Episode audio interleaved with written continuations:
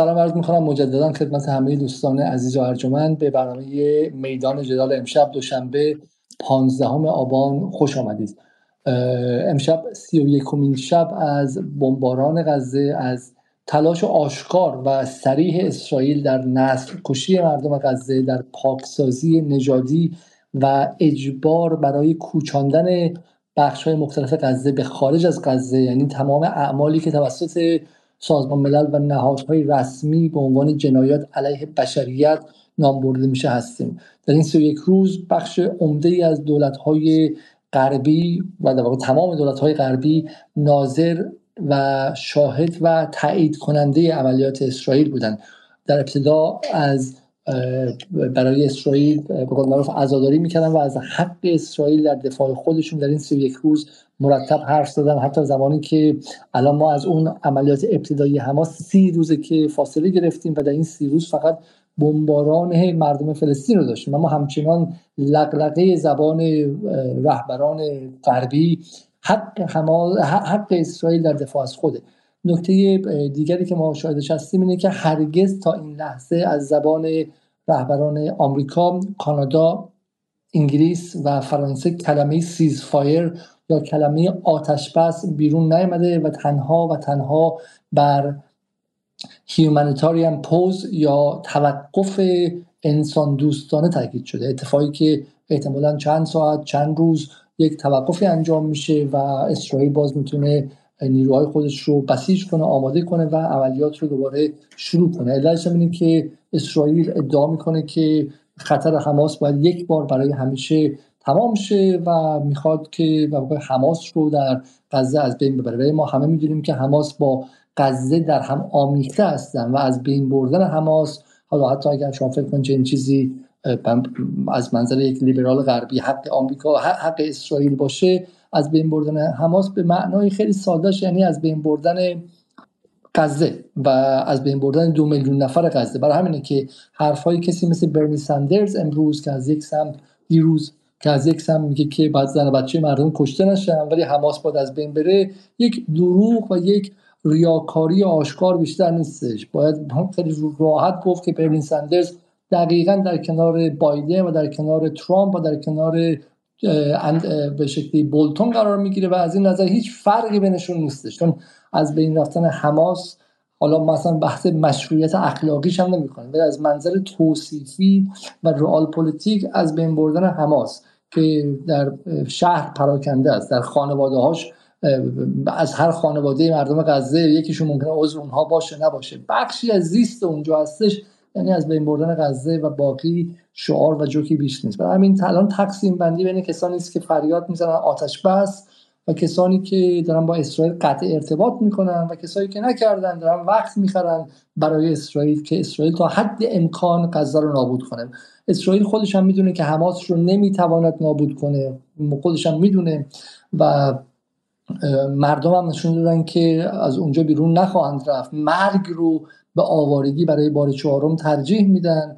ولی اسرائیل مثل همه جنگ های پیشین هدفش به قول معروف چمنزنی حد اکثری است. تا جایی که بتونه چهار تا آدم بیشتر هم بکشه چهار تا ساختمون بیشتر هم بکشه چهار تا بچه دیگه که ممکنه فردا تبدیلشن به یا جنگجوی آزادی خواه یا به دکتری که مجروحان رو مداوا می‌کنه یا به کسی که هر کار دیگه می‌کنه چهار تا بچه دیگه هم بکشن چهار تا آدم رو کشتن و, و, و کار آیندهشون آسون کردن. برای همین اسرائیل برای چمنزنی حد اکثری اومده و هر درو هر 24 ساعتی هم که براش وقت بخرن بزرگان و پدران و عموهاش در انگلیس و آمریکا 24 ساعته 300 تا دیگر رو می‌کشه 400 تا دیگر رو می‌کشه.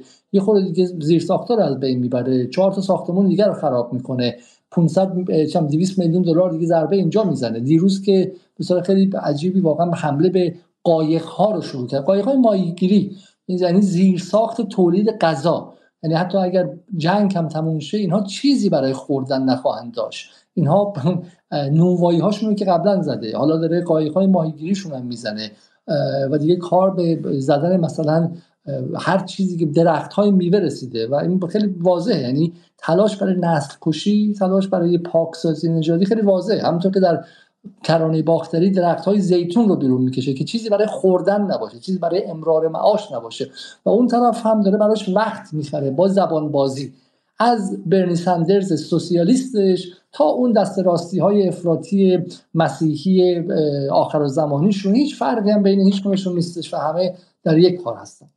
حالا امشب این سوال رو از این منظر پس ما مطرح می‌کنیم که در حالی که جهان در حال تماشای قضیه است و بعضی دولت ها مثل کلمبیا و ونزوئلا و غیره. حالا سفراشون فرا خوندن قطع ارتباط کردن و غیره. اما چشم و دولت های عربی هم مثل حالا غیر از بحرین که سفیرش رو فرا خوند ولی ولی دولت های یعنی در واقع اصلا سوالی چطور رابطه داشت قبلا. ولی دولت های عربی هم در یک همدستی دارن وای میستن اونجا و کار خاصی انجام نمیدن و همدست قضیه هستن. حالا چون محور مقاومت و چون ایران تنها مدافع مردم فلسطین در این سالها بوده الان انتظارات از ایران بیش از اندازه زیاده و سخنرانی هفته پیش سید حسن نصرالله سخنرانی شنبه صبح به اشتباه نکنم یا جمعه جمعه سید حسن نصرالله نشون داد که دخالت مستقیم لبنان و پس از اون ایران هم در حال حاضر منتفی است. سوالی که مطرح میشه این که ایران چه باید بکنه؟ ایران چه باید می‌کرد؟ آیا بیش از این می‌تونست کاری کنه؟ و این یک شمشیر دولبه است. از یک سو تا همینجا می‌بینیم که واکنش افکار عمومی ایران به ویژه طبقات متوسط به ویژه گروه های به شکلی دارای سرمایه اجتماعی و همون هایی که بالا چند سالی که با نظام سیاسی تهران هم قهر کردن از سال 98 به بعد به ویژه بیشتر. و همون که در انتخابات 1400 هم شرکت نکردن همون هایی که به شکلی پارسال در زن زندگی آزادی اگر در شرکت خیابانی هم نکردن اما در رسانه های مجازیشون یک ابراز اعتراضی کردن و این دو شقه شدن ایران رو خب ما باهاش آشنا هستیم که حالا در جدال صحبت کردیم بارها و من شخصا گمان می‌کنم که دو شقه شدن که محصول تحریم هاست و به شکلی بخشی از جامعه زیر فشاری که آمریکا آمدانه بر ایران ورد خب بالاخره شکست مقاومتش و و حالا به شکلی تهران رو مقصر می‌تونه. در همه حصرهای تاریخ در همه زمانهایی که دشمن جایی رو محاصره کرد حصر کرد زمانی بود که در داخل خود قلعه هم جنگ بین بخش های مختلف اتفاق افتاد و ایده گفتن مقصر شمایی به سعی کردن که از داخل در قلعه رو باز کنن و در ایران هم باز همین خب ولی در هر صورت سوال اینه که در این شرایط که بالاخره محبوبیت اجتماعی ابراهیم رئیسی اونقدر بالا نیست. خود به شکلی تهران با بحث مشروعیت روبروه و بیش از اندازه نمی‌تونه یعنی در مندیت یا اجازه نداره از ثبت به شکلی ملت به قول قدیمی ها که یک جانب انتخاب کنه برای ورود مثلا به یک جنگ و غیره.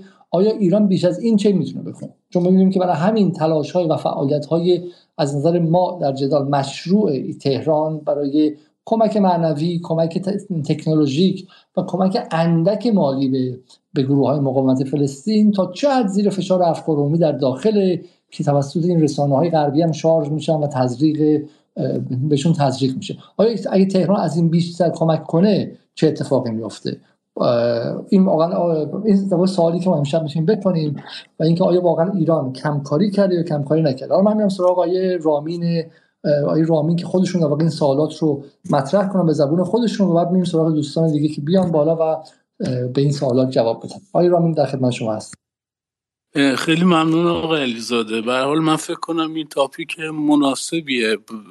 یه, موضوعی که خیلی دارن بهش فکر می‌کنن. حالا شاید کمتر کسی شاید به این راحتی نشه به زبون آورد. دلشون نخوان به زبون بیارن.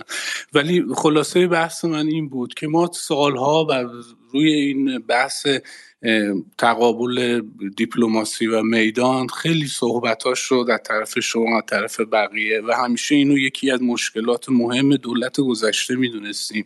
ولی امروز که ما خوردیم به بزنگاه بحث غزه و این قتل عامی که داریم از مردم داریم می‌بینیم اونجا باز هممون رفتیم تو سمت دیپلماسی قرار گرفتیم و هیچ کسی به میدان دیگه کاری نداره. و, و من معتقدم جمهوری اسلامی حزب الله و کل محور مقاومت امروز باید دخالت می‌کرد باید دخالت بکنه طبیعیه. من هم مثل شما می‌دونم هممون می‌دونیم که وضعیت اقتصادی ایران چطوریه. ما هممون می‌دونیم که لبنان چهل میلیارد بدهی داره. ما هممون می‌دونیم که هر جنگ چه تاثیرات مخربی می‌تونه روی اقتصاد ایران بذاره و کشورهای دیگهمون. ولی این چیزی نیست که امروز بهش رسیده باشیم. این چیزی که سالهاست می‌دونیم. اگر اینا رو می‌دونیم و همیشه شعار دادیم نمایش های موشکیمون رو برگزار کردیم پس برای کی بود؟ برای چه موقع بود؟ ما الان داریم دو میلیون آدم رو داریم می‌بینیم دارن قتل عام میشن توی جایی و تنها کسی که شاید بتونه تأثیری بذاره رو جلوگیری از این قتل عام. همین ایرانه. و حزب الله و بقیه حتی با قطع رابطهشون من به شما قول میدم. دوباره این رابطه ها برقرار میشه. همین که این ماجرا تموم بشه دوباره یکی یکی همون کشورهایی که میگن قطع رابطه کردیم دوباره رابطه هاشون رو اصلاح می‌کنن. من معتقدم ما دیر یا زود روبروی اسرائیل قرار می‌گرفتیم توی جنگ. اگر اسرائیل بتونه بحث غزه رو تموم بکنه به قول خودش بدون تردید سراغ ایران میاد. و شک نکنید که میاد. و خیلی زود هم میاد. چون اونا فهمیدن که دیگه باید این بازی رو باید برای همیشه باید تمومش بکنن. و الان موقعش بود که ایران پیش دستانه پیشگیرانه حمله ای می‌کرد. پیشگیرانه دخالت می‌کرد تو این ماجرا. و راه دیگه ای نیست. جزی که کلا اصلا عقب بکشه. من فکر می‌کنم ماجرای تموم شدن این غزه شاید با با تموم شدن چیزی به اسم محور مقاومت هم همراه باشه. من خیلی بدبینانه دارم نگاه می‌کنم ولی به هر حال مردم اون منطقه دارن می‌بینن. شاهد این قتل عام هستن و این شعارهای تو این ده سال گذشته هم از طرف ایران و کشورهای دیگه شنیدن و عکس العملشون هم دیدن. در نهایت وزیر امور خارجه ما میره این ور میره اون ور میره بحث می‌کنه میره از زاویه دیپلماتیک می‌خواد مسائل بررسی بکنه یا دنبال بکنه ولی تو عمل هیچی. و اینی که اسرائیل بمب اتم داره برای ایران خطرناک. اسرائیل همیشه بمب اتم داشت. اون سالهایی که ما شعار می‌دادیم زیرزمین های موشکیمون رو نشون می‌دادیم می‌دونستیم اون بمب اتم داره. ما همه این چیزها رو می‌دونستیم که امروز رسیدیم به این نقطه. و اگر امروز تو این نقطه کار عملی انجام نشه هم محور مقاومت برای همیشه از بین میره و هم می‌تونه تاثیرات خیلی مخربی رو منطقه ما داشته باشه. این نظر من بود. خیلی ممنون. لطفتون بسیار ممنون از شما. حالا من فقط قبل ادامه تقاضا می‌کنم. از حدود هزار نفری که در یوتیوب برنامه رو می‌بینن حتما برنامه رو لایک کنم به شما سلام عرض می‌کنم. اگرم سوالی دارن با نوشتن کلمه سوال یا کامنت کلمه سوال یا کامنت در کامنت ها بذارن و من اونها هم در برنامه می‌خونم که اونها به این شکل در برنامه مشارکت کنم من سراغ آقای محسن فیروزی. آقای فیروزی شما سوالات آقای رامین رو شنیدید و موضعشون رو درباره کمکاری و یا انفعال ایران که ایشون معتقده حتی از منظر رئال پلیتیک هم به شکلی استراتژی درستی نیست. چون اسرائیل بعد از اینکه کار هم به شکل غزه رو یک سری کرد سراغ حزب الله و بعد هم سراغ ایران خواهد اومد و این در واقع به شکل استراتژی کمک به اسرائیل و این انفعال به شکل یا محافظه کاری ایران. نگاه شما چی؟ خیلی ممنون. به نام خدا سلام عرض می‌کنم خدمت شما آقای علیزاده. خیلی ممنون بابت تاپیک امشب. حالا سوالی که روی میز قرار گرفت فکر کنم خیلی شبیه اون سوالیه که بعد سخنرانی سید حسن نصرالله غالبا حالا در فضای مجازی میچرخید. اینکه اساسا چقدر این سخنرانی حالا اون سطح انتظارات اصطلاحا رو اقناع کرد یا اون سطح انتظاراتی که قبل از سخنرانی با توجه به اون ویدیوهایی که اومده بود بیرون شاید خیلی افزایش پیدا کرده بود. و بعد از اون سخنرانی حالا بعضا یک البته من فکر کنم یک بعضا اصطلاحا یک کمپین کاتالیزور هم داشت این قصه. تبهکارانی در این میدمیدند با اهداف خاص که بله سید در حقیقت اونجوری که باید و شاید محکم صحبت نکرد یا تهدید به جنگ نکرد یا چیزی شبیه به این شاید خیلی شبیه به اون باشه. من خواستم یکم مخالفت کنم با این قصه. حالا میگم چرا؟ ما وقتی با یه پدیده پیچیده متاسفانه قالب دوستانی که حالا کانالدارها یا میلیتاری نویس ها یا بچه هایی که اساسا نگاه تکوجهی دارن خیلی دچار این نگاه و این شناخت ادراک در خطای ادراکی میشن. و اون اینه که اساسا وقتی یه پدیده یک پدیده چند وجهی یک پدیده پیچیده هست و وجوه مختلفی داره بررسی و یا توصیف اون پدیده صرفا از یک وجهش که اون وجه نظامی یا اون وجه در حقیقت سبوعیت حالا به نوعی سخت و واقعا دهشتناکی که داریم می‌بینیم هست. در غزه رو فقط می‌بینیم و فکر می‌کنیم که پاسخ فقط در همون سطح باید باشه یا فقط در همون سطح هست یا چیزی شبیه به این. این تو توصیف اون قصه ما رو دچار خطا می‌کنه. یعنی فکر می‌کنیم که اساسا پاسخها فقط باید میلیتاریستی باشه یا اساسا چون در سطح نظامی اصطلاحا حالا در پاسخ یکسان نبوده یا در همون سطح نبوده یا چیزی شبیه به این نبوده پس یک فضای یأس ناامیدی یا انفعال رو در حقیقت به ذهن متبادر می‌کنه. در حالی که به نظر من جنگ غزه کما اینکه حوادث خیلی شبیه به حوادث پاییز ایران یک پدیده کاملا ترکیبی چند وجهیه. یعنی شما همزمان با اون اون برنامه فوق العاده رو ساختید. خود جنابعالی با آقای عبدی در مورد اون شخصا حالا تا یه اندازه ای سر در میارم. از cyber فضای cyber security حیرت انگیز بود. یعنی اون چیزی که ما دیدیم. این تقریبا یک وجه این جنگ هست. به حال جنگ اطلاعاتی رو دارید جنگ رسانه‌ای رو دارید. همین الان پایگاه بسیج هسته های بسیج پاریس و لندن رو فعال کرده. این پدیده می‌دونید؟ یعنی اینها چیزهای تقریبا جدیدیه. حداقل طی ده سال گذشته که قدرت نرم امریکا تونسته بود به نوعی قصه مقاومت رو بعد از حوادث سوریه و بهار عربی با چالش جدی مواجه بکنه. لذا من فکر کنم من یه خواهشی که از دوستان دارم چون یه تعبیری به کار برده شد دوستمون گفتن که خب پس این موشک ها رو برای کی می‌خوایم استفاده بکنیم یا چیزی شبیه به این؟ ما جنبه بازدارندگی حالا اون توانی که داشتیم و این جنبه زایایی این توان و اینکه این رو تونستیم به کشورهای منطقه بدون هیچ چشم داشتی در حقیقت بدیم یمنی که الان اونجا بخش از توان اسرائیل رو و بخش از سلسله اعصاب اسرائیل رو مختل کرده به نوعی به حال این توان ما بوده که تونسته توان در یک پایگاه اصلی مقاومت که ایران هست تونسته اونجا رو نگه داره و اون به اون توانمندی برسونه. یعنی باید اینها هم در نظر بگیریم. پس اون توان بازدارنده و این توسعه این شبکه بازدارنده در منطقه که تونسته الان در سه جبهه مختل بکنه که اگر همه اینها متمرکز می‌شد روی غزه خدا می‌دونست چی بشه می‌دونید؟ و وضع به شکل دیگه ای به لازم میدانی پیدا می‌کرد. اینها رو ما باید در نظر بگیریم. یه نکته. نکته سوم من فکر کنم یک سید یک صحبتی کرد در مورد راهبرد شهروند در مقابل شهروند. حالا من نمی‌دونم آیا این یه بخشی از همون راهبرد پلکانی سید حسن هست؟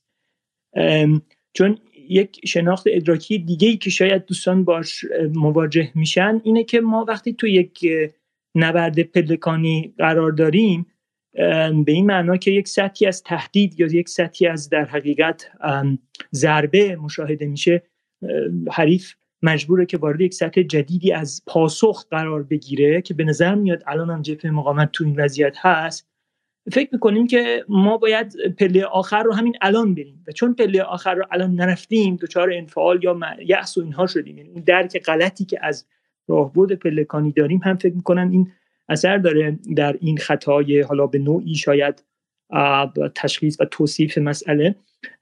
و اون راهبرد شهروند در مقابل شهروند سید حالا من نمی‌دونم چیه ولی منو یاد به نوعی شاید حالا گفتن این مسئله در یوتیوب یا توییتر خوب نباشه و درست نباشه اما من یاد استراتژی در حقیقت پیلو یا همون سازمان آزاد بخش فلسطین در دهه 60 70 میندازه که در اروپا یه سری اهداف اسرائیل رو زیر ضربه می برد سپتامبر سیاه رو همه یادشونه.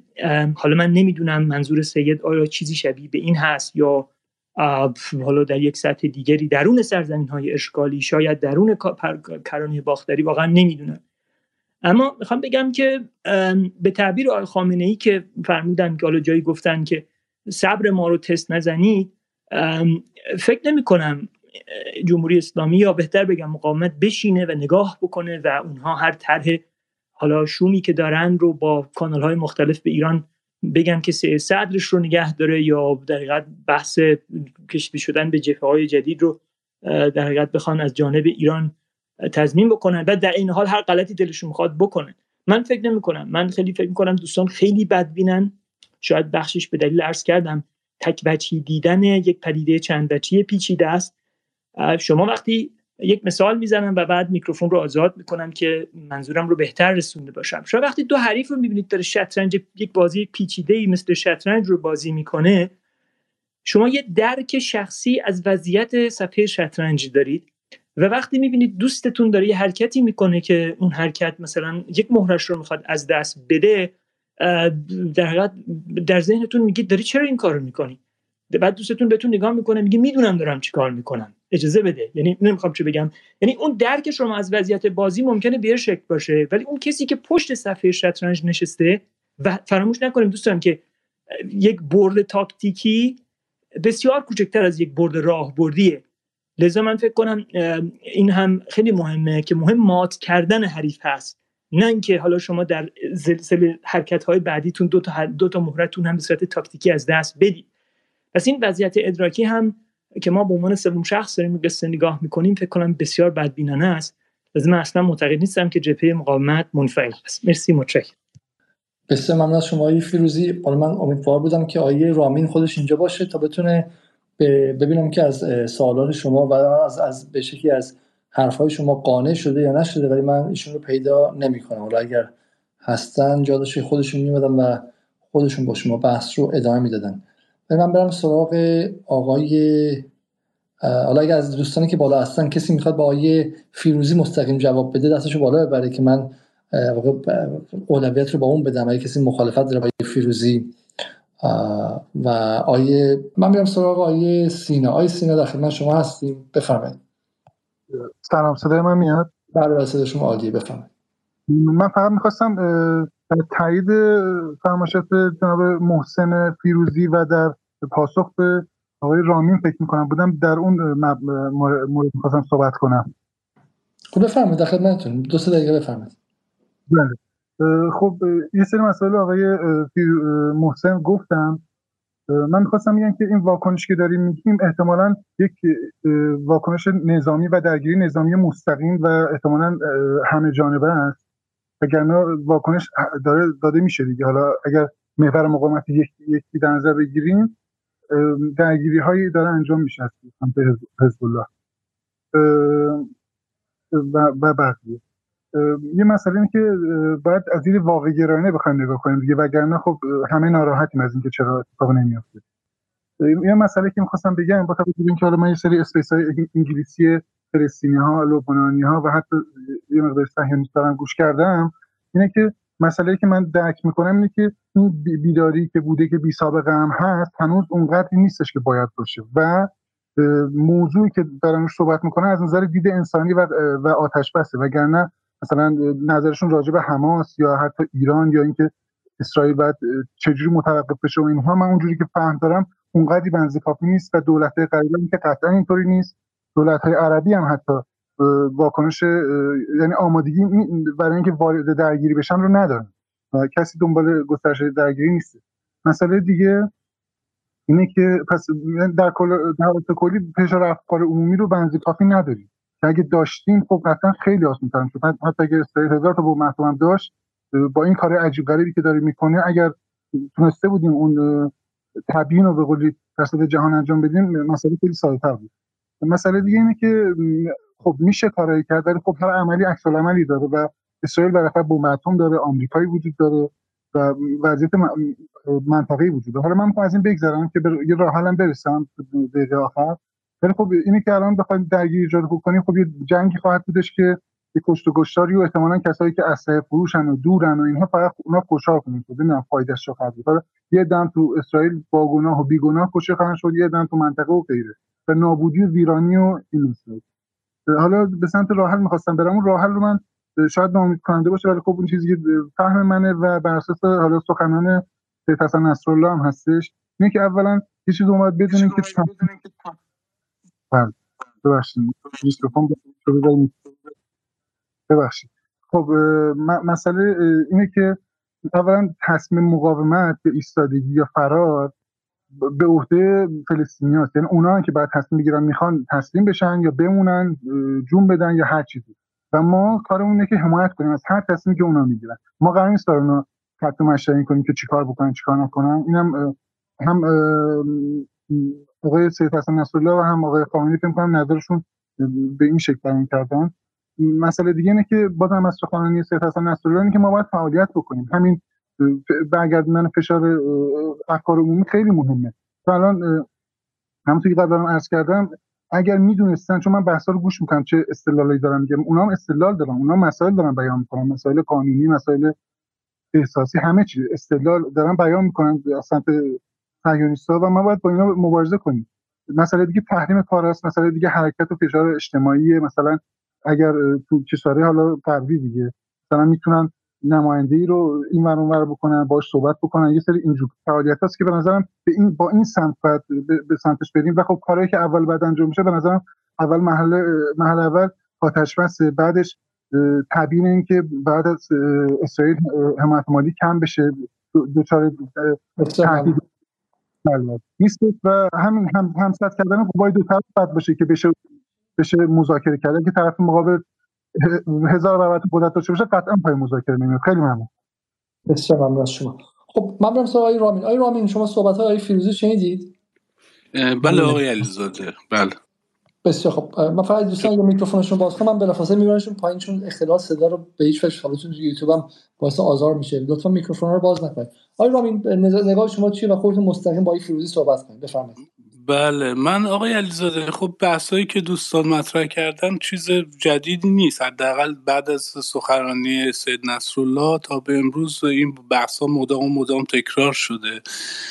و تمام صحبت های من به هیچ عنوان در تخته سید حسن نصرالله و یا آقای خامنه ای نیست. به حال اونها هم دارن درست دارن قضایه رو می‌بینن. ولی من نگاه خودم دارم به قضیه دارم نگاه می‌کنم. اینی که من کماکان معتقدم که به هر حال اسرائیل سراغ ایران خواهد آمد. به خصوص بعد از این اتفاقاتی که افتاده.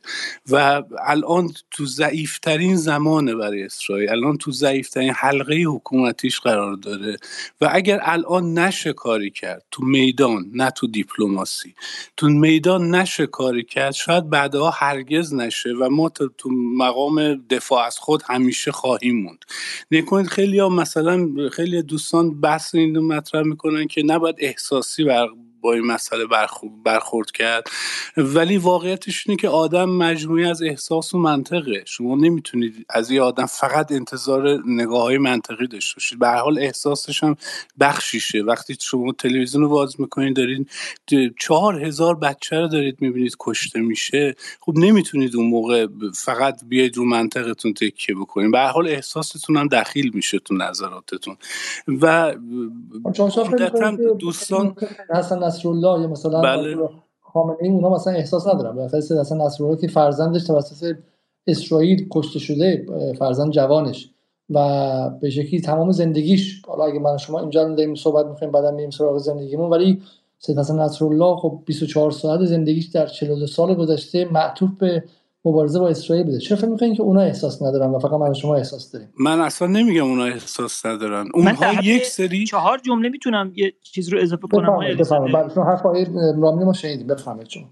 ببینید آقای رامین عزیز در حال احساس و عواطف یه عامل در حقیقت یه امر انگیزشی برای جنگ هست.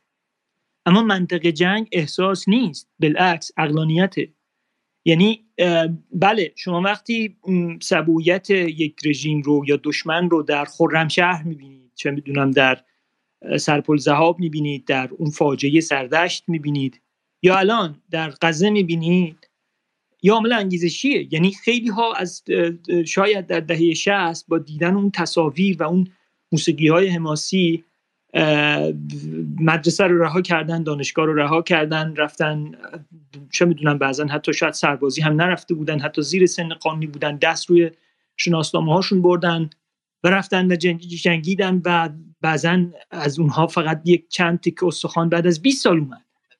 پس می‌خوام چی بگم؟ می‌خوام بگم این عامل انگیزشی برای نبرده. اما آیا اون عزیزی که در خرمشهر جنگید و خرمشهر اون قهرمانانه و تاریخ ساز با نوعی نقطه تاریخی در تاریخ ایران رفت آزاد کرد. صرفا با یک در حقیقت نمی‌دونم یا حسین و یا علی و نمی‌دونم یک صرفا شور حسینی و اینها بود. خیر ساعت ها روش بحث شده ساعت ها روش در قرارگاه های ما روش تمرین شده تمرین های آبی خاکی نمی‌دونم تو عملیات عجیب غریبی که در بلفجر هش انجام شده. عنصر اقلانیته لذا اون چیزی که شما مد نظرتون هست و درست هم میگید و من احساساتتون رو بسیار دوست میدارم یک امر انگیزشی ایجاد می‌کنه. ببخشید از چهار جمله خیلی بیشتر شد. ولی منطق جنگ عاطف و احساس نیست. دوست من یعنی اونجا اگر بخواید شما صرفا با احساس بجنگید یحتمل دشمن بر شما چیره خواهد شد. مرسی. بسیار ممنون. حالا من میرم سراغ بقیه دوستان و باز برمیگردم ببخشید. بفرمایید. معذرت می‌خوام علیزاده. من فقط خواهشم از دوستان اینه که این بحث رو و تقلیلش ندن به مسائل احساسی و نکنید اگر شما بخواید اینجوری به قضیه نگاه بکنید نه درسته. خب من نتونستم حرفمو تمام بکنم. اگه ما بخوایم اینجوری به قضیه نگاه کنیم برای چی روسیه به اوکراین حمله کرد؟ مگه اوکراین به روسیه حمله کرده بود که روسیه این کار کرد؟ روسیه پیشگیرانه و به درستی متوجه شد که اگر این ماجرا ادامه پیدا بکنه در نهایت تهدید براش. در نهایت می‌تونه وضعیتش رو می‌تونه عوض می‌تونه بکنه. رو همین حساب این حمله رو کرده. خب منم مطمئنم آقای خامنه سید حسن نصرالله تمام اینها این مسائل رو دارن در نظر دارن می‌گیرن. ولی اون چیزی که من از بیرون دارم حس می‌کنم و اینو می‌گیرم بیشتر از هر چیزی اینا دارن به مصالح کشور خودشون آقای خامنه‌ای به مصالح کشور ایران حزب الله به مصالح کشور لبنان روی اونها بیشتر دارن فکر می‌کنن. رو اونها اونها تاثیرش بیشتره تا چیزای دیگه من تمام بحثم همینه. اصلا موضوع موضوع فقط صرف احساسی هم نبود. خیلی ممنونم. بسیار ممنون از شما. حالا من یکی از سوالات رو می‌خونم. حالا در واقع شما در واقع بحثتون اینه که از منظر سیاست واقعی این کار نباید بشه. چون خودتون بشه که بحث رو به نظر من حالت متناقض به وجود اومد. بعد همزمان از احساس حرف زدیم. ولی حالا من در به این شکل بحث میگم. آقای رامین ما این بخش بحثش رو می‌گیریم. میگن که اگر الان ایران حمله نکنه ممکنه که بعدا به شکلی اسرائیل دست بالا رو بگیره الان ضعیف اگرچه من حالا بارها گفتم که بالاخره اطلاعات میدانی ما از اطلاعات میدانی رهبران مقاومت خیلی خیلی پایین تره و ما آقای رامین رو نمی‌دونم. ولی اون موقعی که من خودم فهمی از بحث لزوم مقاومت نظامی نداشتم اینا داشتن مقاومت می‌کردن و دنبال سلاح و نظام بودن. و همین احتمالا از من بیشتر خودشون به منطق رئال پلیتیک یا سیاست واقعی آگاه هستن. حالا من آقای رامی مثلا سال 88 کجا بود مثلا در 70 80 آیا همچنان دنبال دنبال مثلا گفتگو تمدن ها بود اون موقع دنبال مثلا حمله به اسرائیل بود؟ ولی من فکر کنم آقای خامنه ای که به خیلی منسجم یا سید حسن نصرالله خیلی منسجم چهل سالی که از مقاومت نظامی حرف زدن احتمالا احتمالا خودشون بیشتر این آگاه هستن که اگه به اسرائیل نظری ما رو می‌زنه. و حتما ضرورتی داشته از ده ها مجهول از ده ها مجهول که برای ما آشکار نیست. من یک از کامنت رو بخونم در در یوتیوب. آیه رسول سالی میگه سلام وقتی یک وزیر اسرائیل تهدید به حمله اتمی به غزه می‌کنه و دلیل عدم استفاده رو ضرری که به شهرهای خودشون می‌خوره می‌دونن چه تضمینی هست که چند تا از این بمب اتم ها وسط شهرهای ایران هم نزنه؟ این هم جز سوالاتی که این مدت زیاد مطرح شده. بریم سراغ دوستان. از آقای باگزبانی شروع کنم بعدم خانم اصل اخوان و بعد هم آقای پارتیزان و بعد هم آقای اسماعیل طیبی. آقای باگزبانی در خدمت شما هستیم. ببخش مرسی. من فقط می‌خواستم یه خیلی کوتاه یه نتیجه که یه حرف نگو رو که فکر می‌کنم هممون به این نتیجه رسیدیم و شاید کسی می‌کنه بگه. بگم و می‌خواستم نظر دوستانم بدونم.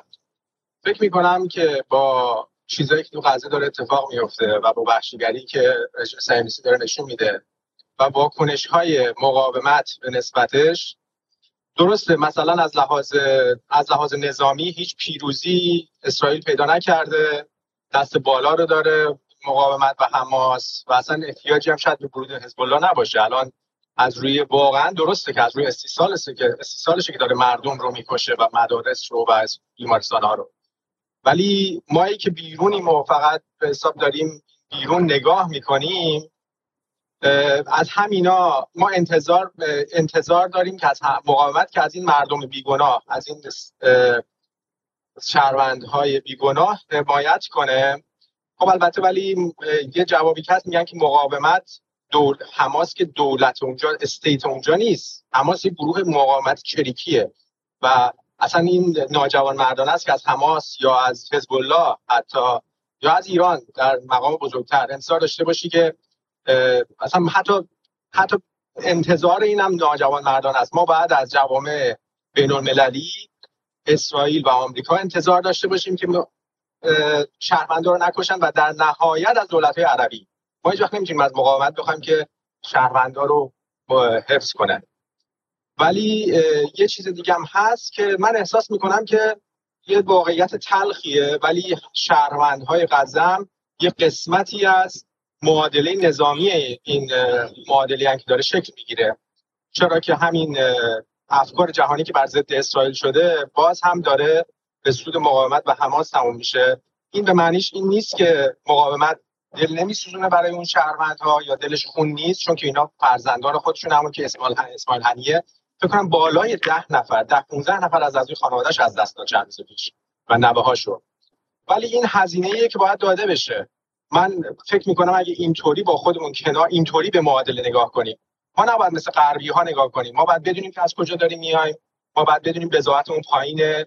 ما باید بدونیم که آرمانمون بالاست و ضعیفترین مردم دنیا گیر وحشی ترین و ثروتمندترین و گیر کسایی افتادن که یعنی دقیقا معادله دیو و چجوری میگم مظلوم ترین یه بچه مظلوم این وسط. یعنی یه دیو افتاده به جون یه بچه دو ساله. این این واقعی واقعیته. ولی میگم که این نحوه مبارزمون همینجوری از خون و مسته شدن بچه ها و اینا رد میشه. این خیلی واقعیت یعنی اصلا به زبان آوردنش هم از من ممکنه من خودم شرمندم که اینو به زبان بیارم.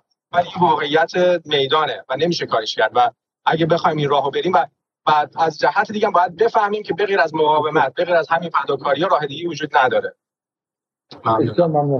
خیلی خیلی خانم اصلا اخوان. خانم اخوان سلام. شبتون بخیر و خوش آمدید. منم سلام عرض می‌کنم خدمت شما. تسلیت میگم به همه دوستان به خاطر تمام شهدایی که توی غزه هستن و تبریک میگم در این حال به خاطر مقاومتی که ما امروز داریم در غزه می‌بینیم. در این حالا این چند دقیقه که من داشتم گوش می‌دادم نکات زیادی مطرح شد. این دوست آخری که صحبت کردن در واقع مقاومت رو مطرح کردن و اینکه چطور تو مقاومتی که داره توی غزه اتفاق میفته و به درستی میگن که کودکان هم اونجا قربانی هستن. ولی من فکر می‌کنم که شروع ماجرا یعنی من اگر می‌خواستم این موضوع رو مطرح کنم از اینجا شروع می‌کردم که اونجا یک جنگ نابرابری هست. و هر کسی که توی غزه هست از کودک شش ماهه تا در واقع افراد خیلی افرادی که خیلی پیر هستن همه اینها بخشی از مقاومت هستن. حالا چه اینکه یعنی من فکر می‌کنم که اونجا حماس یا غیر حماس خیلی معنایی نداره. وقتی که افراد توی یک زندان زندانی هستن که در واقع زندان آسمان داره ولی اونجا هیچ راهی برای برون رفتن از این زندان رو ندارن. یعنی من فکر کنم شروع از اینه که اونجا یک جنگ نابرابریه و مقاومت راهی نداره به جز اینکه بخواد مقاومت بکنه و اون جنگ نابرابره که باعث میشه که اونجا کودکان معصوم هم که خودشون تصمیم نگرفتن تو اون جغرافیا به دنیا بیان کشته بشن. منم واقعا مثل این دوستی که جناب آقای رامین که گفتم منم واقعا ماجرا رو احساسی هم می‌بینم. یعنی اتفاقا من فکر می‌کنم که تنها چیزی که احتمالا برای ماهایی که الان خیلی جدی وایسادیم علیه این جنایت جنگی که داره اتفاق میفته و ما رو به هم فارغ از هر شاید تفاوت هایی که وجود داره به هم وصل می‌کنه این احساسات ابتدایی انسانی ماه. پس به نظر منم ماجرا اتفاقا احساسیه. یعنی من فکر می‌کنم که نه فقط کودکان و زنان بلکه اون پدران و مردان و برادرهایی هم که اونجا کشته میشن. اونها هم کسانی هستند که برای من حداقل بخشی از اون چیزیه که من رو به عنوان یک شخص به عنوان یک انسان باید احساساتی بکنه. و باید از من بخواد که منم فکر بکنم که چه راه حلی وجود داره و نقش ما اونجا چه چیزی می‌تونه باشه. ولی خب اگه بخوام برگردم در واقع به بحثی که امروز اینجا توی این space هست که ایران و متحدانش چه می‌تونن بکنن من فکر می‌کنم به حال بعد از سخنرانی سید حسن نصرالله هم جدال space داشت. من متاسفانه به شخصه نتونستم کامل همش رو گوش بدم هنوز.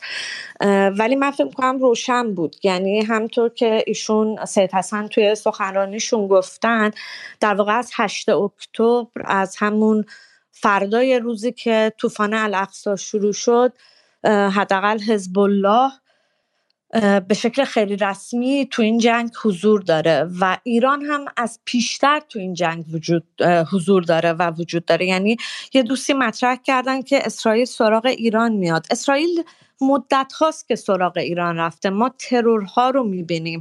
ما می‌بینیم که در همین دو روز گذشته بها توی ایران چند یعنی افرادی رو گرفتن که در واقع اینا نیروهای موساد بودن. و می‌خواستن که توی ایران عملیات تروریستی انجام بدن. و این بخشی از همون مقاومته. یعنی من منم واقعا جناب آقای رامین منم مثل شما من واقعا فکر می‌کنم از پنج شنبه بدنم میلرزید. یعنی منتظر سخنرانی سید حسن بودم و منتظر این بودم که ما جشن بگیریم بعدش. ما تموم شدن این کشتار این جنایت بیش از هفتاد سال رو بتونیم جشن بگیریم. ولی واقعیت یعنی اون رئال پلیتیکیه که اونجا در جریانه من بعدش واقعا بعد از اون یه مدت با خودم یعنی هم توی فکر می‌کردم که خب من چه توقعی داشتم.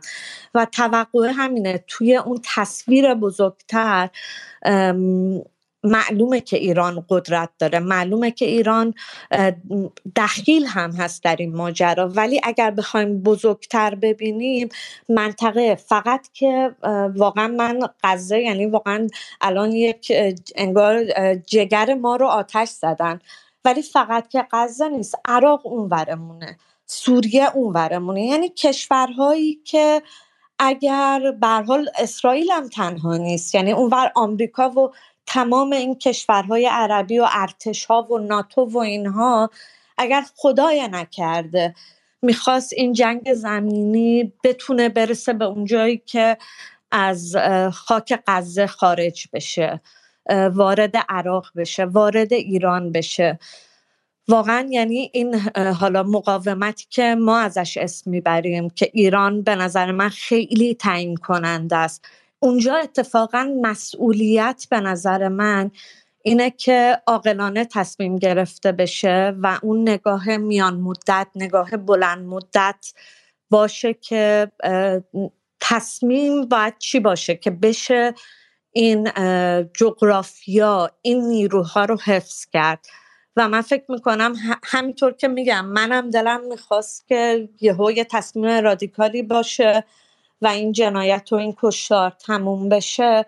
ولی اگر یک ذره نگاهم رو بخوام حداقل تو ذهن خودم بزرگتر بکنم به نظرم اتفاقا اینی که حالا الان داریم می‌بینیم به هر حال اونجا نیروهای مقاومت تو غزه دارن دارن اونجا ایستادگی می‌کنن. ما می‌بینیم در جنوب لبنان داره این اتفاقات میفته و اینکه ببینیم که چه اتفاقی میفته. یعنی واقعا یه ذره صبور باشیم و اعتماد بکنیم که ما از دست که از شما می‌کنن مثلا آی رامین اینه که این صبور بودن ما از منظر جنگی آیا باعث جسورتر شدن اسرائیل نمیشه؟ چون بالاخره الان مثلا روز فکر کنم 15 16 بود که بیمارستان الاهلی رو اسرائیل زد به حدود 300 400 نفر رو کش و خب عدم پاسخ بهش باعث شد که بعد بیاد جبالیا رو بزنه. حالا الان بیاد بیمارستان قطر رو بزنه. حالا بعدی رو بزنه. غیر از اینکه در منطق غرب همینها داره عادی سازی میشه درسته؟ سوالی که از مطرح میشه اینه که آیا این صبور بوده اگه اسرائیل بدونه که ما صبوریم دستش بازتر نمیشه؟ این سوالی که من از شما فقط نمی‌پرسم بقیه دوستانم می‌پرسم اینجا.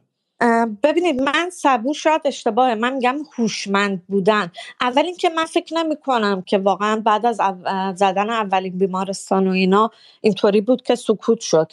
یعنی باید دید که در واقع شما هم خودتون برنامه داشتین. در واقع از جنوب لبنان چه عکس عملهای اینجا نشون داده شد.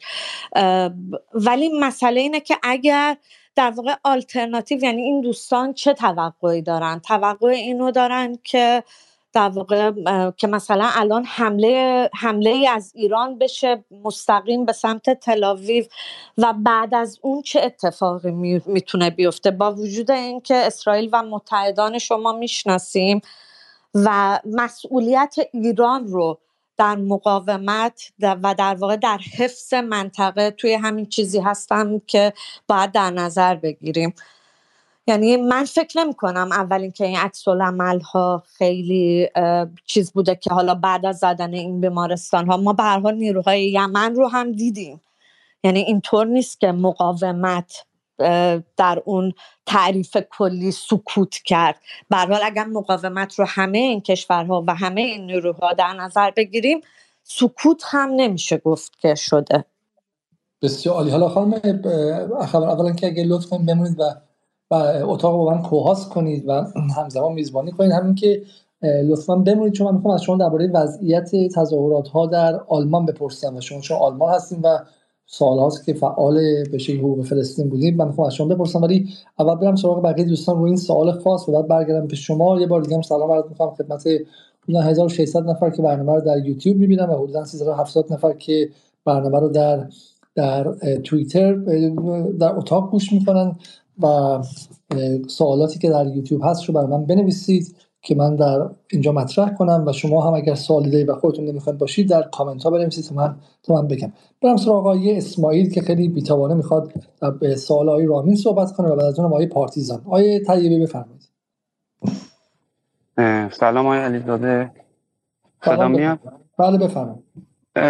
من دوست دارم آقای علیزاده از خانم اخوان و آقای رامین این سوالو بپرسن که به نظر این دوتا بزرگوار اگه زمانی ایران مستقیم دخالت می‌کرد اسرائیل با بمب اتم جواب نمی‌داد؟ این سوالو دوست دارم دوستان جواب بدن.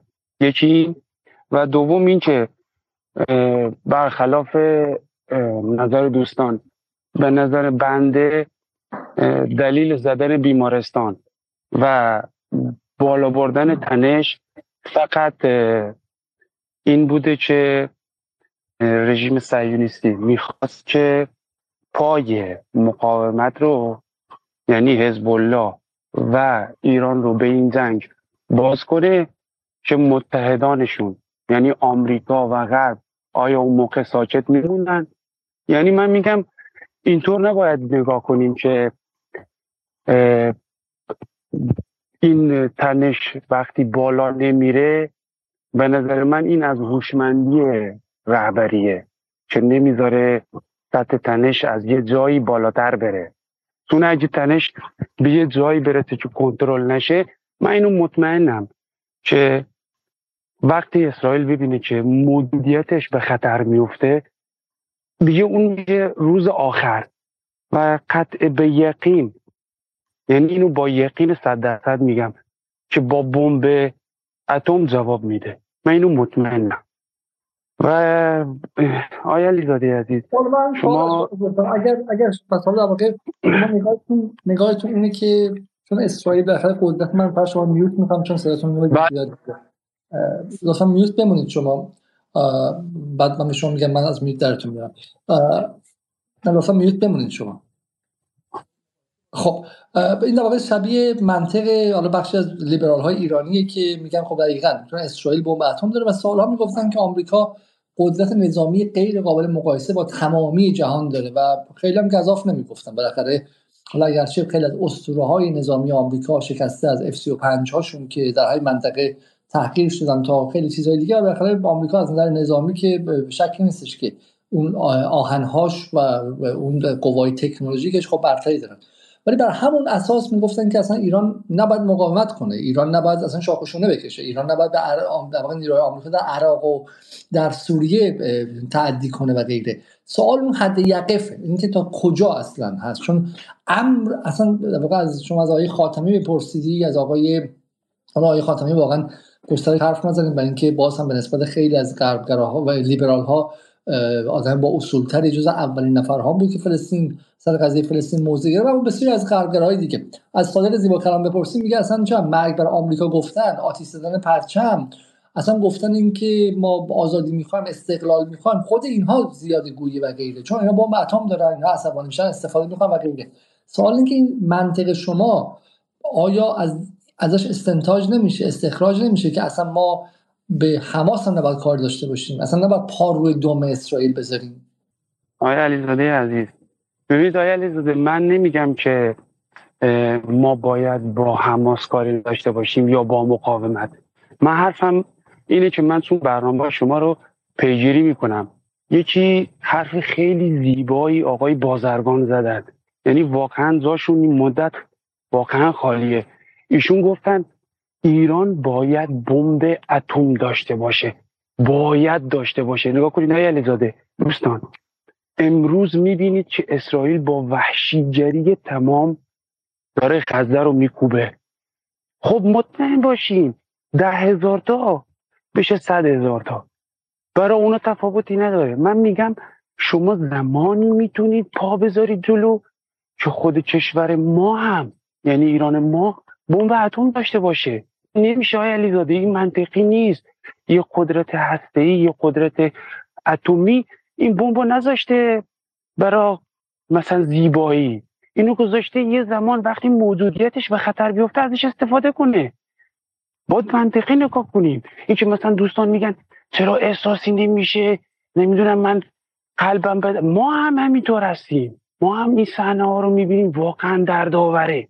ولی خب نگاه کنید اگر خب من خواهم تا هر پایین بله من, من شما رو پایین بردم چون حرفتون منعقد شد و دیگه صداتون قطع وصل می‌شد. آقای طیبی میگه که در واقع منظورشون این بود که اسرائیل چون این قدرت داره راهش اینه که ما الان یک بار دیگه فکر کنیم به اینکه ما هم نیازمند قدرت اتم هستیم و در این وضعیت شکل این وضعیت نابرابر تا وقتی که اسرائیل یک سلاح از ما به این شدت بالاتر داره دست ما مقابلش بسته است. شاید بعد من برم سراغ فیروزی در مورد این قضیه. آقای فیروزی نگاه شما چیه؟ واقعا به خاطر اینکه اسرائیل بمب اتم داره است که الان مقاومت دخالت نکرده؟ راستش من به این سوال خیلی فکر کردم که آیا اساسا اسرائیل حالا البته این اومد در نظر بگیریم که حالا اون دیویست کلاهکی که حالا گفته میشه در نقب اینها ذخیره کردن که دیوانگی محض هم هست به نوعی. در همچون سرزمین کوچکی همچین حجمی. حالا حتی بعضیا میگن این صرفا مثلا یه تهدیدی برای منطقه نیست. برای هر کشوری تو کوتیشن مارک حتی اروپایی یعنی جالبه. یعنی مثلا به عنوان یه وزنه بازدارنده نه فقط برای کشورهای متخاصم اسرائیل در منطقه یا رژیم در منطقه بلکه حتی اروپا یعنی در شرق مدیترانه. یعنی یه جورایی حالا اصطلاحا بلک میل کردن اونها. بلک میل کردن کشورهای جنوب اروپا بلک میل کردن به نوعی کشورهای حوزه مدیترانه. هم میشه برداشت کرد. اما من وقتی به این قصه فکر می‌کنم حالا البته بحث پیچیده بحث بازدارندگی و اینها. منم راستش تخصصی در زمینه بازدارندگی هسته ای ندارم. اما همینقدر می‌فهمم که ما یک رژیم آپارتایدی در دنیا داشتیم که اتفاقا هسته هم بود و اساسا این رژیم هسته ای آپارتایدی در جنوب آفریقا زامن حفظ و در حقیقت بقا و حفظش نشد. و بسیار شبیه به اسرائیل فعلی اتفاقا کاملا از جانب کشورهای غربی من جمله امریکا بریتانیا و حالا کشورهای شمال و سپید پوستان حالا با سبقه استعماری استعمارگرانه در حقیقت گذشته و استعمارگرانه نو به نوعی حمایت کامل می‌شد. اما نتونست اون در حقیقت اون واحد سیاسی و اون قدرت سیاسیش رو حفظ بکنه. یه نکته. نکته دوم بحثایی که مطرح میشه در مورد تهدید سرزمینی و اینها شاید مثلا چیز شبیه مثلا امریکا و ژاپن اساسا در مورد کشوری که در مقیاس بسیار کوچکی مثل اسرائیل چه به لحاظ جمعیتی چه به لحاظ خاک در مقایسه با ایرانی با این وسعت و با این جمعیت هست غیر قابل تصوره به نظرم. یک مثال می‌زنم. اگرچه خب خیلی هم میگن که تعداد حالا چی میگن کلاهک ها مهم نیست. مثلا شما اگر یک کلاهک دو کلاهک سه کلاهک هم داشته باشید بازدارندگی دارید. والا والا تعبیری که به کار برده میشه کلاهک ها مثلا برای نزدن اساسا بحث بازدارندگی رو میگن. اما شما فرض بکنید مثال میگم. فرض بکنید اسرائیل بخواد یکی از شهرهای ما رو بزن فرض بکنید. تهدید سرزمینی دیگه. یعنی مثلا این این هیروشیما و ناکازاکی داره میگه که اگر تسلیم نشی و کارت سیاسی ندی احتمالا ادامه پیدا خواهد کرد. و بعد دیدید دیگه نتیجهش این شد که ژاپنی ها به نوعی تسلیم شد. من فکر کنم اون عرض کردم نقاط ضعف اساسی که جغرافیا اسرائیل داره و جمعیتی که داره و محدودیت های اساسی که داره اساسا این کشور رو نابود خواهد کرد. یعنی ایران ولو اگر یک یک نقطه دو نقطه در ایران تهدید ای بشه تهدید سرزمینی بشه مگر آیا می توانند با کلاهک های ایشون کل جمعیت ایران رو اصلا شما رو می‌برم تای خط. فرض کنید در یک روز ده میلیون تهرانی خدای نکرده خدای نکرده زبونم لال. حالا این دیوان ها دیوانگی کردن و یک حالا کشته شدن. آیا به این معناست که یک جمعیت 90 میلیونی با یک میلیون و 600 در حقیقت هزار کیلومتر مربع رو نابود کردن و شما قیاس بکنید با یک کشور 9 میلیونی حالا 10 میلیونی 9 میلیونی کمتر بیشتر با اون قیاسی که با اون محدودیت های جغرافیایی که داره و اون زندان جغرافیایی که هست نابود خواهد شد. آیا اسرائیل در یک آن واحد می‌تونه تمام سیلوهای موشکی ما رو نابود بکنه؟ آیا تمام در حقیقت این نقاط بازدارندگی که در منطقه پخش شده رو می‌تونه در آن بعد زیر ضربه ببره؟ این سوالات رو جواب بدیم دیگه. بذار من فکر می‌کنم این اقدام احمقانه یعنی نابودی اسرائیل برای همیشه. به اون تعبیری که خامنه‌ای به کار می‌بره حالا نمی‌دونم گفتن اینها در یوتیوب و توییتر تبعاتی داره یا نه. محو شدنش از نقشه جغرافیا. به نظر مرسی. ممنون از شما. خب بریم سریع سراغ چند تا از این کامنت هایی که دوستان در یوتیوب گذاشتن و اینها رو به ترتیب می‌خونم برای شما. و اینها به نظر من بخشیشو حالا اگه دوستان خواستن در ادامه صحبت کنن پاسخ بدن. من به ترتیب رو میارم روی صفحه.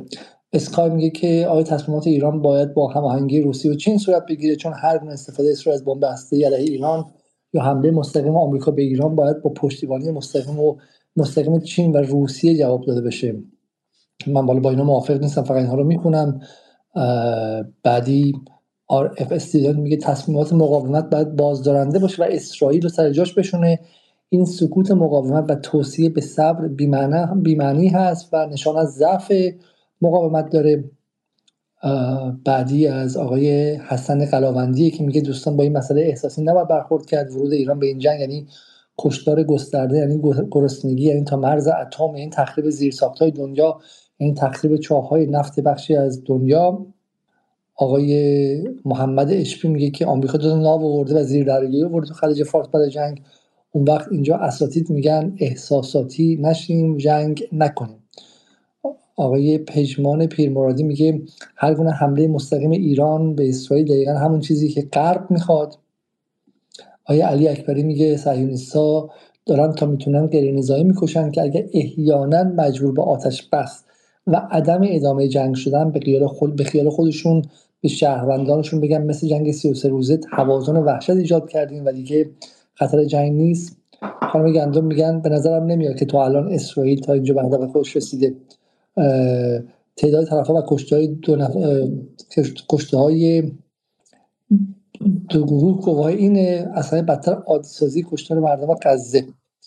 و آقای مهدی عسکری میگه باید تمام پایگاه آمریکا تو منطقه در کشور عراق و سوریه و یواش یواش امارات و بحرین زیر ضربه بره. رسول میگه که اگر این دست مقاومت بسته بود چرا اینقدر آمریکا با آب و آتیش می‌زنه واسه اینکه نکنید نگید ایران دخالت نکنه؟ شما از تعداد کشتی های اسرائیل و تانک های افسانه و در مرز لبنان و کشتی ها و و, و و کشتی ها و ادوات بیخبرید.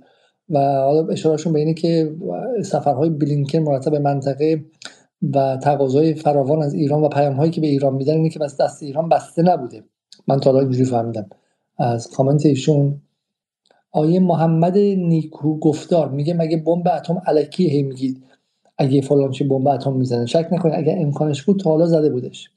ای بی میگه که اگر تمام نیروهای مقاومت بلافاصله با شدت تمام به اسرائیل حمله می‌کردن امروز اجماع جهانی علیه اسرائیل نبود و امروز اسرائیل حق به جانب بود و با یک پروپاگاندای رسانه‌ای با وحشیگری بیشتری به غزه حمله می‌کرد. این هم نکته مهمیه. و آقای پارسپور میگه که قاطع شدن تو جنگی که مال ما نیست کار درستیه. حماس اگه هماهنگ می‌کرد قضیه فرق داشت. و خانم گندم هم میگه که بدون تعصب به نظر می‌رسه که ایران در مرحله آتش مرحله آتشین جنگ هیچ برنامه برای ورود مستقیم نداره و به نظر میاد که این تصمیم کلی نظام هستش. خب بریم سراغ خانم بلا و, و بعدش هم آقای فرشید روزبه و بعدم آقای مازیار شکوری. خانم بلا در خدمت شما هست سلام خسته نباشید آقای خواستم از شما تشکر کنم به خاطر این زحمت هایی که این چند وقتی کشیدین چون واقعا ما تنها رسانه‌ای که واقعا می‌تونستیم بهش اطمینان کنیم شما بودیم. من چند تا چیز رو یادداشت کردم که یادم نره بگم. اینکه اول ما باید به رهبر ایران رهبر آیت الله خامنه ای اطمینان داشته باشیم چون واقعا ایشون فکر درستی دارن. و من که بهشون اطمینان دارم. بعد وقتی که حسن نصرالله اومد صحبت کرد همه یه نتیجه گرفته بودن ولی من پیش خودم یه نتیجه اینو گرفتم که حسن نصرالله اومد گفتش که ایران و لبنان اینا دخالت ندارن. ما خودمون دخالت داریم. من, من به نظر من منظورش این بودش که ایران چون واقعا ایران هم یه کشوری نیستش که یه دست باشه. مخصوصا از وقتی که اصلاح طلبا اومدن چند تا صدا شده. هر کاری که رهبر بخواد تصمیم بگیره هزار تا حرف می‌زنن. این تو لبنان هم هستش. برای همین حسن نصرالله یه جورایی اتفاقایی که خودش می‌خواست انجام بده رو گردن خودش انداخت. یعنی خودش گردن گرفتش. که بعد از اونم که دیدیم چطوری حمله کردش. این, این من به این نتیجه رسیدم از همه حرفاش. یکی اینم که واقعا اسرائیل در این جنگ اگه شاید این همه فلسطینی کشته شدن ولی واقعا اسرائیل تو این جنگ یک شکست خیلی عظیمی خورده. یکی اینکه واقعا ما چندین سال حق نداشتیم یک کلمه از یهودیا بگیم که همش بهمون انگز یهودی ستیزی می‌زنیم. ولی الان واقعا دیگه ما می‌زنیم تو دهنشون میگیم نه ما یهودی ستیزی نیستیم. ما ضد آپارتاید هستیم. برای همین این یه دونه برنده برگ برنده برای مردم آزاده دنیاست. بعدیش که اینجا یاد داشت که آها یکی اینکه تو این جنگ واقعا اسرائیل خب اگه بخوایم بگیم که شکست واقعی خورده اینه که الان همه چیش از کار افتاده. تا ده سال شاید هیچکی جرات نکنه توریست بره اونجا. خیلی از کالاهاشو همه بایکوت کردن. اینا چهره ای که از اسرائیل تو دنیا هست واقعا اصلا خیلی داغونه. یعنی اینکه همه به چشم کودکش می‌شناسن. کدوم جمعیت هایی که برای تظاهرات میان؟ چه مسلمون چه غیر مسلمون؟ اینو داره ثابت می‌کنن بعدش هم یکی دیگه ای هم که می‌خواستم بگم که متاسفانه من خیلی متاسفم که کشورهای عربی با هم دیگه هماهنگ نیستن اتحاد ندارن. اگه این کشورهای عربی این چند تا کشورهایی که همونجا تو خاور میانه هستن با هم اتحاد داشتن شاید این همه تو عراق تو جای دیگه دنیا این همه امپریالیسم و آمریکا نمیومد کشته مردم مردم منطقه ما رو بکشه که بخواد خودش رو صاحب منطقه ما بدونه. من همینا رو می‌خواستم بگم این فکر من بودش اینجا و این تصاویری که ما می‌بینیم واقعا دردناکه. یعنی واقعا من هیچ وقت انقدر فعالیت نداشتم تو اینستاگرام تو اینستاگرام یا تو توییتر. یعنی واقعا نمی‌تونم نمی‌تونم ساکت بشینم توییت نزنم. یعنی هی تکرار می‌کنم به همه جا به هر کی. میرم پای صفحه اصلاح طلبایی که دهنشون رو بستن هیچی نمیگم. میرم عکسای بچه های فلسطینی رو می‌ذارم. به خاطر که واقعا شرمآوره که اینا چطوری می‌تونن که چشمشون رو ببندن هیچی نگن. واقعا مزدورن. من, من هیچ اسمی دیگه نمی‌تونم برای اصلاح طلب یعنی واقعا من خودم شرم کنم که یه روز به اینا طرفدار اینا بودم. ولی الان چهره واقعی خیلی دیده شده و این جنگ این جنگ باعث شدش که چشم ما باز بشه. خیلی ماسکا همه افتاد دست همه رو شد. و اصلاح طلبا امروز نشون دادن که خودشون هم عین همین شبکه ایران اینترنشنال و اینجا این چیزا هستن. ببخشید وقت اینکه انصاف رو رعایت کنیم حالا امروز که یا دیروز گمانم با حسن خمینی جلسه گذاشته بودن آقای ظریف هم بودن در گمانم در حسین در به شکلی حسینی جماران بودش. و در همین برنامه‌ای به افق فلسطین هم خانم به شکل آزادی جهرمی اومده ابتهی اومده و آقای خاتمی هم از اول محکوم کردن. خب بخیر این هم بخش از اصلاح طلبا بودن دیگه. قبول دارید که بخش از اصلاح طلبا محکم وایسادن و بعضیشون هم ساکت بودن بعضیشون هم که اصلا چیزی نگفتن. شما الان به رغم اینکه از این چیزا آگاه هستین همچنان معتقدین که اصلاح طلبا ایران اینترنشنال بله ببین آقای آقای علیزاده اینا رسانه مگه ندارن؟ انتخاب مگه نیست؟ شرق مگه نیست؟ اینا چرا هیچ؟ من, من خب من که نمیشینم پای افق. من که شبکه توی خارج از ایران شبکه افق ندارم که ببینم. من توی اینجا دارم توی اینستاگرام توی این توییتر دارم نگاه که اینا رسانه دارم ولی هیچی نمیگن. هیچی. یعنی یه دونه توی رسانه هاشون نمیان بگن که محکوم کنن. حداقل یه کودک کشی که دارن برای جلوی چشمای ما تو ایران الان تو دنیا دارن هولوکاست رو اجرا می‌کنم. ما داریم live می‌بینیم. یه محکوم نمی‌کنم. واقعا شرم‌آوره. من نمی‌دونم. اونا هم حالا اومدن تو تلویزیون حرفاشون رو زدن. ولی خب الانم بعد اونم که اومدن تو تلویزیون یه قشقرق دیگه به پا کردن که آی اون خانم اینو گفت اونو گفت. یعنی اصلا خودشونو زدن به کوچه علی چپ یه طرف دیگه زدن به یعنی واقعا دیدنیه دیگه کاراشون دیگه. برای همین واقعا من فکر کنم که این که رهبر خودش رو اینجوری یه خورده آرامش یعنی با منطق تصمیم گرفتش که حمله نکنه. به نظر من که به اسرائیل حمله نکنه یا اینکه خودش رو دخالت نده یکی دلیلش به خاطر همین اصلاح طلبا و این این کسایی که تو ایران نمیشه بهشون واقعا اون نکته که داره گفتیم من به شما موافقم این که در نهایت تصمیماتی که در ایران گرفته میشه و همینطور تصمیماتی که در لبنان گرفته میشه متأثر از سیاست های داخلی اونجا و هم درگیری های داخلی و جناحبندی های داخلی هم هستش و منظر این نکته بسیار بسیار درستی. خب بریم سراغ نفر بعدی و آقای پارتیزان که منتظرم آقای رضا پارتیزان در خدمت شما هستیم. درود بر شما. ببخشید دکتر من اول سپاسگزاری می‌کنم از برنامه های خیلی خوبتون. خیلی خوشحالم که تو stage تون بالاخره تونستم mic بگیرم. من اینجا تو ایران متاسفانه VPN ضعیف نت ضعیف bug زیاد می‌خوریم.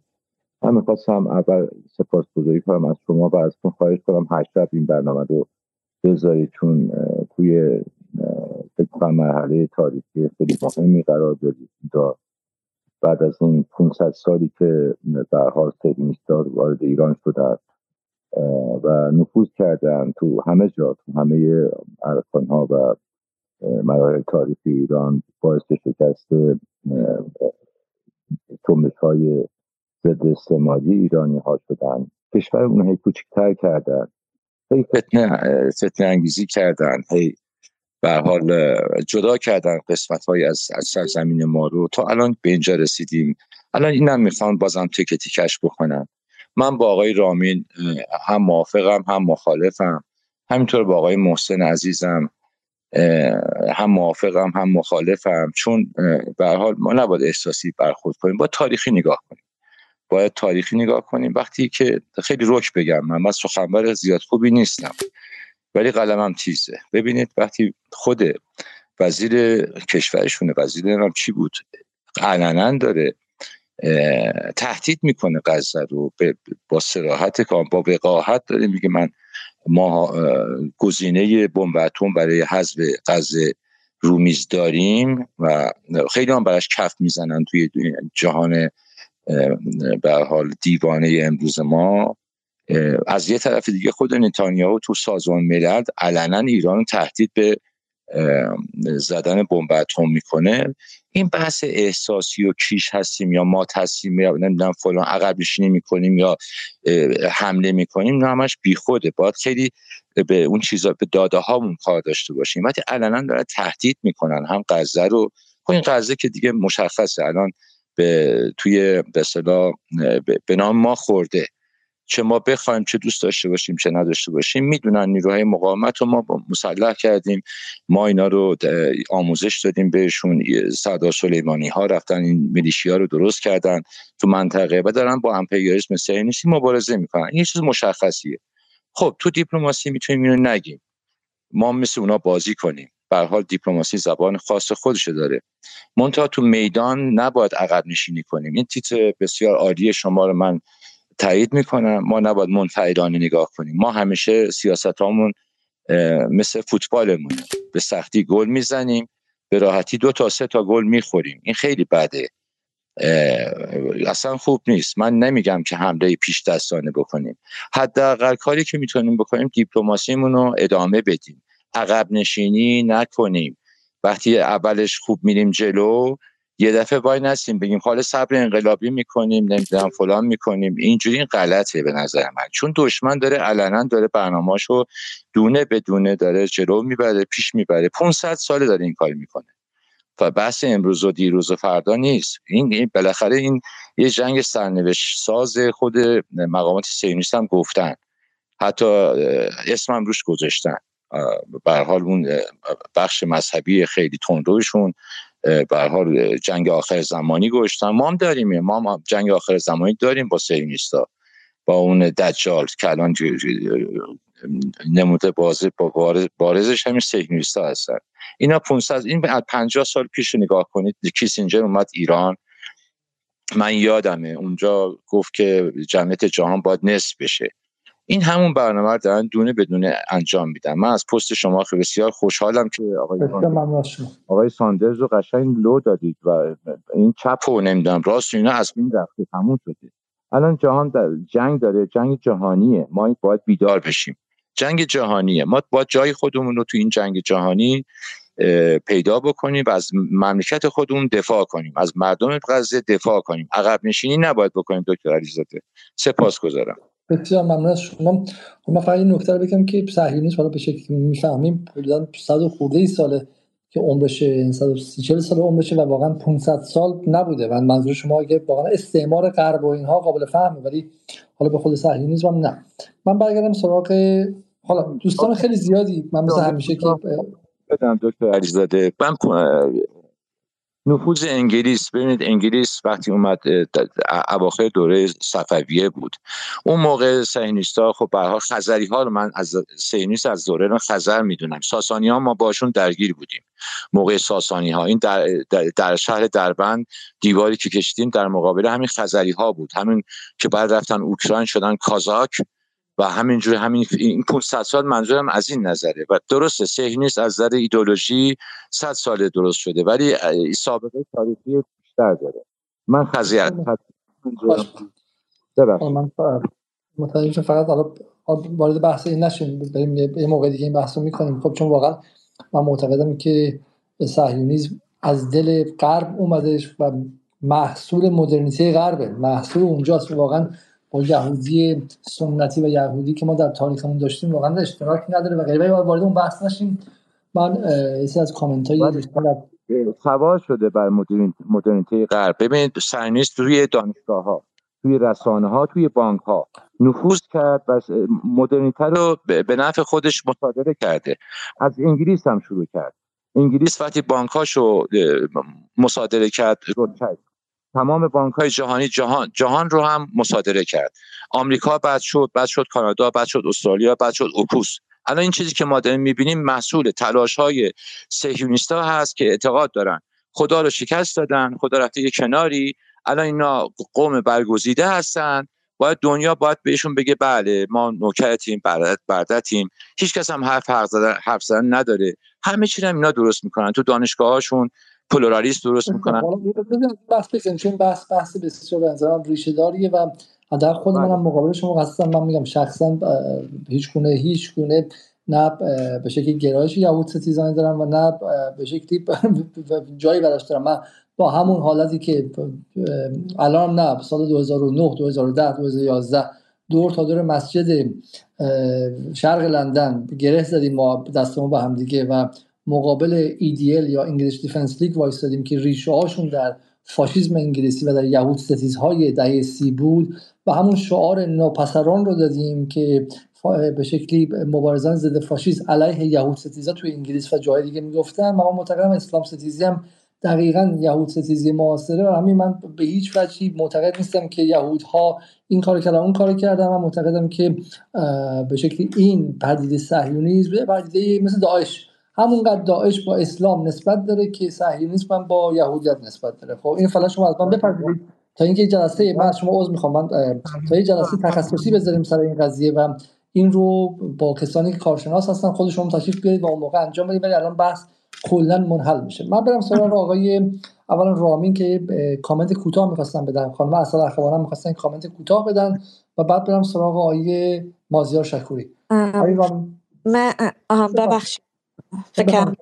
نه من, من فقط می‌خواستم بگم اتفاقا به نظرم خیلی خوبه که آقای علیزاده یه برنامه ای هم در واقع شما بتونید داشته باشید در مورد تاریخ یهود ستیزی چون واقعیت این تاریخ یهود ستیزی کاملا غربیه یعنی من با این دوستی که الان صحبت کردن از این منظر موافقم که در هر صورت پروژه صهیونیسم ایدئولوژی صهیونیسم با اون استعمار انگلیس کاملا در هم تنیده است. همینطور که در واقع قبل از اینکه دولت اسرائیل شکل بگیره ما می‌دونیم که تو اون جغرافیا در واقع انگلیسی ها بودن. ولی اینکه واقعا بتونیم فکر کنم خیلی خوبه یه برنامه باشه که بشه بررسی کرد که چطور اصلا این تاریخ یهود ستیزی کاملا چیز غربیه و هیچ ربطی به جغرافیای ما نداره.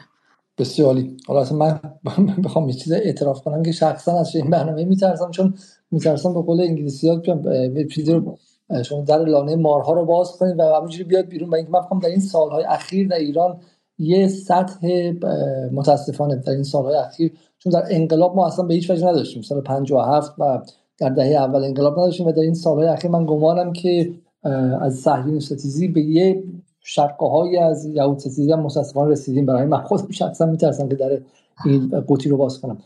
درسته ولی بررسی تاریخش آقای علیزاده نشون میده که در واقع چطور در واقع همین غرب ازش استفاده کرده از این خشمه که الان بخواد خودش رو اینطوری بروز بده.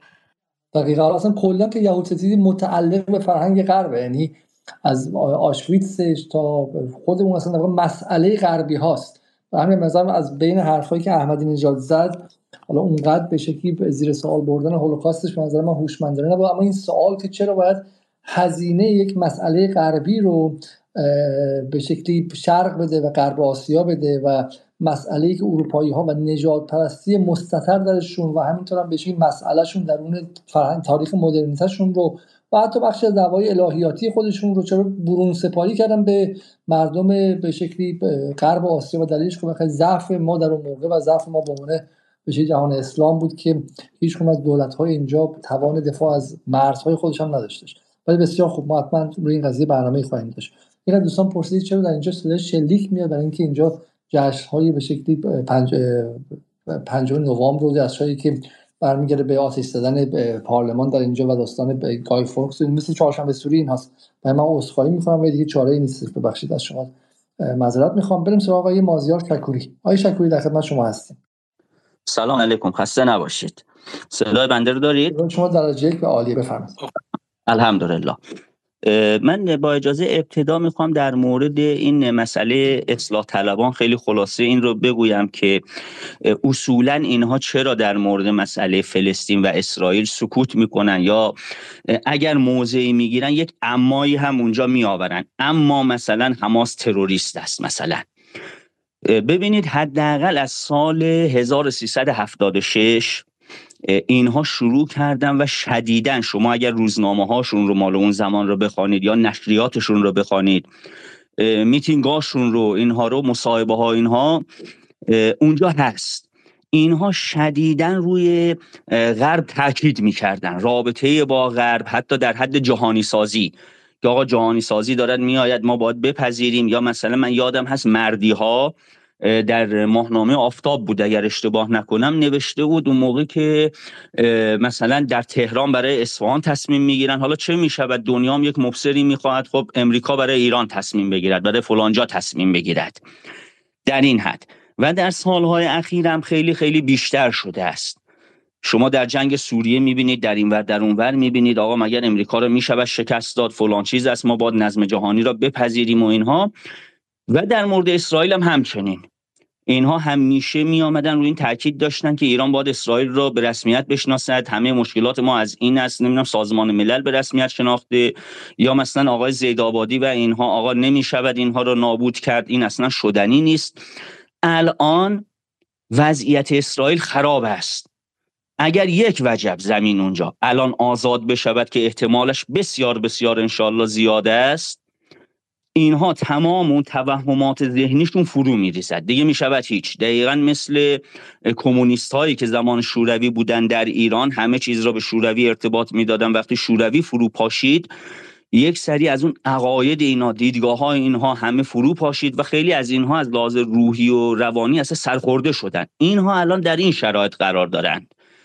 این که شما می‌بینید اینها موضع درست حسابی نمی‌گیرند اینها یا تو دلشون می‌خوان که اسرائیل موفق بشود علتش این است. اینها در توهماتی هستند که اونها همه یک باری فرو میپاشد. این یک نکته. اما در مورد این که این روزها برخی ها صحبت می‌کنن می‌گوین که آقا مثلا ایران چرا منفعل است حزب الله چرا منفعل است محور مقاومت چرا منفعل است. ببینید متاسفانه برخی از ایرانی ها مسائل سیاست نظامیگری اینها را مثل دعوای بعد مدرسه می‌بینند. توجه به این ندارند. یک زمانی اسرائیل می‌رفت در مراکش دفاتر فلسطینی ها را بمباران می‌کرد. آیا امروز می‌تواند؟ نه. تمام شده. اینها توجه به این ندارن اگر یک روزی حزب الله یک تیر خالی می‌کرد به سمت اینها اینها بیروت را بمباران می‌کردن شدید. الان حزب الله هر روز دارد عملیات های هدفمند انجام می‌داد پایگاه های اینها را می‌زند. الان دو شبم که هست که آرام آرام شروع کرده از حرکت های راکتی به شهرک ها خب الان اسرائیل چرا تکان نمی‌خورد؟ چون توانش را ندارد. این ور قضیه را می‌بیند. ببینید هر دو سوی قضیه میآیم و آنالیز می‌کنن خودشون را طرف مقابل را شرایط را.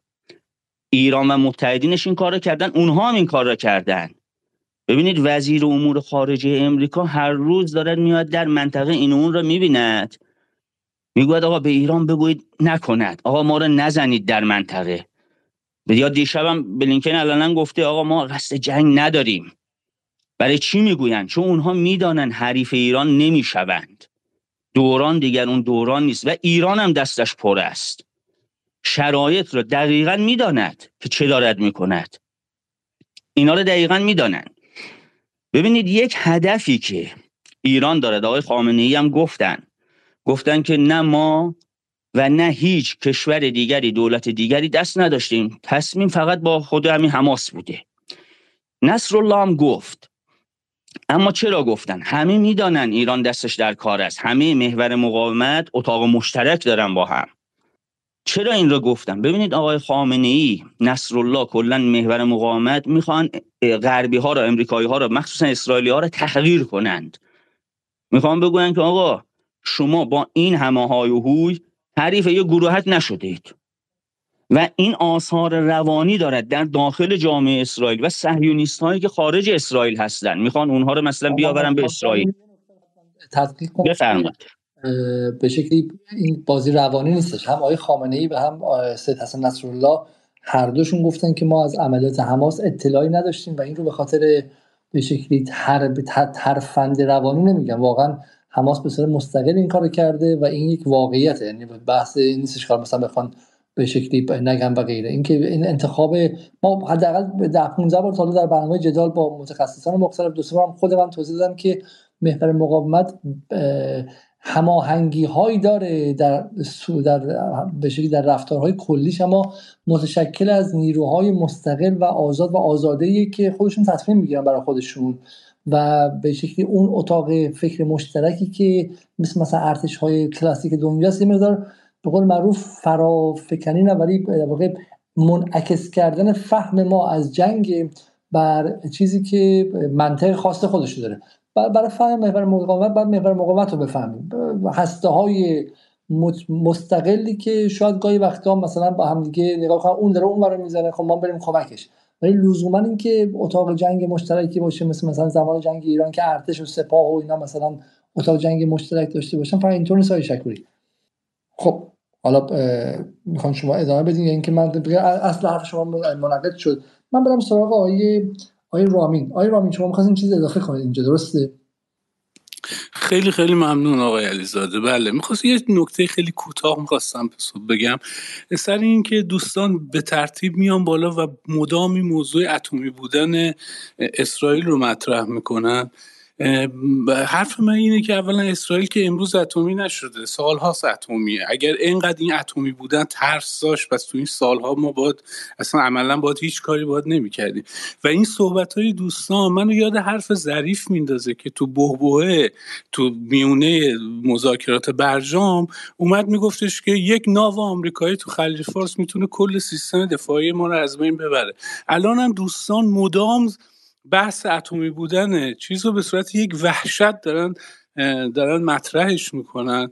در حالی که اولا ایران عراق نیست که یکی با هواپیما یا سوریه نیست که با هواپیما به سادگی را بیفته بیاد هر جوری که دلش خاصی بمب اتم بندازه.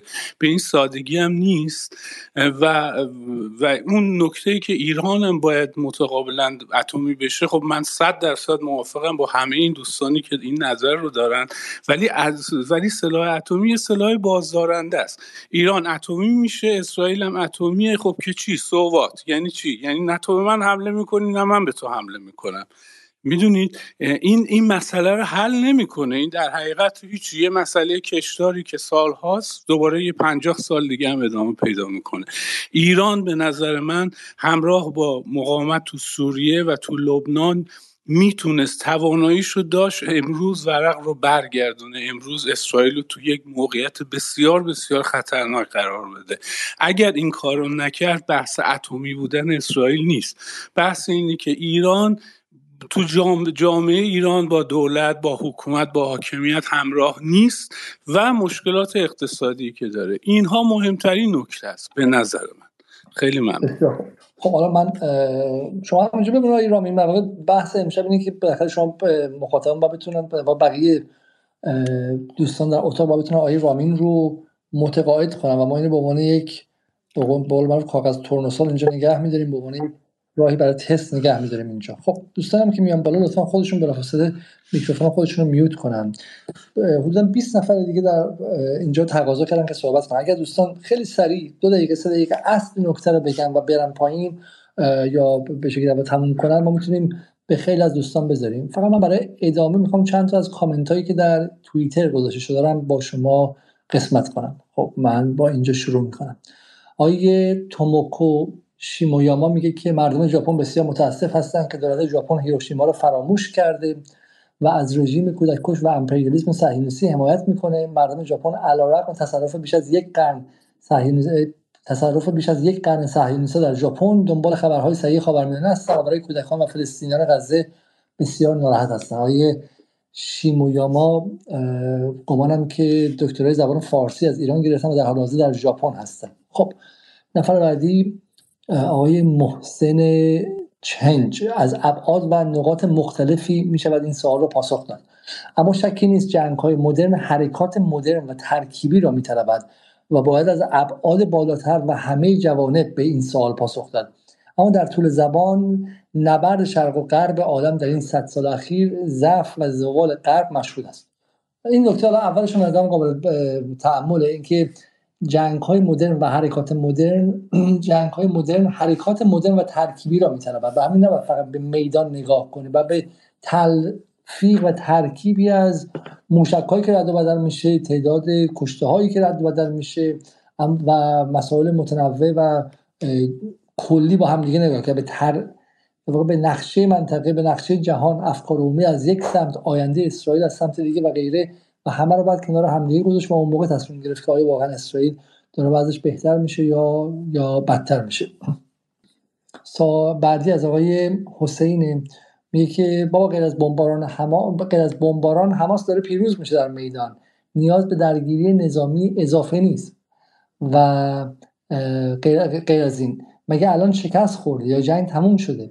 قطعا در صورت شکست حماس حزب الله تمام عیار وارد میشه. اما اما حماس الان داره قدرت خودش تثبیت می‌کنه. و مثل حزب الله و در صورت آتش بس پیروزی بزرگی حاصل شده. و همین آیه حسین معتقده که شکستی در کار نیستش و همین الان هم حماس در لحظه تثبیت خودشه و کافی که الان آتش بس اعلام شه تا اینکه در واقع پیروزی هفته اکتبر در مقایسه با کارهایی که در این 31 روز اسرائیل کردن نشون که حماس پیروز بوده.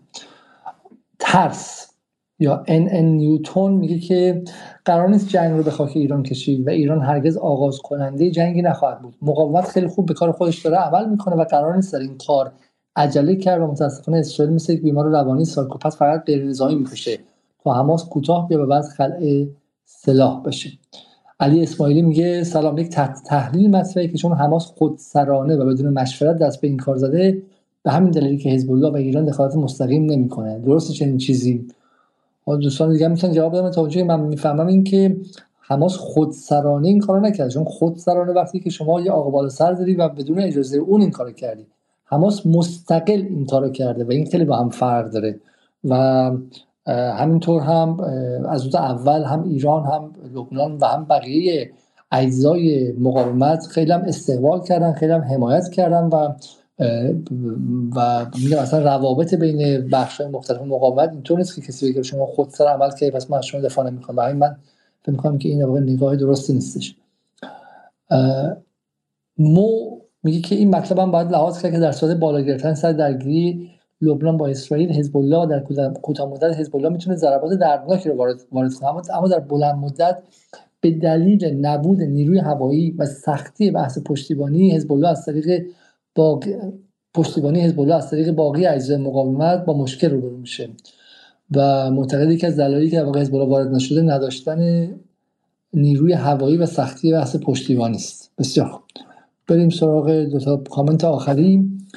Goldfinger میگه که به نظرم ایران با هوشمندی و درایت داره جلو میره. همچنین حزب الله لبنان و دیگر عناصر جبهه مقاومت در جنگ نباید احساسی عمل کرد چون تبعات زیانباری داره و مو دوباره میگه که پشتیبانی حداکثر غرب از اسرائیل به وجود میاد. پس به نظر بنده اگر هدف شک... هدف شکست این جبهه هدف هدف شکست این جبهه غرب و در راس اسرائیل در نظر بگیریم ابتدا با سیستم پشتیبانی اسرائیل مختل شه. و این به نظر من حالا شاید قابل تحمل باشه چون بالاخره تغییراتی که در سطح کلان جهان داره اتفاق میفته و بحث بریکس بحث چرخش به شرق بحث نظم نوین جهانی اون پشتیبانی اسرائیل رو در میان مدت و در دراز مدت داره به صورت کیفی و ماهوی تغییر میده و داره تضعیف می‌کنه. خب آقای سیروس هم میگه که دوست عزیز خیلی از کشورهای مخالف ایران می‌خوان ایران وارد شه ولی این کار سیاست و تدبیر می‌خواد. مطمئن باش با توجه به درک همه مسائل ایران تا کنون عاقلانه و هوشیارانه رفتار کرده. قضاوت زود است. خب میام سراغ دوستان که در اون اتاق. اما برای اینکه یه مقدار هم تنوش همین که یه سه چهار دقیقه ما خبرها رو هم بگیریم. من میام سراغ خانم اخوان خانم اخوان ما از روز اول می‌خواستیم شما رو دعوت کنیم و یه برنامه مستقل مستقل داشته باشیم چون آلمان در قانون توجهات بود و به نظر میاد که سخت گیرانه و غیر دموکراتیک ترین و ضد حقوق بشری ترین رفتار رو مقابل حق آزادی بیان و حق تجمع و حق اعتراض داشت. شما خودتون در برلین هستیم و سالهاست که به شکلی فعال به شکلی فعال حقوق فلسطینی ها بودین. اگر میشه بیمید از این 31 روز برام تعریف کنین که چه اتفاقی افتاد و تجربتون چی بود؟ خیلی ممنون آقای علیزاده.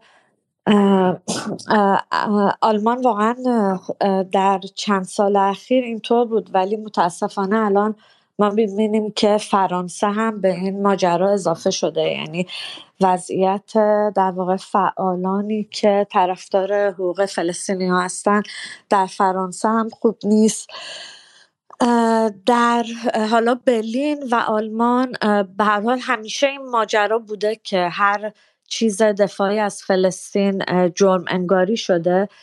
ولی در این قضایای اخیر چیزی که حداقل من مشاهده کردم خشونت پلیس بود. یعنی خشونتی که به حال حالا ما می‌دونیم که پلیس آلمان خشن هست. ولی خشونتی که علیه نوجوانان داشت. در واقع کودکان و نوجوانانی که به حال خشم و غم داشتن. از این ماجرایی که الان در واقع قتلی که قتل عامی که داره در غزه اتفاق میفته و خب روز به روز قوانین هم سختتر می‌شد. یعنی حالا مثلا این شعار from the river to the sea که اینجا ممنوع شده. ولی فارغ از اون بچه ها توی مدارس مثلا اجازه ندارن که دیگه چفیه بندازن و اصلا یک دوگانه ای توی جامعه هست. یعنی مثلا واقعا من که چفیه میندازم میرم بیرون به این شکل که یا آدما با نفرت بهت نگاه می‌کنن یا عرب ها و فلسطینی ها مثلا لبخند می‌زنن. و حالا فارغ از اینکه الان این قضایای غزه و اینا هست ولی مسئله نجات پرستی که به نظر من علیه اعراب وجود داره الان در حال حاضر توی جامعه آلمان خیلی خیلی بیشتر شده و این اینطور نیست که مثلا خب همیشه این بود مسلمان ستیزی و اینا اینجا وجود داشت. ولی الان انقدر گسترده شده که حتی هر کسی که به نوعی بخواد عرب خوانده بشه یا مسلمان خوانده بشه توی نگاه جامعه می‌تونه مورد حمله حمله در واقع نجات پرست ها قرار بگیره. و متاسفانه نجات پرست ها اینجا فقط راست افراطی نیستن. نجات پرست هایی که علیه اعراب هستن بلکه بخشی از کسانی که خودشون هم مثلا جدا از اون نگاه می‌بینن. یا بخشی از مثلا اون نگاه آلترناتیو علیه یهود ستیزی می‌بینن.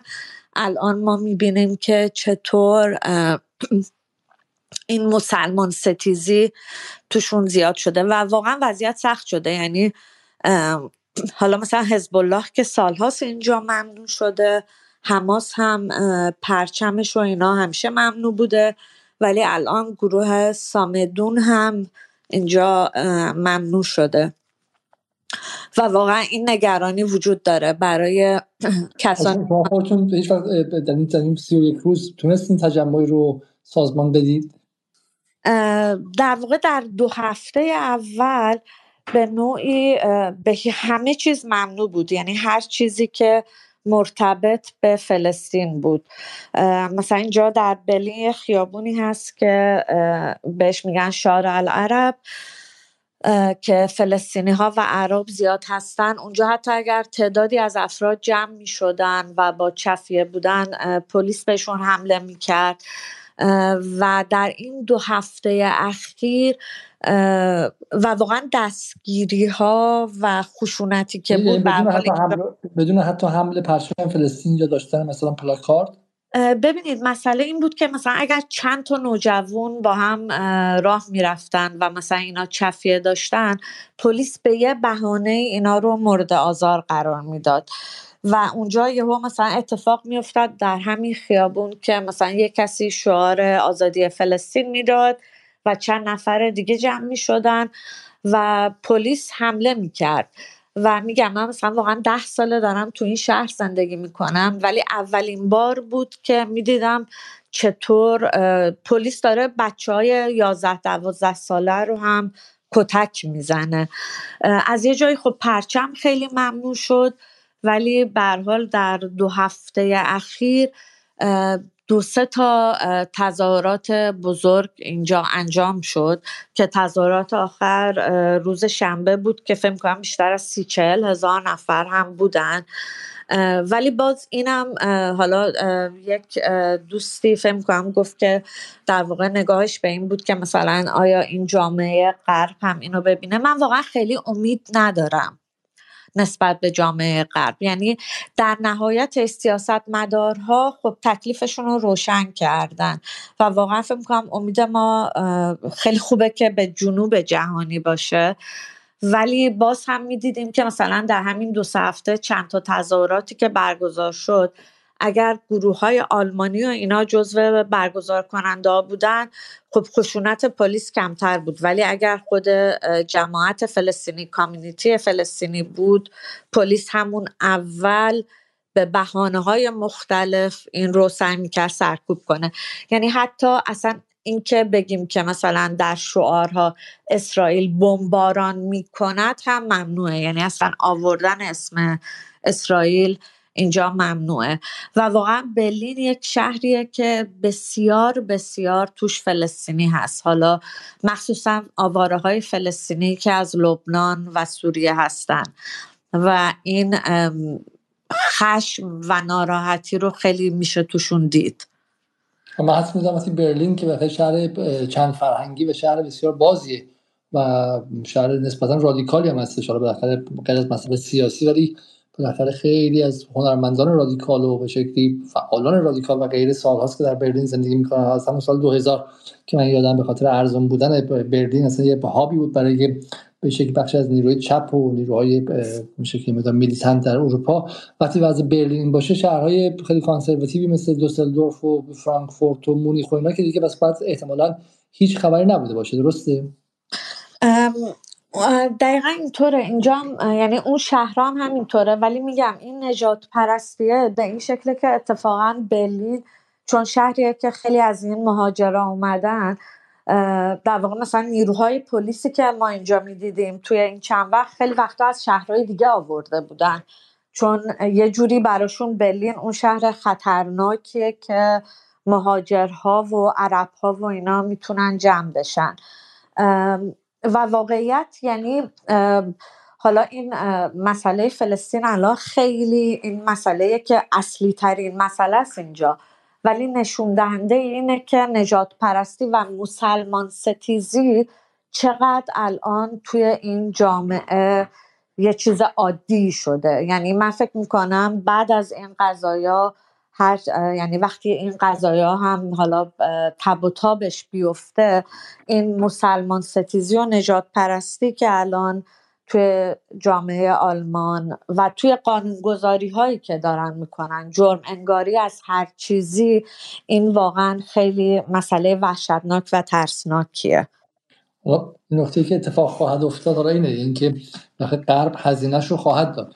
این همون غربیه که یه مثلا بچه 13 ساله تو برلین یادش میاد که دو سال پیش برای اوکراین چه کار کردش. درست؟ یعنی سینه می‌زد قمه می‌زد برای اوکراین و چشش یک لحظه از اشک وای نمیستاد و به اونم مجبور می‌کرد که برای اوکراین عزاداری کنه. در واقع به لباس سیاه اوکراین رو به زور تنه همه کردن تو آلمان. درسته یعنی از رسانه ها و من میگم. من تو انگلیس که واضح بود که وبسایت Royal Opera House و به شکلی National Film Theatre و چیزایی که اصلا به هنر مربوط به رقص و باله و به این مربوط بود همشون پرچم اوکراین از بالا تا پایین بود و اونجا اونقدر شما موظف بودی بدون اینکه حقی داشته باشی که با اوکراین همدلی کنی و شما اینجا موظفی که با فلسطین همدلی نکنی. برای همین از دل یه نسلی به وجود میاد که اینا شکاف های اجتماعی رو زیاد می‌کنه. همونطور که در ایران به شکلی سیاست های حکمرانی که الان ایده رو خوشحال کرده در قالب مثلا بحث حالا بحث فرهنگی و غیره کشور مال حزب اللهی هست ممکن سه ماه یه چیز سیاست رو خوشحال کنه و ده سال دیگه از یه دیگه می‌زنه بیرون. حکمرانی مثل فیزیکه مثل مثل قوانین طبیعیه. دیر و زود داره و سوخت و سوز نداره. و اینجا های اجتماعی که داره تو آلمان و تو اروپا سرباز می‌زنه و تعمیق میشه پنج سال دیگه ده سال دیگه از تو شورش های اجتماعی میاد بیرون از توش جنگ داخلی بیرون میاد. ببینید مثلا تو جایی مثل فرانسه و آلمان که جمعیت زیاد بخاطر 6 میلیون شما اگه اشتباه نکنم تو آلمان ترک دارید فقط درسته؟ بله درسته. دقیقا. من فکر کنم تو برلین مثلا واقعا بیشتر از 40 50 هزار تا اگر اشتباه نکنم فقط فلسطینی وجود داره. و آقای علیزاده همین چیزی که شما میگید یعنی واقعا این مثلا سر اوکراین چه اتفاقاتی اینجا میافتاد و اصلا کلا ادارات دولتی اینجا علاوه بر اینکه پرچم آلمان رو روش داشتن پرچم اوکراین رو گذاشتن. و حالا برخی از این ادارات پرچم اسرائیل رو روش گذاشتن. و نمی‌دونم در اخبار احتمالا همه دوستان دیدن یه بچه که در دبستان بوده. مثلا فکر کنم هفته دوم بعد از هفته اکتبر. یه پرچم کوچیک اسرائیلی داشته و معلم بهش حمله می‌کنه و فیزیکی این بچه رو می‌زنه. یعنی واقعا توی, توی کشوری که مثلا حقوق کودک خیلی مهمه و بعد از اون اتفاقی که میفته اینکه بچه رو تعلیق می‌کنن از اینکه به مدرسه بره نه که اون معلم اخراج بشه. و واقعا بچه هایی که در این جامعه الان دارن بزرگ میشن خب این حجم از تبعیض از دوگانگی اینها به قول شما واقعا به زودی زود خودشو نشون میده. بسیاری حالا من اینجا توییتی نشون میدم برای اونهایی که در یوتیوب برنامه می‌بینن. از دیوید ادلر که میگه که یک قانون جدید در فرانسه. سنا میگه که an insult committed against the state of Israel is punishable by two years of imprisonment.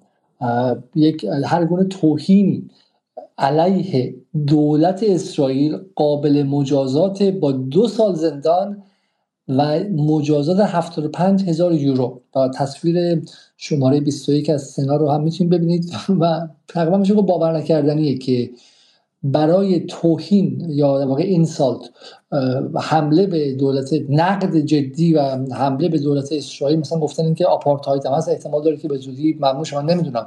در حالی که آپارتاید رو هم عفو بین الملل گفته هم دیدبان حقوق بشر گفته هم به شکلی سازمان ملل عملا برش سهه گذاشته و غیره. یعنی به زودی گفتن این هم ممنوع میشه و ببینید که این مکارتیزمی که در فرانسه هستش رو در جاهای دیگه است ببینید همان فرانسه است که سال پیش مکرون مسیح علی رو در آغوش گرفته بود و میگه من از انقلاب زنان ایران و انقلاب ایران دفاع می‌کنم. این همون مکرون است که می‌خواست سال پیش آزادی بیان به ایران صادر کنه و آزادی تجمعات صادر کنه این این معنی نیستش که ما از اینکه در ایران حق تظاهرات نیست خوشحالیم بعد من فکر می‌کنم که اگر حق تظاهرات در ایران بود الان ما این مشکل سر قضیه فلسطین نداشتیم. من فکر یکی از مشکلات فلسطینی که جمهوری اسلامی در 42 سال گذشته خیابان رو ملک ارث پدری خودش دونست و به هیچ کس اجازه نداد که از خیابان اجازه کنه اجازه استفاده بده. حتی ده نفر که می‌خواستن تو خیابون بیان رو سریع مقابلشون ایستاد و این این این این حکمرانی بد هم نتیجه خودش نشون داده که خیابان فقط و فقط فرمایشی شده و مردم عادی ازش استفاده نمی‌کنن که بیان کنن. و همین چون یک دونه تظاهرات خود انگیخته فلسطینی ندارید اینجا. ولی ولی ولی با این حال مکرون می‌خواست برای ما آزادی بیاره در اینجا و الان میگه که اگه کسی به اسرائیل توهین کنه دو سال زندان و 75 هزار یورو به شکلی مجازات داره. خب من یه سوالی از خانم می‌کنم آقای علیزاده دقیقا همین حرفه. یعنی به نظر من با وجود اینکه واقعا منم شکوهمند بودن تمام این تظاهرات و اعتراضاتی که علیه رژیم سینسی تو این کشورهای غربی بود خب منم خیلی ازش خوشحال شدم. ولی به نظرم خیلی از اینها حالا اون مردم اونجا هستند ولی خیلی از اینها خیلی پایه اساسی نداره و برای همین من فکر می‌کنم خیلی خوبه که همین تمرکز روی انسانهایی باشه که از مناطق خودمون هستن. حالا به تظاهراتی که امروز از من میشه امروز دیدم در ونزوئلا بود یا مثلا در یمن بود یا کشورهای اینجوری بود خب تظاهرات واقعا باور نکردن تو اندونزی باور نکردن دیروز پاکستان می‌گفتن که یک میلیون برای الاقصا و اسم تظاهرات بود که یک میلیون برای الاقصا و همین در اون به قول شما جنوب جهانی یا اون تظاهرات منظر من بسیار جای دیگه داره. من سلام عرض می‌کنم خدمت یک قریشی و خیلی خیلی خوشحالم به ما پیوستن. اما من میرم سراغ آقای روح الله پور اسماعیلی که خیلی وقت پایین منتظر هستن و از آقای پور اسماعیلی می‌خوام که در مورد این قضایا صحبت کنن و همینطور آقای خان محمد علی آقا با بعد میرم سراغ آقای قریشی. آقای پور اسماعیلی بفرمایید. سلام آقای علیزاده. سلام شبتون بخیر. یه مقدار بلندتر ممنون میشه. صدامو دارین؟ صدا عالی فقط یه خورده بلندتر خسته نباشید دارم خدمت شما و همه شنوندگان. جا داره اول عرایزم از شما تشکر بکنم به خاطر موازی که در این چند سال اخیر داشتید. به ویژه در آشوب های سال گذشته که واقعا جای تقدیر داره.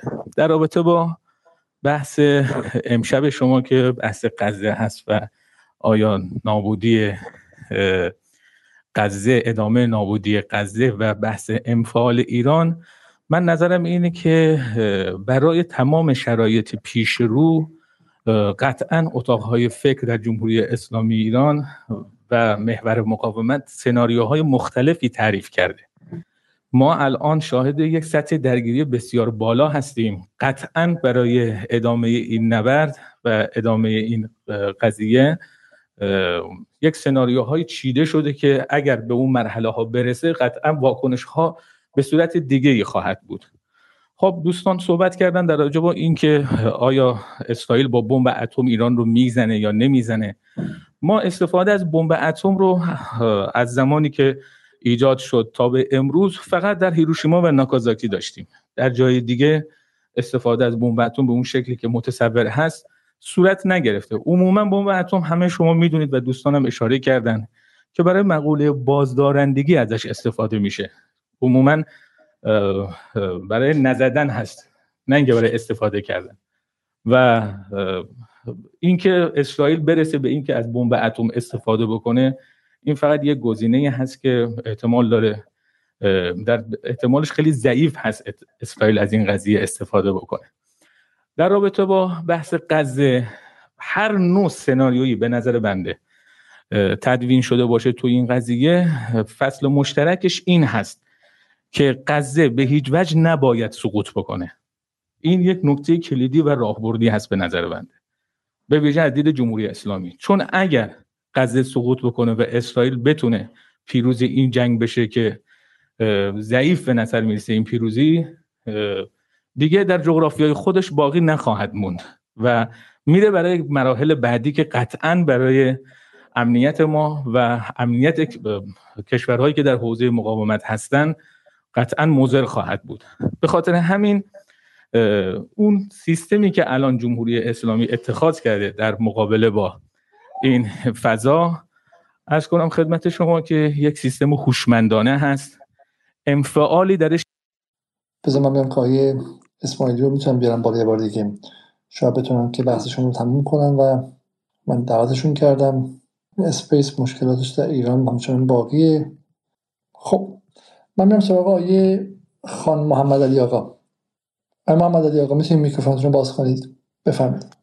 سلام دوستان صدا بنده میاد؟ صداتون عالی میاد. دو دقیقه بفرمایید. من ابتدا باید کشته شدن ده هزار فلسطینی رو طی سه هفته به وجدان بشریت تسلیت بگم. فارغ از اینکه جیبمون پر یا خالیه یا اهل کدوم. ادامه بدین شما خانم آقا بفرم ادامه بدین یا اهل کدوم حزب و جناح و اهل کدوم کشور هستیم. اصلا مشکل اسرائیل و فلسطین هم مال الان نیست و ربطی به جمهوری اسلامی هم نداره. مربوط به 75 سال پیشه. بعد در مورد این جنگ اخیر هم باید بگم که ببینید در مورد نتانیاهو ستاره بنیامین نتانیاهو آقای علیزاده در آسمان سیاست اسرائیل روز به روز در حال کم شدنه.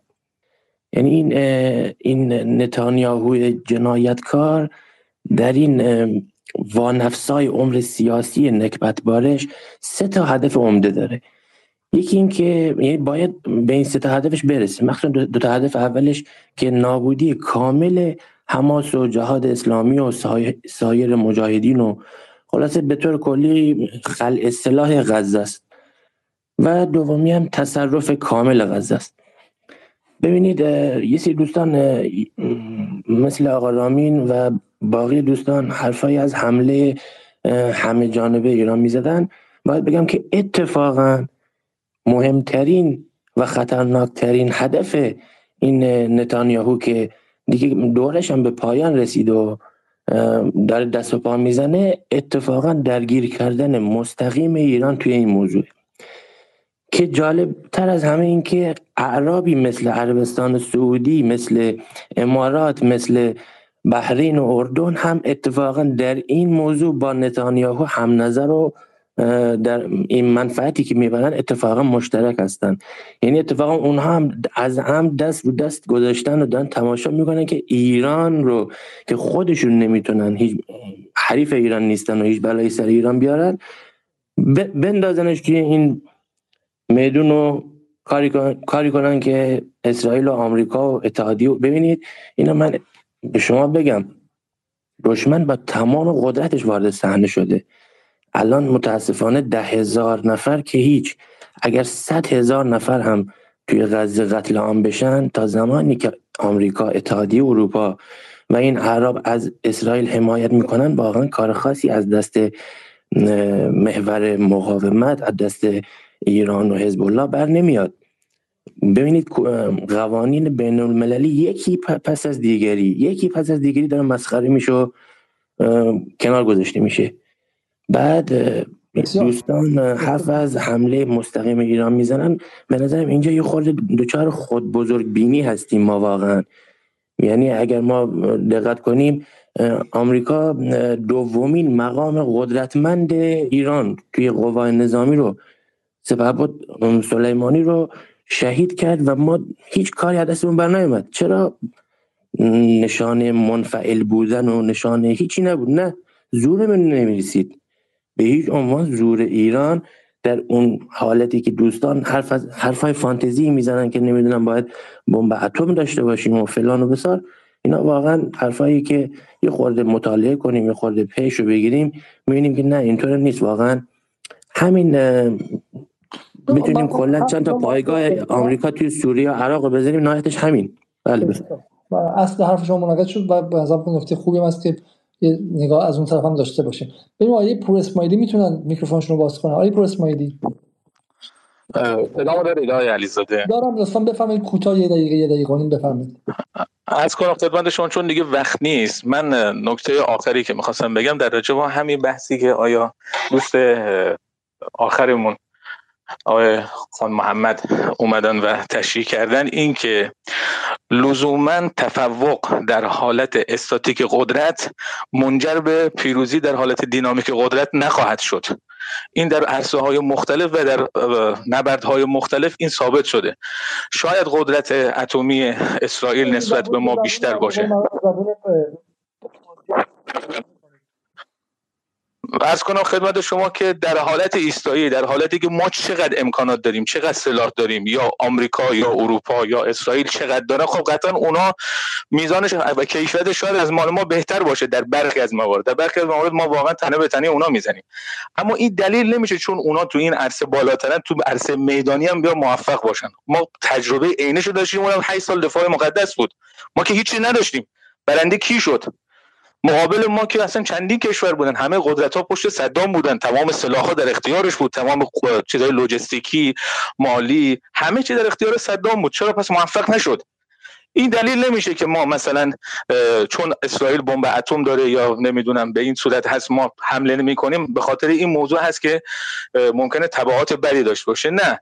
فقط نکته که تو ذهنم بود و یادم رفت بگم الان یادم اومده تو بحث از کنم خدمت شما که این که چرا الان ما وارد نبرد نمیشیم قطعا سناریوها چیده شده. اما یک نکته مهم در اینجا اینه که آقای علیزاده و دوستانم عرض کردم بعضی جسته گریخته اشاره کردن. ما باید در جامعه ما این اتفاق نظر شک بگیره که اگر برخورد ما با آمریکا و اسرائیل در اون سطح بالا شک بگیره همه نوع پشتیبانی از این مبارزه در داخل جامعه ما شکل بگیره. اگر ما تو جنگ با دست خالی موفق بودیم به خاطر این بود که هم پشت جبهه ما مثل خط مقدم ما داره یه طرز فکر بودن و همه حمایت و پشتیبانی می‌کردن. اگر الان جنگ بین ما و اسرائیل و آمریکا شکل بگیره قطعا دیگه در یک جغرافیای خاص نخواهد بود و ممکنه که خیلی از استانهای کشور ما درگیر بشن. چون اگر ما بزنیم اونها هم خواهند زد و این طبیعت جنگه. باید ببینیم که اون کشش اجتماعی در لایه های اجتماعی ایران خصوصا بعد از شکاف اجتماعی که بعد از آشوب های سال پیش ایجاد شد و نتیجه کار نرم چندین ساله دشمنان ما بوده آیا این اتفاق نظر هست که بیایم مثلا در این زمینه بیایم مقاومت بکنیم و بیایم واکنششون بدیم تو اون سطح؟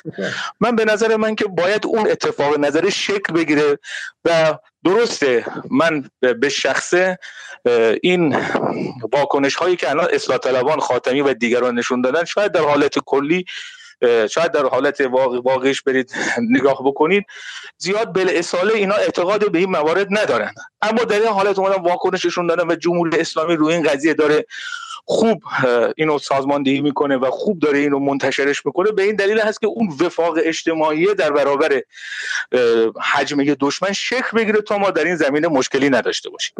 ممنون از شما. و تقاضا می‌خوام حالا که از اینجا بعد دوستان بذار کوتاه صحبت کنن چون حدودا 20 دقیقه کلا از پایان از پایان برنامه بیشتر نمونده. من یک کامنتی رو می‌خونم در یوتیوب از خانم پری دالبندی. میگه آیا مقاومت در آینده هزینه این تماشاچی بودن ایران رو نخواهد پرداخت؟ منظورم اعتمادی ناشی از این انفعال و عدم دخالت ایران در نبرد غزه بر همه نیروهای نیابتی ایرانه.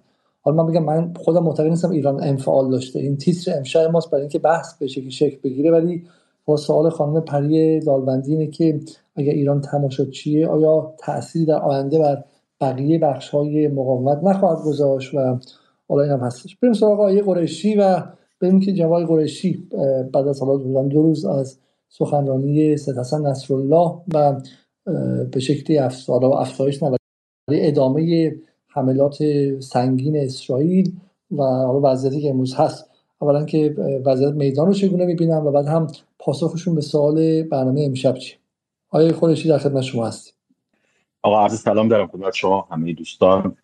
امیدوارم که حالتون خوب باشه. والا آقای علیزاده ببین ما به چند تیف داریم که این نگاه رو متاسفانه حالا یا دارن یا اداشو در میارن. خب یه طیفه که این به هر حال اینا براشون مهمه یعنی هم ایران هم متحدین ایران آینده ایران براشون مهمه. اینجا ما باید توضیح بدیم واقعا باید به ایستیم و توضیح بدیم. یه طیفی داریم که اینا فرق نمی‌کنه. دیدین روزخونایی که تحت می‌دونیم مثلا ما با چین صلح کنیم اینا ما باختیم با سعودی صلح کنیم ما باختیم چین با سعودی صلح کنه ما باختیم. این طیف فرقی نمی‌کنه. یعنی سید حسن اگر دستور آتش می‌داد و می‌گفت آقا پشت سر منم نگاه بکنید و ببینید که اسرائیل داره میسوزه باز اینا می اومدن می‌گفتن که حالا ما چه لزومی داره که دخالت بکنیم. اونم خیلی مهم نیستن اینا روزخونن و اصلا قصد دشمنی با ایران و هر آنچه که توی فلک ایران میچرخ است حالا ولی برای کسی که واقعا علاقه منده ببین آقای علیزاده یادتون هست من عرض کردم قبل از سخنرانی سید حسن عرض کردم حالا به تصادف سید حسن هم اشاره کرد. ما چند تا بحث داریم به هر حال. بحث اینی که قضیه برنده نهایی بشه برای محور یک تصمیم راهبردیه. یعنی تا زمانی که نیرو مثلا همین امشب که دارم خدمتون صحبت می‌کنم توی 48 ساعت گذشته با 27 تانک و نفربر و زره پوش و هامر و این جیپ های معروف هامر رو به قول معروف اینا زده شدن توی غزه با سرنشین هاشون و دو سه تا کمین خیلی غافل کننده که یکیش رو گزارشگر فاکس نیوز گزارش کرد زنده گزارش کرد همین امروز که صحبت سر اینه که 20 نفر فقط توی یک کمین کشته شدن. ببینید شما به حجم حجم مقاومت رو با اگر لحاظ بکنید یعنی از این از این نگاه هپروتی اگر دست بردارید حجم یک گروه مقاومت رو حساب بکنیم حجم نیروی اسرائیل رو حساب بکنیم و اینکه سی روزه هیچ پیروزی ملموسی یعنی پیروزی که یعنی تبریک بگن فرمانده ها به هم دیگه یا اعلام بشه ما ندیدیم. تو تمام این سی روز به هر حال شکست پشت شکست شکست توی حوزه امنیتی نظامی افکار عمومی منطقه جهان عرب جهان اسلام اروپا افکار عمومی آمریکا که مهمترین متحد اسرائیل یعنی نظرسنجی که میشه برای دموکرات ترسناک شده. به هر حال به طور سنتی عرب ها مسلمان ها و آفریقای تبارها رأی ثابت دموکرات هاست و تو نظرسنجی چند روز اخیر اصلا به طرز شگفت انگیزی این این طبقه این طبقه بی تفاوت شده به در رأیش نسبت به دموکرات یا انتخابات آینده. یعنی همه اینا رو شما وقتی لحاظ بکنید و یک گروه 50 60 هزار نفره که نیروی نیروی نخبش میگن هفت تا ده هزار نفره. این این کارها رو شما مثلا نادیده گرفتن و یا انتظار موجود داشتن من به نظرم دیگه یا آدم یه مقداری حالا آدم عامی مشکلی نداره. یعنی واقعا آدمی که خب این مطالعه من من من خودم نقش وکیل مدافع شیطان بازی کنم. بحث اینه که شما میگی که اسرائیل فقط شکست خورده. اما ما می‌دونیم که اسرائیل در این جنگ ها از حد اکثر زمانی که می‌تونه استفاده می‌کنه به واسطه حالا تا اونجایی که تا اونجایی که غرب باش را میاد. یه موقع است که 22 روزه سال 2008 2009 یه موقع است که چه 34 روزه 37 روزه 15 روزه 3 روزه توی سیف القدس و غیره. ولی تا اونجایی که بتونه و واسه همون چمن زنی درسته؟ و زدن چمن و همون در واقع استراتژی داهیه یا ظاهیه و تا اونجا بتونه می‌تونه طرف مقابل رو 10 درصد 20 درصد 30 درصد گاهی وقتا 80 درصد زمین گیر کنه. خب از این نظر بالاخره کاری که اسرائیل داره می‌کنه از زدن بیمارستان تا زدن زیرساختها تا به شکلی با خاک یکسان کردن شمال غزه تا زدن راه های ارتباطی تا هل دادن بخشی از جمعیت بیرون از غزه و غیره. آیا موفقیت به معنی خیلی سایکوپاتیک و بیمارگونه و ضد بشریش ولی بالاخره موفقیت محسوب نمیشه؟ آخه من ببینید من خب خیلی ببینید خیلی مشخصه.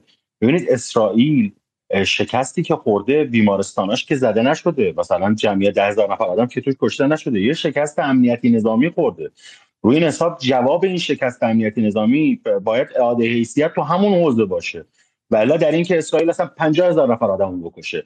تا زمانی که اون اعاده حیثیت تو اون حوزه رو انجام نده برنگردونه که روی زمین ببینید ما بحث یعنی من خیلی ساده است. نمی‌دونم شاید من فکر می‌کنم خیلی ساده است یا البته قطعا شما استاد منید. من نسبت به کسایی که این طور سوالاتی رو مطرح می‌کنن خیلی ساده است. ببینید شما شما اسرائیل دو تا ضربه حیثیتی خورده یعنی تو بحث امنیتیش و تو بحث نظامیش.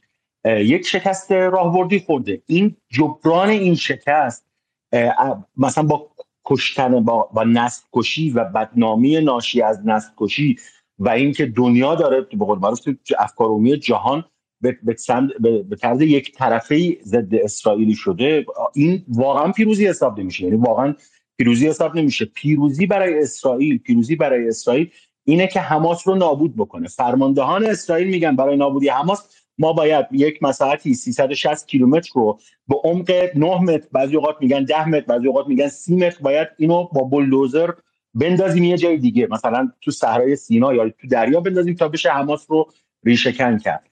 اینطور پیروزی به دست نمیاد. اگر یادتون باشه ما از روزهای اول گفتیم همچین پیروزی ناممکنه برای اسرائیل. یعنی پیروزی در بعد نظامی و امنیتی برای اسرائیل ناممکنه.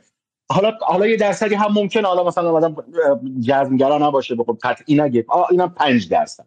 ولی تا اون موقع این پیروزی که براش حساب نمیشه. یعنی ببینید اصلا من خیلی سعی می‌کنم به طور حرفه‌ای واقعیت برد واقعیت پیروزی در یک نبرد امنیتی نظامی اینه که شما اهداف امنیتی نظامیتون رو تحمیل بکنید به طرف روبرو. نه اینکه چقدر تلفات به قول تو تو غیر نظامی ها و ساختمون ها و بیمارستان ها ایجاد بکنید. یعنی این که این که تا الان شما ببینید هر هر دوستی هر عزیزی که اینطور سوالی می‌کنه برگرده. این مسائل رو می‌تونه با, با افکار عمومی مقایسه بکنه. یعنی بحث بیمارستان کودک کشی قتل عام سه هزار زن کشته شده اینو می‌تونه با افکار این نظامی که نیست یعنی کار نظامی که نیست اینو می‌تونه بره ببینه تو افکار عمومی چی در موردش گفته میشه. خوب کاری کرده بد کاری کرده تظاهرات به نفع چون الان مطرح میشه که در واقع شاید به سمت در واقع اون چیزی که greater Israel درست اسرائیل بزرگ. بخاطر اسرائیل بزرگی که اینها میگن و به راست افراطی هم پشت سر نتانیاهو راه افتاده اینه که الحاق غزه و الحاق کرانه باختری درسته؟ حالا الان با زدن بیشتر غزه و اگر حالا ادعاشون درست باشه که اینا می‌خوان شمال غزه رو جدا کنن منطقه حایل بکشن و غیره اگر اینها محقق بشه چی؟ یعنی ادامه ورود زمینی اسرائیل و کندن بخش های از غزه و حالا تلاش برای هل دادن جمعیت به سمت بیرون از غزه. اگر این اتفاق بیفته بخش از غزه در واقع در این اشغال اضافه شه به اسرائیل چی؟ یعنی خاک از دست بده حماس چی؟ آقای آقای آقای علیزاده ببینید روی زمین واقعیت نشدنیه. به خاطر اینکه ما داریم صحبت کاری رو می‌کنیم که اگر بخواد به تحقق بپیونده ممکنه تا یک سال طول بکشه. ممکنه بالای شیش ماه طول بکشه. اینکه اسرائیل ظرفیتش رو داره یا نه این یک واقعا جای سواله. یعنی رو اون می‌دونید روی اگری که نتانیاهو ممکنه سر سرنگون بشه خیلی بیشتر میشه حساب کرد. تا روی اگری که نصف غزه رو اسرائیل ولی ولی باراک هم رود باراک هم که آدم کاملا متضادی با نتانیاهو و در جبهه مقابلش هستش اونها هم روی بحث طولانی بودن جنگ تکی کردن. درسته؟ یعنی اونها هم گفتن که ما باید خودمون برای یک جنگ طولانی آماده کنیم درسته؟ من حداقل با من حداقل نشنیدم. کسی فکرشو بکنه یا باورش باورش بکنه که اسرائیل ظرفیت بالای سه ماه جنگ رو داره. من حداقل اگر این اتفاق بیفته به نظرم میاد که خوبه. آره به نظر میاد واقعیتش اینه که جانم؟ نکته خیلی خوب جالبه. سه ماه عدد مهمیه. چون بخاطر سه ماه هم اگر باشه طولانی ترین جنگ تاریخ اسرائیل محسوب میشه. درسته؟ بله بله بله دقیقاً. ولی ولی بالاتر از سه ماه من حداقل هیچ هیچ آدم عاقلی رو ندیدم فکر بکنه که بالاتر از سه ماه و باز هیچ آدم عاقلی رو ندیدم که فکر بکنه که تو ظرف سه ماه می‌تونه حماس رو ریشه کن بکنه یا قل... یا بخشی از غزه رو بتونه تصرف بکنه. چون ببینید ما ما صحبت تصرف بخشی از غزه حماس تا نابود نشه این مقاومت و تلفات اسرائیل روزانه خواهد بود. می‌دونید چی عرض می‌کنم؟ یعنی این به نظرم میاد که خیلی واقعا خیلی چیز سختیه. من از اوغلای خود اسرائیل دارم عرض می‌کنم. یعنی مثلا یایر لاپید که الان تو نظرسنجی ها بالاترین یارو رو داره بالاترین نسبت رو داره و, و اون اون به چی میگن؟ اون لیست احتمالش اگر امروز تو انتخابات شرکت کنه 70 درصد 70 درصد پارلمان رو می‌تونه دست بگیره. امروز یایر لاپید ببینید امروز نمی‌دونم حسن نصرالله نمی‌دونم یا کسی اینو نگفته. امروز یایر لاپید میگه اسرائیل نه جای امنی برای زندگی کردنه نه دولت اخلاق نه, نه منظومه سیاسی اخلاق مداری هست نه نه قدرت خاورمیانه است. این رو نخست وزیر سابق اسرائیل داره میگه. می‌دونید چه عرض می‌کنم؟ ببینید این رو یه طرفدار نمی‌دونم حزب الله یا طرفدار جمهوری اسلامی نمیگه. و شما این شکاف و این نگاه درون اسرائیلی رو وقتی نگاه بکنید هم تاباوری رو می‌تونید آدم متوجه میشه چه میزان تاباوری اجتماعی چه میزان تاباوری نظامی وجود داره. آخه تاباوری فقط یعنی نیست که اسرائیل بتونه بجنگه. این که اسرائیل تا چقدر آقا بالا سرش یعنی آمریکا بهش اجازه میده که تا, تا چقدر؟ ببینید نسبت ده برابر نسبت هر یک اسرائیلی ده فلسطینی الان محقق شده. برای همین هم الان فشارها به اسرائیل می‌دونید یک قانون بسیار کثیف. و بربری وجود داره که وقتی یک اسرائیلی کشته میشه باید ده فلسطینی در ازاش کشته بشه. این قانون قانون توی همون کتاب به قول معروف این امنیت آهنینی که دکترین بقای اسرائیل حساب میشه نوشته بود که ما میزان وحشیگریمون یه طوری باید بالا باشه که هزینه این وحشیگری اجازه نده کسی به ما تعدی بکنه یا کسی حقش رو بخواد یا کسی ارزی رو اشغال بکنه یا آزاد بکنه. یا کسی سرباز اسرائیلی رو بکشه. این نسبت الان محقق شده. الان شما فشارهای اروپا رو دارید می‌بینید دیگه. یعنی الان اونایی که داشتن سینه می‌زدن الان که دیگه ده هزار فلسطینی کشته شدن شهید شدن الان دیگه دارن میگن آره واقعیتش اینه که خیلی تلخه که تو اسرائیل تو فلسطین اشغالی تو غزه خیلی آدم کشته شدن. و داره فشارها به اسرائیل ارزم به حضورتون زیادتر میشه. می‌خوام یه متوقف کنم. برای اینکه سه ماه به نظر من به این با توجه به افقی که ما الان داریم این تا این لحظه که امروز سی و یکمین روز این کارهای عجیب غریبی که در میگم در تاریخ ندیدیم. ما دیگه طرف اومده 300 تا بچه رو توی یه جا کشته 110 تا آدم یه جا دیگه کشته نصفشون بچه بودن و غیره. اونم توی دیگه اوج عصر اینترنت و تیک تاک و غیره. و هنوز که امروز روز سی هیچ کس در غرب از جمله progressive اشون از جمله برنی سندرزاشون کلمه ceasefire رو من برام اصرار کردم امشب که این اونایی که تقاضای ceasefire کردن رو توی پوستر بذارم. کلمه ceasefire یعنی آتش بس رو استفاده نکرده. درسته؟ و این به نظر بله بله. هنوز دست طرف بازه. یعنی حالا واقعا دو ماه سه ماه. و سوالی که اگه واقعا سه ماه شه یک فاجعه انسانی چی میشه؟ چون الان میگن که سوخت بیمارستان داره تموم میشه. قایق ماهیگیری رو زدن ظاهرا میشه. بفرمایید. ظاهرا توافق بر اینه که شروع بشه این بحث سوخت رسانی اینا شروع بشه. یعنی برای ادامه مسیر ظاهرا دولت آمریکا فشارش برای هم فشار کشورهای عربی ما برای اردن برای اولین بار بود شاید می‌دونید اردن سیاستمدار اردنی حداقل اون هیئت حاکمش جزو خیلی بی بخارن واقعا. اینکه دیروز آقای سفری به اون تندی به جواب آقای آقای لینکن رو داد اون برخورد ترک ها توی عراق. ارزم به حضورتون وضعیت داله برای اینکه آمریکا داره فشار میاره که بحث بشر دوستانی یعنی بحث لاین انسانی باز بشه. من فکر می‌کنم این اتفاق ظرف چند روز آینده بیفته. یعنی به نظر می‌رسه که توافق داره صورت می‌گیره. چیز دیگه ای که خیلی مهمه در مورد در مورد قول معروف اینکه ایران منفعله یا متحدان ایران منفعله. ببینید حالا این انفعال رو خیلی جالبه. من واقعا یعنی عجیبه. معمولا این این صحبت ها مثلا تو جهان عرب این حرفا از سعودی ها میاد. می‌دونید چی مثلا سعودی که تا الان مثلا یه یه یه امروز یک بیانیه نداده بیانیه خاصی نداده یا کار خاصی نکرده از ایران انتظار داره که خب بپره و به جنگ و شمشیر بزنه و قدس آزاد بکنه. من دیروز به تنز نوشتم. نوشتم 22 تا کشور عربی 49 کشور مسلمونه. این شیوخ فتنه که بعضیاشون هم تو ایرانه همه یه دست از ایران می‌خوان برن فلسطین آزاد بکنه می‌دونید چی میگم؟ یعنی خود همین بوی بوی تعفن میده دیگه. یعنی شما تو این همه جهان عرب و جهان اسلام و دنیا باید چسبیدن به ایران که برو آزاد کن حالا بشینیم یکم باز بکنیم. ببین آقای علیزاده متحدین ایران. متحدین ایران حزب الله از روز 8 اکتبر جنگ رو شروع کرد با با اسرائیل. با این پیش فرض که ممکنه اسرائیل جواب گسترده بده یعنی وارد چون ببینید نمیشه که روز اول 5 تا نفربر و تانک کش 5 6 نفر اسرائیلی کشته شد تو هم به حزب الله همون روز اول. و خب اسرائیل این ممکن هم بود که اسرائیل این این آمادگی رو داشته باشه و به این جمهور رسیده باشه که جنگ گسترده بکنه دیگه. یعنی تفاهم که نکردن که ما مثلا دو تا تانک مرکاوا می‌زنیم دو تا نفر بر می‌زنیم پنج نفر آدم می‌کشیم ولی شما مثلا حمله نکنید به یک بیمارستان در در جنوب لبنان یا یک مثلا مدرسه رو در جنوب لبنان. نزنید که آتش جنگ گسترده بشه. روی این حساب این این حرف خیلی خیلی زاویه دار میگم اگر که کسی که واقعا علاقه به ایران و متحدین ایران داشته باشه و بحث امنیت ملی براش مهم باشه واقعا باید ساعتها براش وقت گذاشت. چون آدم این آدم اثر دلسوزی داره این این سوال رو می‌کنه. یا اثر سرخوردگی. باز همون سرخوردگی که رسانه های بیخرد یعنی من یادم با شما صحبت می‌کردیم و من من توضیح دادیم.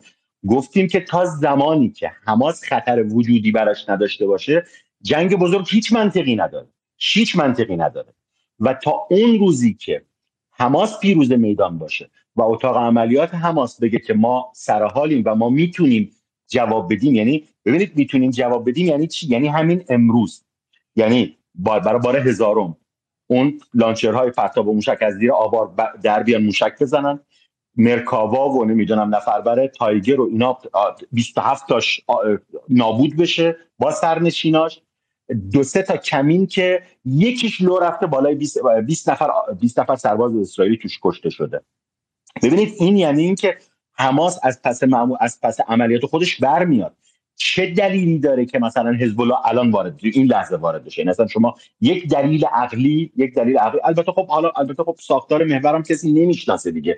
یعنی اینقدر مثلا این حرفای واقعا این کارشناسای علوم غریبه که نمی‌دونم خودش عذر می‌خوام از شما. من شما متوقف کنم. میرم سراغ آقای رامین. آقای رامین آقای قریشی حرفشون تا همینجا شنیدید. خب؟ ببخشید آقای علیزاده من می‌تونم یه دو نکته کوچیک بگم. آقای رامین بگه بخوام اخوان عذر می‌خوام چون به شکلی معطوف حرف آقای قریشی رو با آقای رامین و حالا تا اونجایی که من آقای رامین از نزدیک نمیشستم می‌دونم که بخیر نه سعودیه و نه به شکلی طرفدار سعودی خیلی عذر می‌خوام. من واقعا حرفایشون رو نشنیدم. یعنی من تو این اتاق نه نه من میگم معذرت می‌کنم من تو این اتاق شما عذر می‌خوام بذارید مخاطب کسی نیست. خیلی ممنون آقای علیزاده. اتفاقا من دقیقا می‌خواستم رو همین نکته اشاره بکنم که الان شما گفتید. یه مشکل ما عمدتا بعد کسایی که اینجوری فکر می‌کنن الان ناراحتن و فکر می‌کنن که اقدامات ایران و محور مقاومت کافی نیست.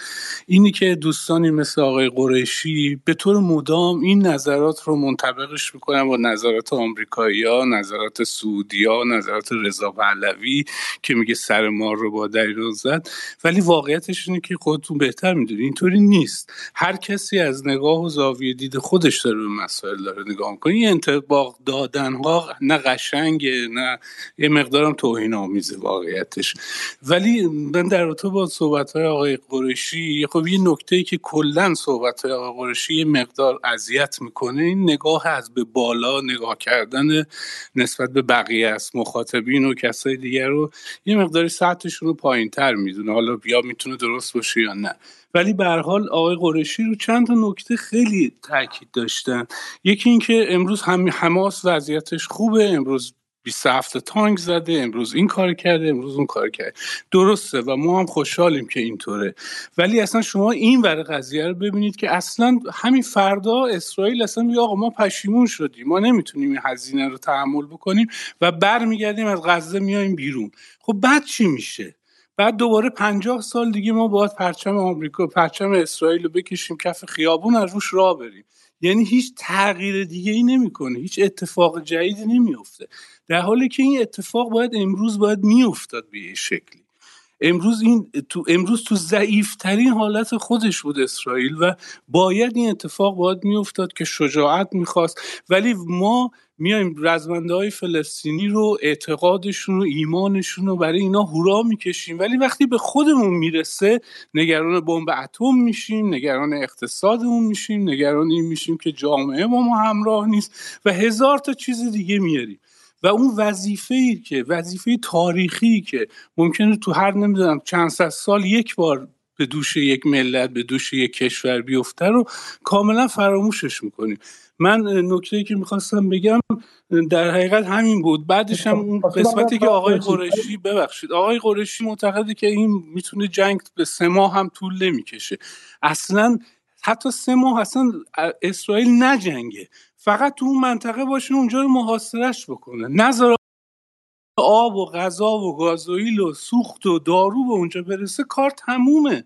اصلا نیاز به جنگیدن هم حتی نیست ما شما دارید درباره نقطه حرف می‌زنید که اصلا هیچ دسترسی به خارج نداره. اصلا نیازی نیست که اسرائیل سه ماه اونجا بجنگه. فقط سه ماه باید محاصرش بکنه. کافی همین فقط. بسیار خب بذار برگردیم سراغ آقای قرشی آقای قرشی حالا من خواستم فقط این بحث انضمامیشه چون روی واقع خیلی انتظایی می‌شد و به سعودی و غیره. این سوالی که من از بچه های طرفدار محور مقاومت این روزا شنیدم برای ما وظیفمونه که به خود سوال جواب بدیم تا اینکه فرافکنی کنیم که همش مال دشمنه. اون کار صدا ماست اگر از بدین در این سوالا رو امین جواب بدین من ممنون میشم. منتظر شما هستم بفرمایید. اولا منو ببخشید من احتمالا اشتباه صحبت کردم. شما من تفکیک کردم یعنی گفتم دوستان کسایی که ملیگرا هستن اینا رو اینا باید توضیح داد. یعنی من بحثم اون دوستانی هستن که عرض کردم هر اتفاقی میفته یک باخت برای ایران رقم می‌زنن. یعنی و اگر که باعث اشتباه گفتم معذرت خواهی منو بپذیرید. ببینید بحث بر سر اینه که ایران چرا دخالت نکرد یا فرصت طلایی یا ببینید من, من حالا صادقانه عرض می‌کنم. توی این محور آدم هایی هستن استراتژیست هایی وجود دارن. که اگر قبول داشته باشیم که ظرف 20 سال گذشته ظرف دو دهه گذشته توان ایران و متحدین ایران رو خیلی خیلی گسترش دادن و اصلا قابل قیاس نکردن وضعیت رو نشونه هاش هم الان می‌تونیم عرض بکنم خدمتتون. ببینید همینه که برای اولین بار بعد از بعد از چهار دهه گزینه نظامی علیه ایران از رو میز آمریکا برداشته شد و در طول این سی یک روز آمریکا مدام هر روز و شاهدش هست یعنی قابل سرچ تاریخ رو بزنید تاریخ ها رو سرچ کنید و این واژه ما قصد جنگیدن با ایران رو نداریم رو به انگلیسی سرچ کنید از طرف وزارت خارجه وزارت دفاع وزارت همه ارگان های آمریکایی متوجه میشیم که پیشرفتی اتفاق افتاده تغییر در توازن و قدرتی اتفاق افتاده. این که اسرائیل از روز اول این پالس رو مدام وزارت دفاعش وزارت خارجش گفت که من هیچ جنگی با علاقه به جنگیدن در مرزهای شمالی با حزب ندارم. باز این تغییر اتفاق افتاده این تغییر اتفاق افتاده. این که توازن قدرت از بعد از هفته اکتبر به هم خورد دچار خلل شد. ببینید من وقتی میگم یایر لاپید این خیلی مهمه. یعنی ایکاش دوستان به عمق به عمق گفته یک نخست وزیر و یک مقام عالی رتبه اسرائیل در سابق و الان یکی از بهترین شانس های نخست وزیری آینده اسرائیل این که این سه جمله رو میگه اسرائیل قدرت قدرت منطقه‌ای نیست اسرائیل منظومه اخلاقی دیگر نیست. اسرائیل دیگر امنیتی برای زندگی کرده امنیت برای شهروندانش کشور امن نیست. اینا خیلی مهمن. یعنی همه اینا رو ما نادیده بگیریم بعد بریم سراغ دنبال ذره‌بین بگردیم ببینیم ضعف ها کجاست. من فکر می‌کنم مقداری حالا حداقل یه نگاه متوازنی داشته باشیم. یعنی اشکال نداره. ما طرف خودمون رو ضعفامون رو پیدا بکنیم. طرف اسرائیلی هم ببینیم خود اسرائیلی چی در مورد خودشون دارن میگن. ولی توی این محور استراتژیستایی بودن که قد این این اتفاق امروز حاصل 20 سال تلاش بوده.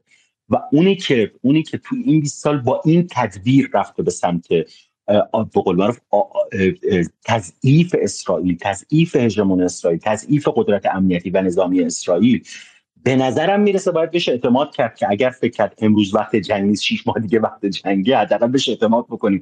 چون حداقل ما نقشی نداشتیم تو این قدرت سازیه در ایران و خارج از ایران بین متحدین بین متحدین ایران. یک مجموعه ای بود که این ایده رو به قول معروف این ایده این ایده رو پرداخت بهش تجهیزش کرد نیرو به قول معروف تقویت کرد.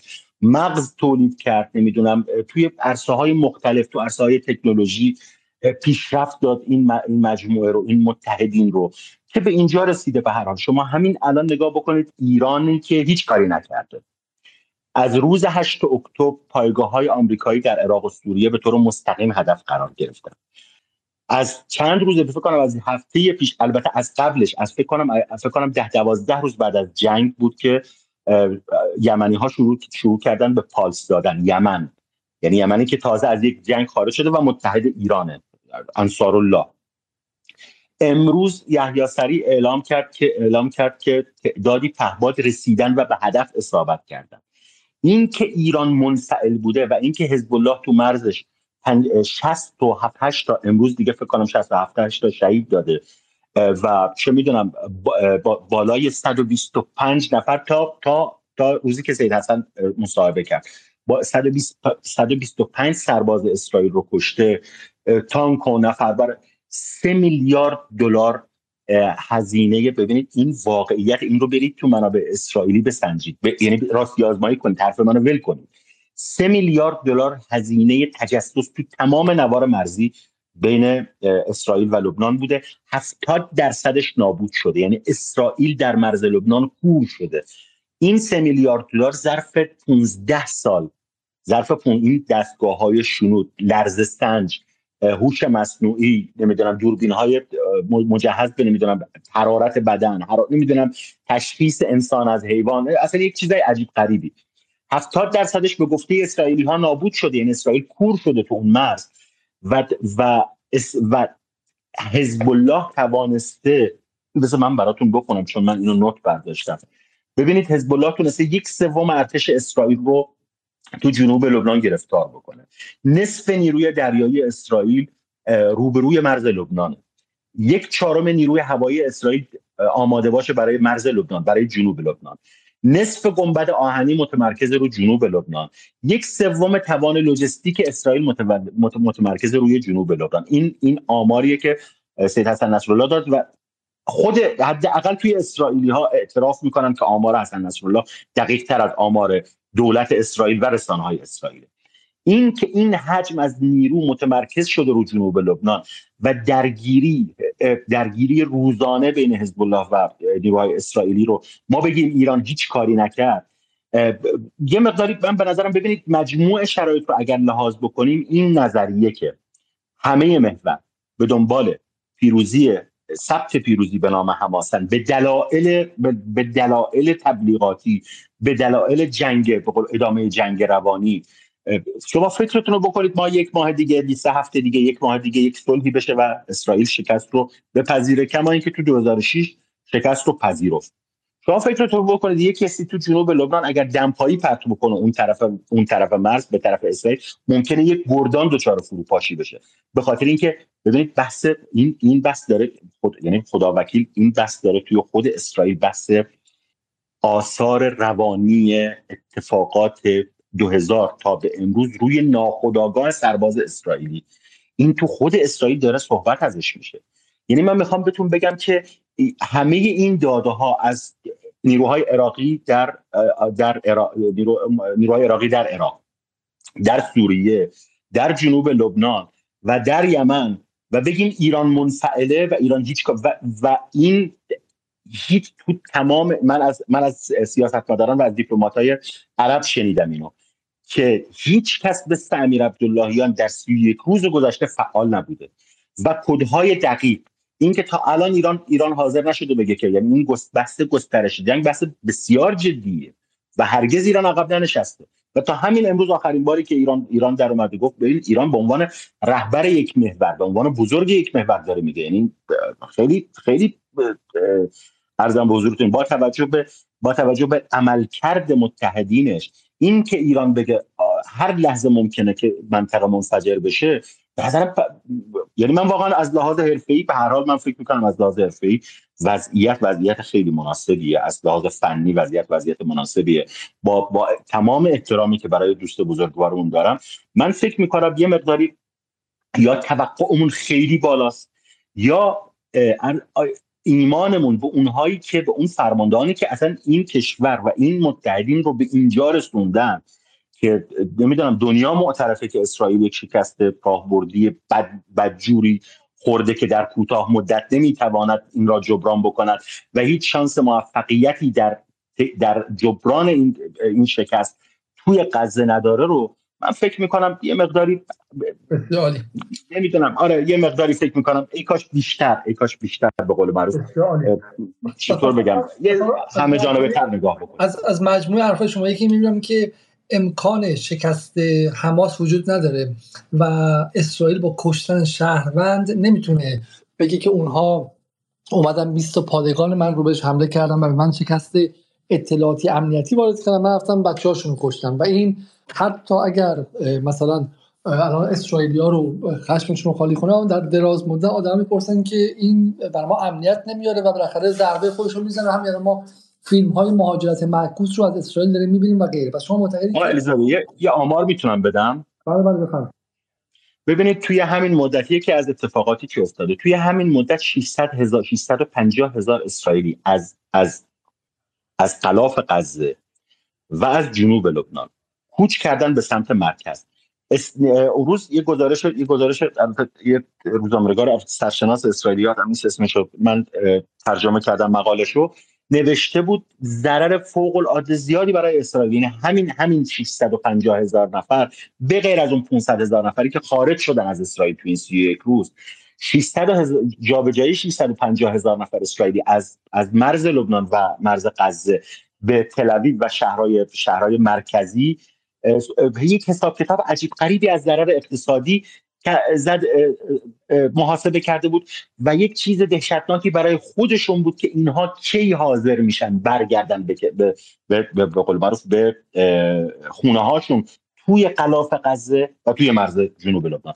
یعنی من می‌خوام بهتون بگم که این ابعاد رو این ابعاد رو بهش پرداخته نمیشه. بهش پرداخته نمیشه و واقعا آره چیز دیگه هم که هست ده هزار ده هزار شهید و ده, ده, هزار آدمی که نسل کشی شدن فقط و فقط برد نتانیاهو و کابینه نتانیاهو برای افکار عمومی شهرک نشین هاست که بستر و پایگاه رأی این راست اولترا به قول معروف اولترا رادیکال و اولترا وحشی هستن. نمی‌دونم چی بشه میشه گفت.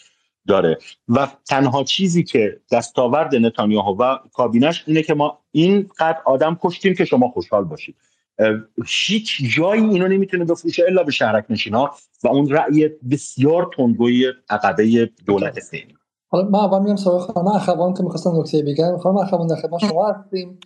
مرسی. نه من واقعا چیزی نمی‌خوام بگم. فقط همین نکته آخری که آقای قرشی گفتن در مورد در واقع شمال مناطق اشغالی جنوب لبنان از این تعدادی که ایشون گفتن یه آماری هم بود فکر من امروز دیدم توی خود رسانه های سهینسی هم بود که الزاما هم به شهرک ها بر نمیگرده یعنی به شهرهایی که در اون منطقه هستن توی مرز هم برمیگرده که بیش از چهل درصد اینها گفتن که ما حتی اگر آتش بس بشه و هر چیزی بشه ما نمی‌خوایم برگردیم به این مناطق. یعنی واقعیت من فکر کنم اصلا هیچ امیدی به کسانی که به اسرائیلی ها من همه هر کسی که اونجا زندگی می‌کنه رو یک سهنیست می‌بینم به این ندارم. ولی واقعا حداقل این طوفان الاقصا این عملیاتی که اونجا انجام شد و اینکه به نظرم اتفاقا سخنرانی سید حسن خیلی هم از این منظر خوب بود. که در واقع با ما هماهنگ نشده بود و نشون میده که حتی بدون هماهنگی بقیه نیروهای مقاومت چطور تونست ارتش اسرائیل رو یه جوری فشل بکنه. یعنی اونا دیگه هیچ کاری نتونستن بکنن. و من از این منظر یعنی فکر کنم صحبت های آقای قرشی از این نظر خیلی مهمه که آدم بهش تعمل بکنه. یعنی وضعیتی که الان هست فارغ از اون در واقع تضاد و مشکلاتی که توی خود جامعه سینیستی اونجا ایجاد شده ولی نشان دهنده اینه که در واقع نیروهای مقاومت حتی خود حماس به تنهایی قدرتی داره که اون بزرگترین ارتشی که اونجا وجود داره می‌تونه برای بیش از یک روز هیچ کاری نکنه و در واقع اون اتفاقات بیفته. و واقعیتش من با این سیسفایر خیلی موافقم. به نظر من مهمترین دقیقا با آتش بس خیلی موافقم. یعنی مهمترین مسئله که باید اتفاق بیفته. یعنی واقعا جنایت ها انقدر زیاده که من فکر می‌کنم حداقل من نوعی که دارم تو غرب زندگی می‌کنم این باید یکی از خواسته های هم باشه. ولی خب باز اینم مهمه که چه خواسته ها و چه مفادی اونجا بخواد در واقع مطرح بشه برای این آتش بسی که هست. برای مثال مثلا یه چیزی که مطرحه اینه که همه اینا بهش میگن گروگان. من میگم اون اسرایی که مقاومت گرفته اینا همه آزاد بشن. ولی خب در مورد در واقع اسرای فلسطینی که اونجا هستن چه اتفاقی میفته؟ یعنی فکر می‌کنم حالا در واقع همه اتفاقات روزهای گذشته جنایت هایی که داره اتفاق میفته خب خیلی همه ما رو متاثر کرده و اینکه این جنگ هم نابرابره. ولی من فکر می‌کنم اتفاقا الان اون مقاومت غزه تعیین کننده است یعنی حرف برای گفتن داره. می‌تونه تعیین بکنه که کجا این قضایا بخواد حالا حداقل در زمان همین الان به یک آتش بسی برسه و اون نه فقط شما نه فقط ایران یا مثلا متحدانش حتی خود حماس هم منفعل نیستش. و هنوز هم داره دیکته می‌کنه که چه خواسته هایی داشته من فکر کنم اون مهمترین آقای علیزاده من فکر کنم مهمترین نیروی تعیین کننده است. یعنی واقعیتش تم... حالا فارغ از اینکه تمام کسانی که اونجا دارن همه هزینه ها رو میدن ولی کسانی هستن که به نظر من هنوز تصمیم گیرنده های اصلی این ماجرا هستن. و من فکر آره. کنم که هیچ مگه حماس مثلا می‌خواست که بیاد یک سری تعداد ده هزار نفر شهید بده. مسئله این نیست. مسئله یک سری خواسته هاست و فکر می‌کنم که الان هنوز حساب شده نمیشه اینو به انتها رسوند. یعنی اون آتش بسه به نظر من آتش بس به معنای اینه که غرب و اشغالگرهای سیونیست باید این آتش بس رو اعلام بکنن وگرنه از طرف نیروهای مقاومت غزه آتش بس معنایی نداره. بسیار. خب آتش بس الان خواسته الان حماس هم هست. دقت کنید که الان الان آتش بس باشه یه پیروزی برای حماس میشه و همین حماس و مردم فلسطین خواهان آتش بس هستن. چون وجود پیروزیشون در پس پشت در پیروزیشون در ما هفته آقای علیزاده می‌تونم یک چند ثانیه؟ خیلی در, در حد سی ثانیه. برمیگردم بهتون برمیگردم بهتون. بفرمایید سی ثانیه بفرمایید. من خیلی کوتاه. ببینید می‌دونید چرا آتش بس پیروزی حماسه؟ به خاطر اینکه هدف حمله نظامی اسرائیل به غزه نابودی حماسه. برای همین توی توی به قول معروف وقتی می‌خوایم تحلیل بکنیم اهداف رو بررسی می‌کنیم. هدف اسرائیل نابودی حماسه. آتش بس یعنی حماس زنده است نابودم نشده تازه تا لحظه آخرم جنگیده. روی این حسابه که میگن اگر اسرائیل هر لحظه ای که آتش بس رو پذیرفت و حماس هنوز داشت موشک پرت می‌کرد یعنی اسرائیل به هدف راهبردیش نرسیده. هدف راهبردی حماس چی بوده؟ قضیه فلسطین را قضیه صدر قضایا کرده. راه حل دو دولت در حد اقر رو به عنوان یک راه حلی که دنیا دوباره در ازش صحبت می‌کنه مطرح کرده. و حیمنه ارتش حیمنه نظامی و امنیتی ارتش اسرائیل رو خورد کرده. برای همین میگن حماس اگر آتش بس بشه پیروز ماجر است نه اینکه درست ده کشته شهید دردناک اصلا نمیشه در موردش صحبت کرد. حداقل من آدم عاطفی هستم. ولی می‌خوام بهتون بگم معنی پیروزی یعنی اینه که اسرائیل نتونه حماس رو نابود کنه. چون حمله نظامی اسرائیل یعنی این هدف بوده که نابودی حماس رو مد نظر قرار بده. بسیار ممنون از شما. حالا من برم بگم که آقای خان محمد علی آقا ایساد من میشنون. شما قانع شدین از حرفای قریشی؟ و همینطور بله بله بفرمایید. من آره با حرفای آقای قریشی البته خب خیلی مخالف حرفای من نبود حرفای ایشون. خیلی حرفای محور مقاومت وارد نمیشه به خاطر اینکه توانش نداره و زورش همین قدره درسته؟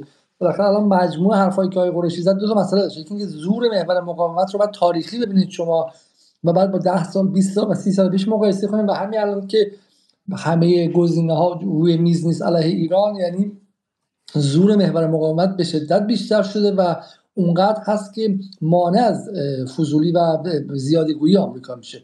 بالاخره اون با حرف شما مخالف از این نظر. در مورد آمریکا فقط آقای علیزاده من می‌خوام بگم که یه خورده اینجا یه اشتباهی رخ میده. دوستان خیلی دقت باید بکنن که اینجا همون صحبت پلیس بد پلیس خوبه. یعنی ببینید نقش آمریکا توی این جنگ از اسرائیل خیلی بیشتره.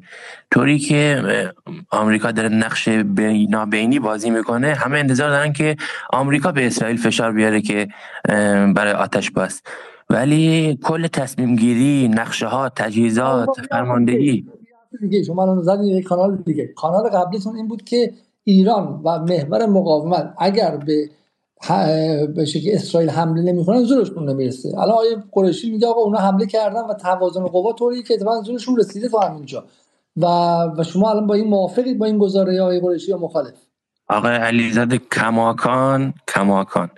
بنده به شما به همه این حضار میگم که ایران ببینید ایران یارش کیان؟ حزب الله کتایب نمی‌دونم فلان سوریه انصار الله اینا. اسرائیل حمایتگراش کیان؟ اتحادیه اروپا آمریکا کسانی مثل عربستانی که حتی انصار الله که موشک می‌زنه به اسرائیل عربستان موشک رو ساقطش می‌کنه. یا مصری که به طور قطر چکانی گذرگاه رفح رو باز بسته می‌کنه. خب تو اینجا شما بخواین این شکلی در نظر بگیرید هیچ وقت توی این جنگ ایران پیروز نیست. بسیار خوب. پس شما من می‌تونم یک در حد سی ثانیه توضیح به ایشون بدم. بله. خیلی کوتاه. خیلی ببخشید آقا من خیلی سلام دارم دوست بزرگوارم. ببینید یه مثال براتون می‌زنم. سال 1982 می‌خوام براتون بگم که آمریکا چطوری ظرف یک هفته لبنان رو تخلیه کرد و فرار کرد. سال 1982 می‌دونید تا, تا بیروت اشغال شد توسط اسرائیل. بیروت مساحتش کوچکتر از غزه است. یعنی توی مساحت خیلی کوچکتری ارتش اسرائیل با هماهنگی دولت مرکزی وارد شد. بعد از یک هفته مقاومت نیروهای محلی اتفاقا اون موقع نه حزب الله اینطور قدرتی داشت. مثلا اون موقع حزب الله مثلا نیروی انتحار استشهادی داشت. نه قدرت این چنینی نداشت. ببینید بعد از یک هفته مقاومت محلی که چپهای چپهای لبنان در بیروت کردند و به کمک اسلامگراها ارتش اسرائیل ببینید این یک خاطر است برای خاطر حداقل برای ما عرب های خوزستان که قضیه فلسطین به هر حال قضیه عربی هم بوده اینو حفظیم کاملا. ارتش اسرائیل با بلنگو توی بیروت به قول معروف می‌گفت که اهالی بیروت شلیک نکنید ارتش اسرائیل داره عقب نشینی می‌کنه. بعد از یک هفته نه نه بعد از شیش ماه بعد از یک هفته. اتفاقی که اون لحظه افتاد یک استشهادی که حزب الله سید حسن برای اولین بار روز نمی‌دونم که بود دو سه روز پیش این رو پذیرفت. یک استشهادی زد به مقر مارینز و 270 نیروی مارینز رو کشت و یک ناوی رو روی مدیترانه بود که این ناو بهش می‌گفتن دولت تاج بهش می‌گفتن ناو نیوجرسی آمریکا یا بهش می‌گفتن نگین تاج دریایی آمریکا. و یک چند تا راکت طرفش پرت نزدیک بود. بعد از یک هفته آمریکا فرار کرد از لبنان و اسرائیل عقب نشینی کرد. یعنی می‌خوام بهتون بگم و بحث جنگ نامتقارن و بحث نوآوری که ایران در جنگ با آمریکا کرده و توی محورش هم همین اتفاق افتاده شرایط رو شرایطیش که ما یه جنگ کلاسیک نیست یه میلیون نفر این طرف مرز یه میلیون نفر اون طرف مرز بیستر رو برو هم و به هم دیگه شلیک بکنن. بس بس اینه که امروز امروز ناوگان آمریکا می‌دونه که حزب الله سید حسن نصرالله دو روز پیش رونمایی کرد از موشک های از اجدرهای ضد ناو از, از از سامانه دفاع هوایی که همون سامانه ای که گلوبال هاوک زده. من به شما میگم اون سامانه دست حزب الله روی این حساب روی این حساب این جنگ به این شکل نیست که بحث قدرت بله آمریکا بزرگترین قدرت نظامی دنیاست ولی تو منطقه ما داره میجنگه. یعنی آمریکا الان تو خلیج مکزیک نمیجنگه که لوجستیکش برا باشه. آمریکا کافی یه ناوش بره زیر آب. یا کافی یه ناوش یه ناوش آسیب بخوره. یعنی دیدیم که دیگه یک ناو در یمن آسیب خورد. کل کل ناوگان و ناوچه های آمریکا از از از دریای سرخ فاصله گرفتن. می‌خوام بهتون بگم که یه مقداری تفاوت کرده به هر حال این شیوه جنگی که ایران 20 سال روش کار کرد و متحدینش رو آموزش داد و اونها هم نوآوری های بومی خودشون رو داشتن. ببینید بهترین مثال جنگ یمن. 8 سال 32 کشور آمریکا و انگلستان و اتاق فرماندهی. آخرش انصارالله پیروز جنگ بود. به اعتراف همه این 32 کشور الا عربستان. ممنونم. تاوانش چی بوده؟ تاوان انصارالله چی بوده؟ تا, نه تا 300 هزار کشته بوده ولی استقلالشون رو به دست آوردن دیگه. ببینید شما مشکل همینه. یعنی ما با بلا نسبت شما. یعنی این سبک تحلیل درست است که ما بزنیم به صحرای کربلا. بس بس نظامی امنیتیه. بس بس این نیست که بله آمریکا ممکنه یه موشک بزنه. مثلا بله اسرائیل می‌تونه این کارو بکنه. موشک بزنه مثلا بیمارستان خراب بکنه. ولی آیا تو حوزه نظامی امنیتی پیروز پیروز میشه یا نمیشه؟ بس بس این نیست که تاوانش بله 340 هزار تا یمنی بوده ولی یمن و انصار الله یمن یک کشور مستقل شد و داره رو, رو در روی سعودی مذاکره می‌کنه تمام حقوقش رو خواهد گرفت من به شما تضمین میدم ما ظرف یکی دو سال آینده جنوب یمن هم ملحق میشه به شمالی هم. آقای قریشی از نظر نظامی پوتین و هیتلر و غیره حریف آمریکا انگلیس و فرانسه نیستن. و شما میگین ایران حزب الله؟ اینجا حرف آقای قریشی خیلی واضحه. و بذارید من خودم اینجا جمع بندی کنم چون دیگه از زمان برنامه بودم 15 دقیقه گذاشتیم از پایانش. حرف آقای قریشی همون حرف نیویورک تایمز خیلی حرف عجیبی نیست حرف واشنگتن پسته زمانی که پوتین به اوکراین حمله کرد می‌گفتن که پوتین شکست خواهد خورد و همین گفتن خب ارتش روسی قوی تره جملهشون این بود که حالا الان پوتین شکست نخورده و احتمال زیاد اوکراین شکستش رو به زودی اعلام خواهد کرد. ولی حرفشون این بود که دفاع برای دفاع شما همیشه نیروی کمتر می‌خواید تو برای حمله. و دفاع در زمین خودت شما میشن برای اینکه مثلا بتونید به زمین دیگری حمله کنید چهار برابر نیرو می‌خواد حرف آقای قریشی اینه میگه که بیسیک هفت برابر آقا. بیسیک هفت برابر. تا 20 برابر هم میره حالا میگه که اگه آمریکا با اون عظمت ارتشش در عراق شکست خورد در افغانستان شکست خورد به خاطر نبود که ارتش ضعیف بود. به خاطر اینکه زمین گرفتن از دیگری و نگه داشتنش و در زمین دیگری جنگیدن که اون به همه جزئیاتش آگاهه کار دشواری است. خب همین شما باید این عدم تقارن رو در اینجا در نظر بگیرید. به نظر حرف بسیار معقولیه. بذار ما از این بحث حالا عبور کنیم. اتفاقا اینجا یه سوال داشتم آقای علیزاده از خود شما. آمریکا شما میگید توی عراق شکست خورد. به مردم آمریکا چه آسیبی رسید؟ یا اینطوری بگم بیشتر به مردم عراق آسیب رسید بیشتر به مردم نه شما می‌خواید مثلا درسته می‌خوام بگم بیشتر به مردم عراق آسیب رسید بیشتر به زیر ساختای عراق آسیب رسید. الان عراق داغونترین و بدبختترین و فلک زده ترین کشور جهانه یا آمریکا. من من نمیگم ولی آمریکا زمانی نیروی هژمون جهانی بودش. جنگ عراق من در فهم خود من از دلایل دیگری هم هستش از جمله مثلا بحث جهانی شدن بحث برون سپاری های فراوانی که کرد و و حالا مسائل خیلی پیچیده فارم پالیسی هم فارم پالیسی هم همین حرف شما رو می‌زنم بذار من اینو بگم ولی ولی ولی من حرف ترامپ رو شما میگم ترامپ معتقد جنگ عراق 6 تریلیون دلار برای آمریکا هزینه داشت و یکی از دلایل این بود که آمریکا هژمون بودنش رو به افول رفت خب یعنی دیگه نیروی ابرقدرت نبودش دیگه. 6 تریلیون دلار. حالا ممکنه که بله خونش نشسته بود آمریکایی بعدش هم بد نبوده خب؟ ولی دیگه ابرقدرت نیست یواش یواش هزینهاش میره بالا تورمی که داره میاد دیگه نمی‌تونه تورمش رو صادر کنه به بقیه دنیا. دلارش از یعنی سال 2040 بعد 40 بعد در نظر بگیرید؟ خب و عراق هم نابود شد. بله عراق هم نابود شد در شکی نیستش. خب کسی نگفته که جنگ خوبه که. کسی که دفاع شما اشتباهات اینه که مثلا فکر می‌کنید که الان مثلا حزب الله و حماس دارن استقبال می‌کنن که بیا ما حمله کن جنگ کن. خب اونا که جنگ آغاز نکردن که. ولی سوال اینه که اگر جنگ آغاز شد و دفاع کنی آن کسی که اشغال کرده حمله کرده آیا او هم ضرر می‌کنه؟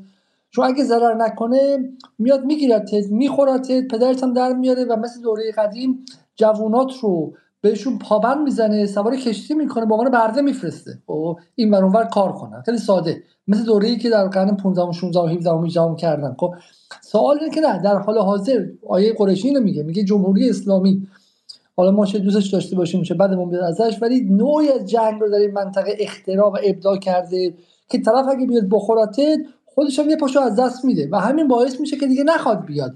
همین باعث میشه که به اون جمله بایدن برسه که بگه آمریکا دیگه هرگز غلط زیادی می‌کنه و هرگز دنبال رژیم دنبال استیت بیلدینگ تو کشورها دیگه نمیره. از اشغال دست برمیداره. خب خیلی اتفاق مهمه دیگه. شما دوست دارید که ایران اشغال نظامی شه؟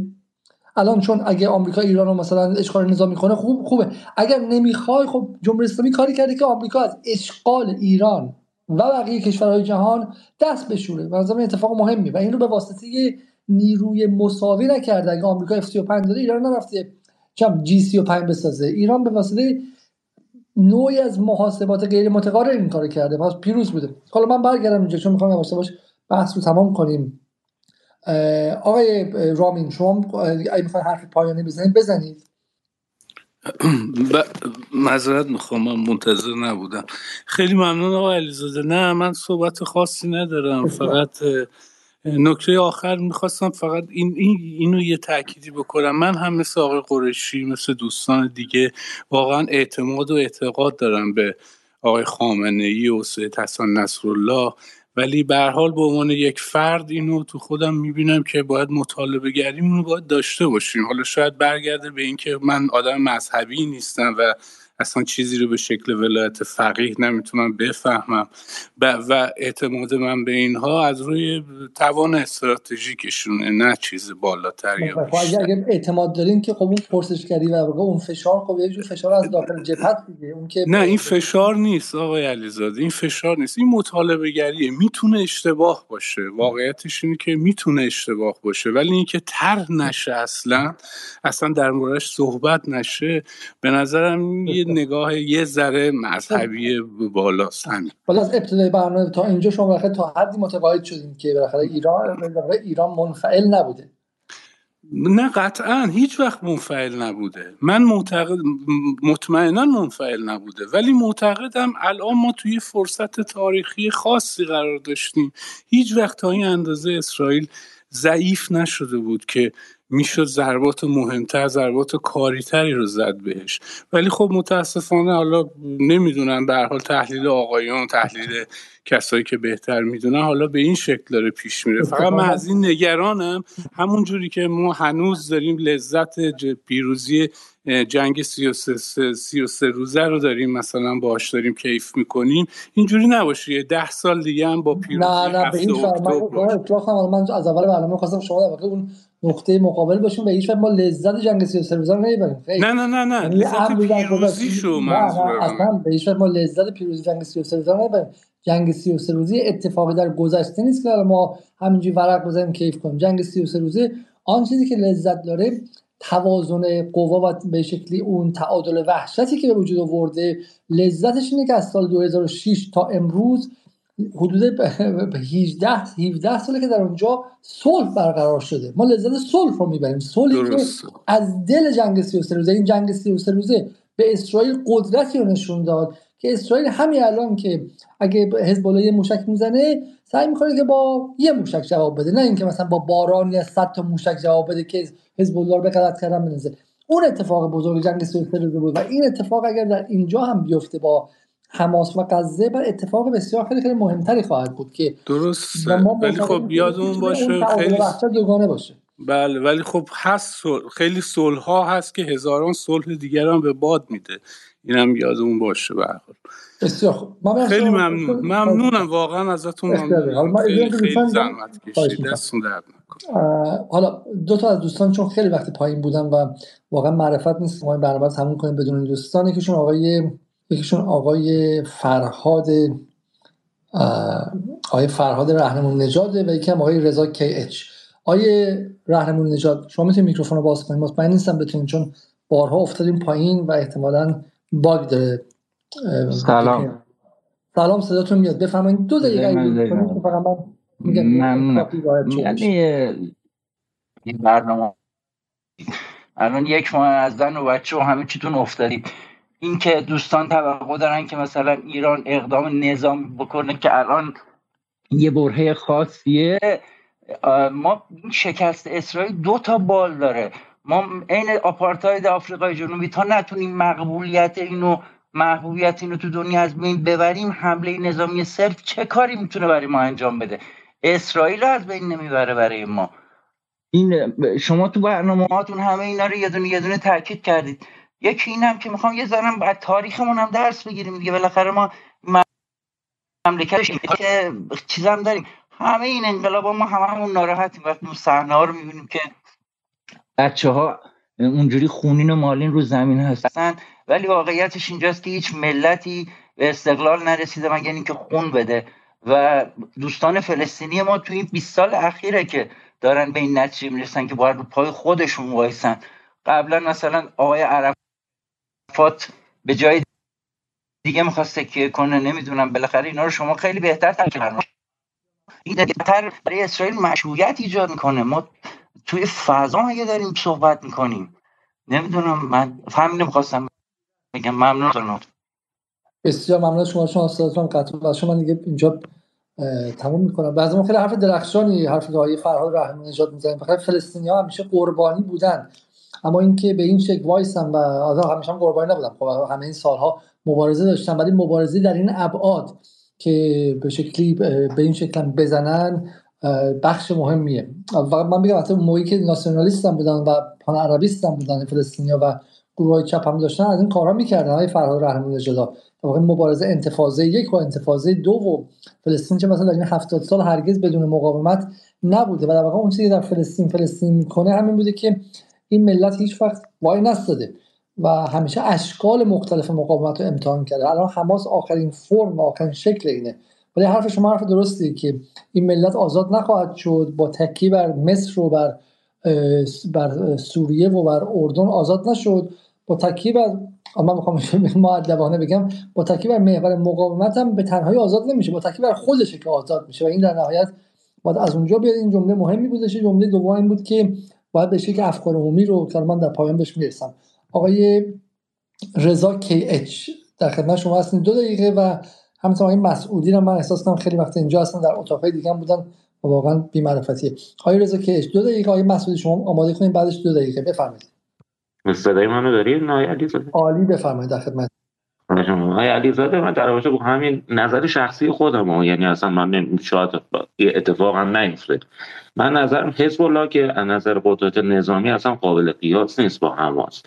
به نظر من اگه حزب الله مثلا سید حسن اون روز اعلان جنگ می‌داد مسلما موازنه نظامی رو هم به هم می‌زد.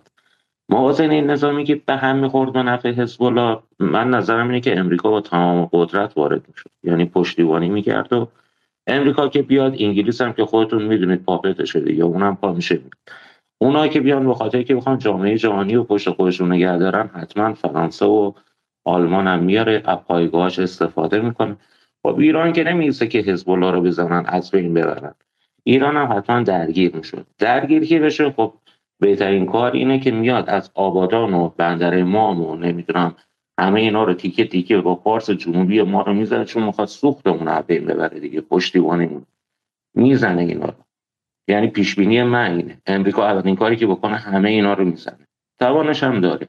ما هم توانش رو داریم که بیان کشور جنوبی حاشیه جنوبی خلیج و فارس رو به خاطر که ما هم سوخت اونا بین ببریم همه اونا رو شروع کنیم. یعنی جنگ تمام ایار و به نظر میاد اصلا عاقلانه نیست که ما بخوایم. بعد اون موقع کشته بده امریکا وقتی که ببینه تعداد زیادی مثلا حالا نه تعداد زیادی.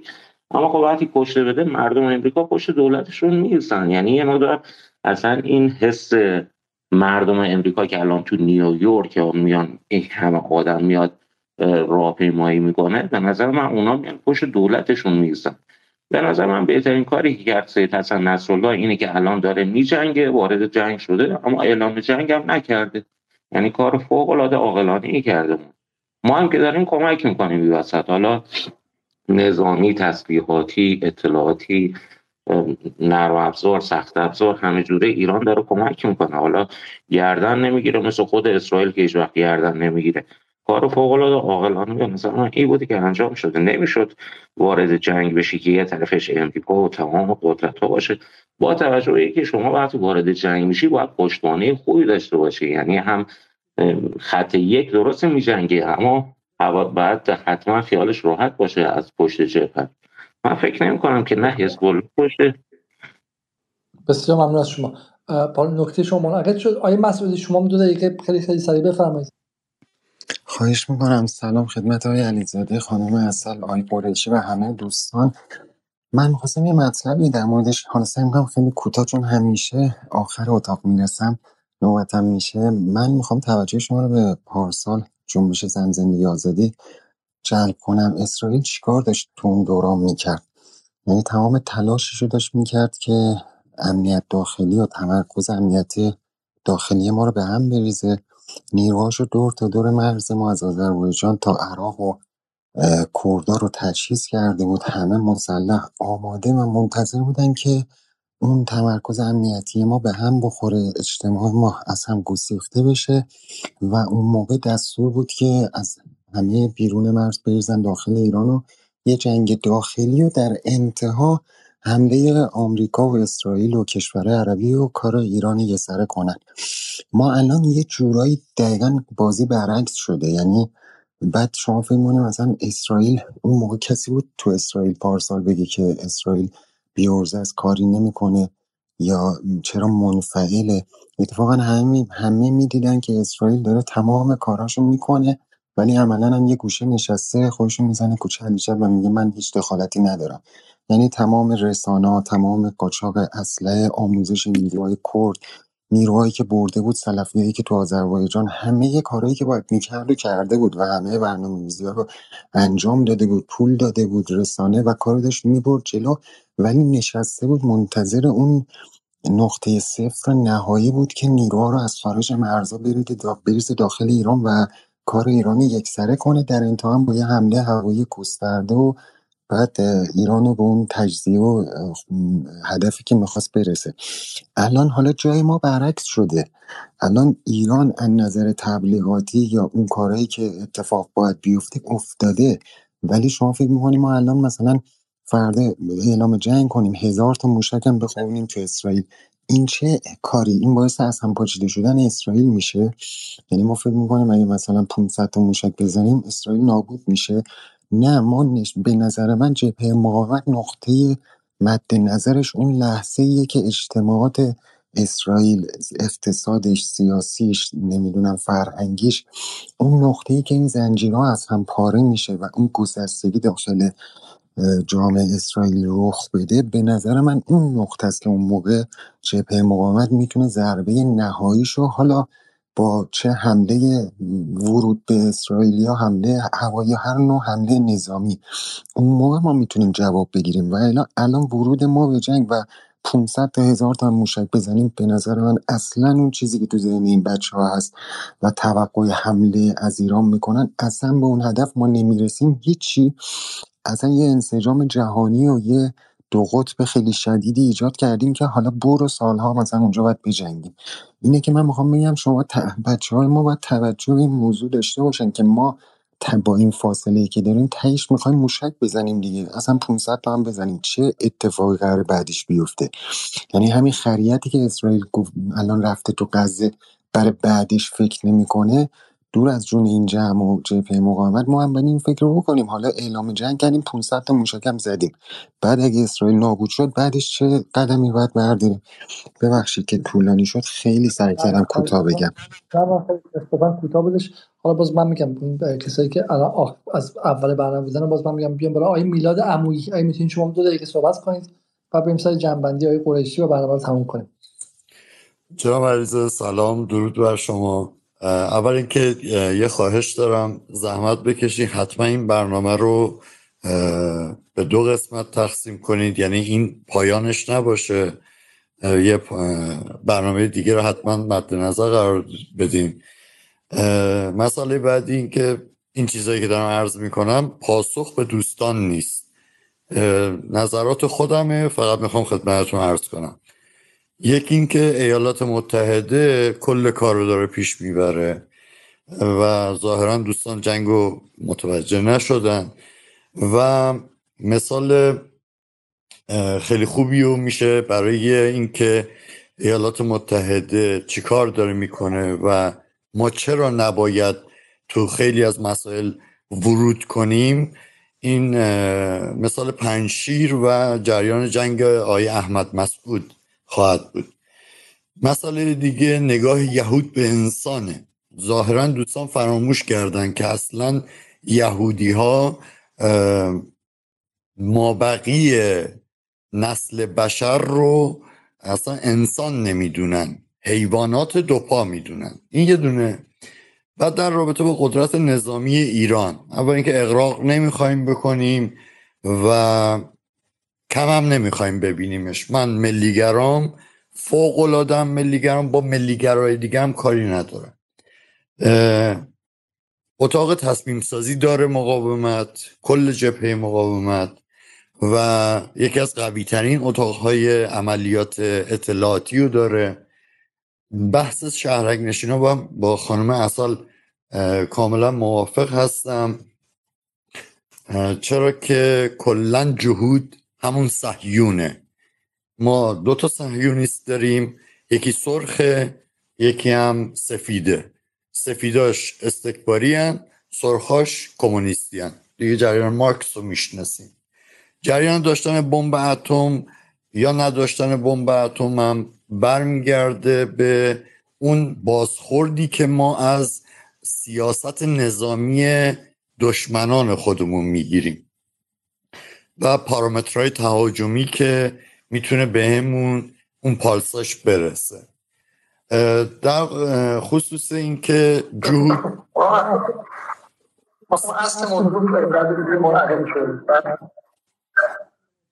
چون برمیگرده من دیگه بفهم که اینجا تموم کنیم.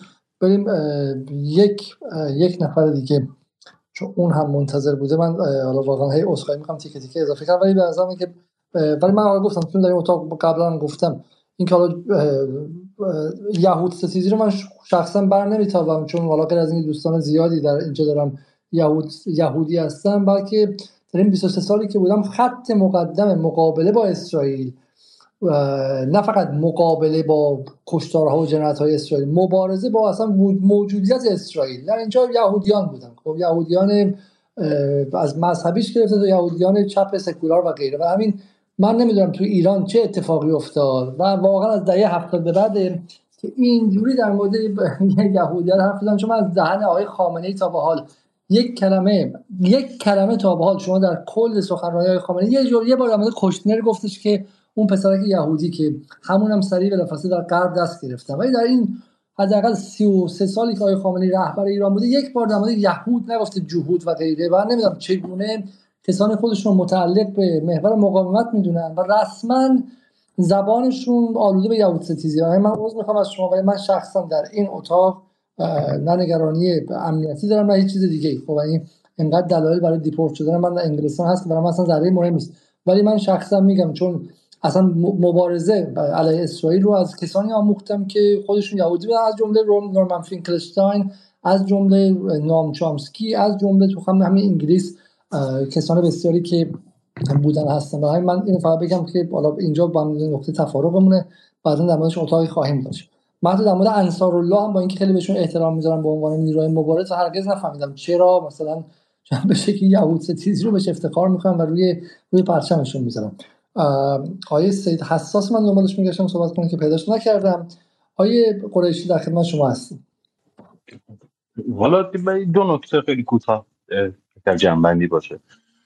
یکیش اینه که یه معادله ای هست. از روز اول اتفاقا ما در موردش صحبت کردیم. حالا نمی‌دونم معمول ما تو اتاقای زیادی صحبت کردیم با هم دیگه و خدمت شما بودم در موردش صحبت کردیم. یه معادله ای هست که قطعا تو این جنگ نه آمریکا اجازه میده استخون اسرائیل شکسته بشه نه ایران و محور محورش متحدینش اجازه خواهند داد استخونی در حماس در غزه شکسته بشه.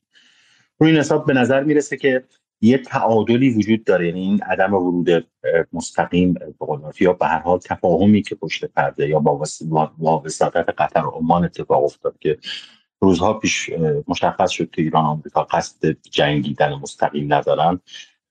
به هر حال این معادله معادله که می‌تونه حداقل نیروهای مثل حزب الله رو خیلی جدیتر مثل انصار الله حزب الله رو خیلی جدیتر وارد جنگ بکنه. اگر قرار باشه که حماس آسیبی بخوره و به نظر می‌رسه که تا این لحظه و بعید می‌دونم هم تا مدت های آینده هم این اتفاق بیفته. نشونه نشونه ای نیست هم امروز هم بعد از چند روز پیش هم گفتم امروز هم نشونه ای نیست که زیر ساختای نظامی حماس آسیب جدی خورده باشه. این به نظرم میاد که این معادله معادله که در نهایت می‌تونه آتش بس رو از موضوع حاکم بکنه. یا به هر حال یک بخشی از این حل و فصل موضوع در آینده نزدیک باشه. دوم یکی از دوستان بحث آمریکا رو کرد. ببینید درسته به هر حال مزیقه های ایران هم درسته این نگرانی هم درسته ولی حواسمون باشه بحث آمریکا هم اینطوری با این یده بازی هم در جنگ بزرگی تو خاورمیانه نداره. آمریکا هم مزیقه های خودشو داره مشکلات و مسائل خودشو داره و خیلی هم مشخص سناریویی که در خاورمیانه اتفاق افتاد و در غرب آسیا اتفاق افتاد با هفت اکتبر روز هفت اکتبر. بدترین سناریویی بود که توی زمانی که به شدت گرفتار جنگ اوکراین بود شدت نگران تایوان و دریای چین هست و هر حال چینی اولویتی که سالانه تمام اندیشکده ها و به قول معروف اون تیم های مشاوره که به کاخ مشورت میدن چین رو با فاصله خیلی زیاد از بقیه اولویت اول آمریکا و نگرانی اول آمریکا مطرح می‌کنن. این جنگ بزرگ در خاورمیانه و گرفتار شدن توی جنگ تمام ایار با, با شرکت ایران با شرکت هشت و شعبی با شرکت حزب الله انصار الله تو سوریه اراقی های در سوریه و مثلا کلا سوری ها و متحدینشون در خاک سوریه این بدترین سناریوییه که میشه آمریکا خود معروف پیش روی آمریکا گذاشت. روی این حساب آمریکا هم مشکلات خودش رو داره یعنی اینطوری نیست که حالا لطف کرده به ما مارک نسده یا این حداقل متوازن ایران درسته قطعا اگر که پرهیز کرده اگر که پذیرفته یا اگر تفاهم کرده یا اصلا اگر راهبردش این بوده که وارد جنگ با آمریکا نشه عالیه. ولی اینطور هم نبوده که حالا به خاطر ضعف وارد نشده آمریکا هم مشکلات خاص خودش رو داره. و تمام این تلاش ها با توجه به اینکه بله قبول دارم آمریکا نقش اصلی رو توی این نسل کشی در فلسطین اجرا ایفا می‌کنه و اگر حمایت آمریکا نبود امکان نداشت اسرائیل بتونه با این دسته باز کارش انجام بده و تمام موشک به طور روزانه دارن ترانزیت میشن به آمریکا با توجه به مزیقه هایی که توی ذخایر استراتژیکش آمریکا پیدا کرده. روزانه داره جمع می‌کنه از هر گوشه دنیا.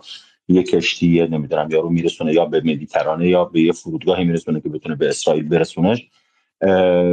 ولی به هر حال افکار عمومی درونی آمریکا مهمه. یعنی حواستون باشه که اینطور هم نیست. دولت بایدن این یک سال دیگه انتخابات داره و همین الان نظرسنجی ها مخصوصا بعد از اینکه عرب ها و مسلمان ها و آفریقایی تبارها در آمریکا خیلی شوکه شدن از این رفتار آمریکا و این بی تفاوتیش نسبت به جان ده هزار انسان و اون برخوردهای وحشیانه در غزه.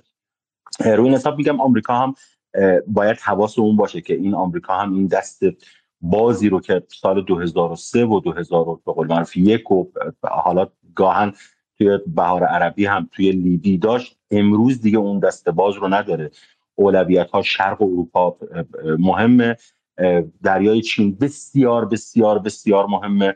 و هر گونه درگیری که آمریکا رو چند ماه البته درگیری با ایران رو به هر حال آمریکایی ها بعید می‌دونن که چند ماه باشه. معمولا می‌دونن ایران نمیشه لیمیتی برای پایان درگیری باش گذاشت. حتی نگرانی ترامپ زمان نگرانی پنتاگون زمان آقای ترامپ هم همین بود که مشخص نیست که جنگ با ایران چقدر طول خواهد کشید و نمی‌تونیم تضمین بدیم که ظرف یک دو یا سه هفته به پایان برسه. روی این حساب جنگی با جنگی مثل جنگ ایران برای آمریکا می‌تونه بله ممکنه ایران رو شکست بده و خاورمیانه رو داشته باشه ولی قطعا شرق آسیا شرق اروپا و دریای چین رو از دست خواهد داد به طور به طور یقین اونجا رو از دست خواهد داد. روی این حساب به نظرم میاد آمریکا هم باید حواسمون باشه که مشکلات خودشو داره.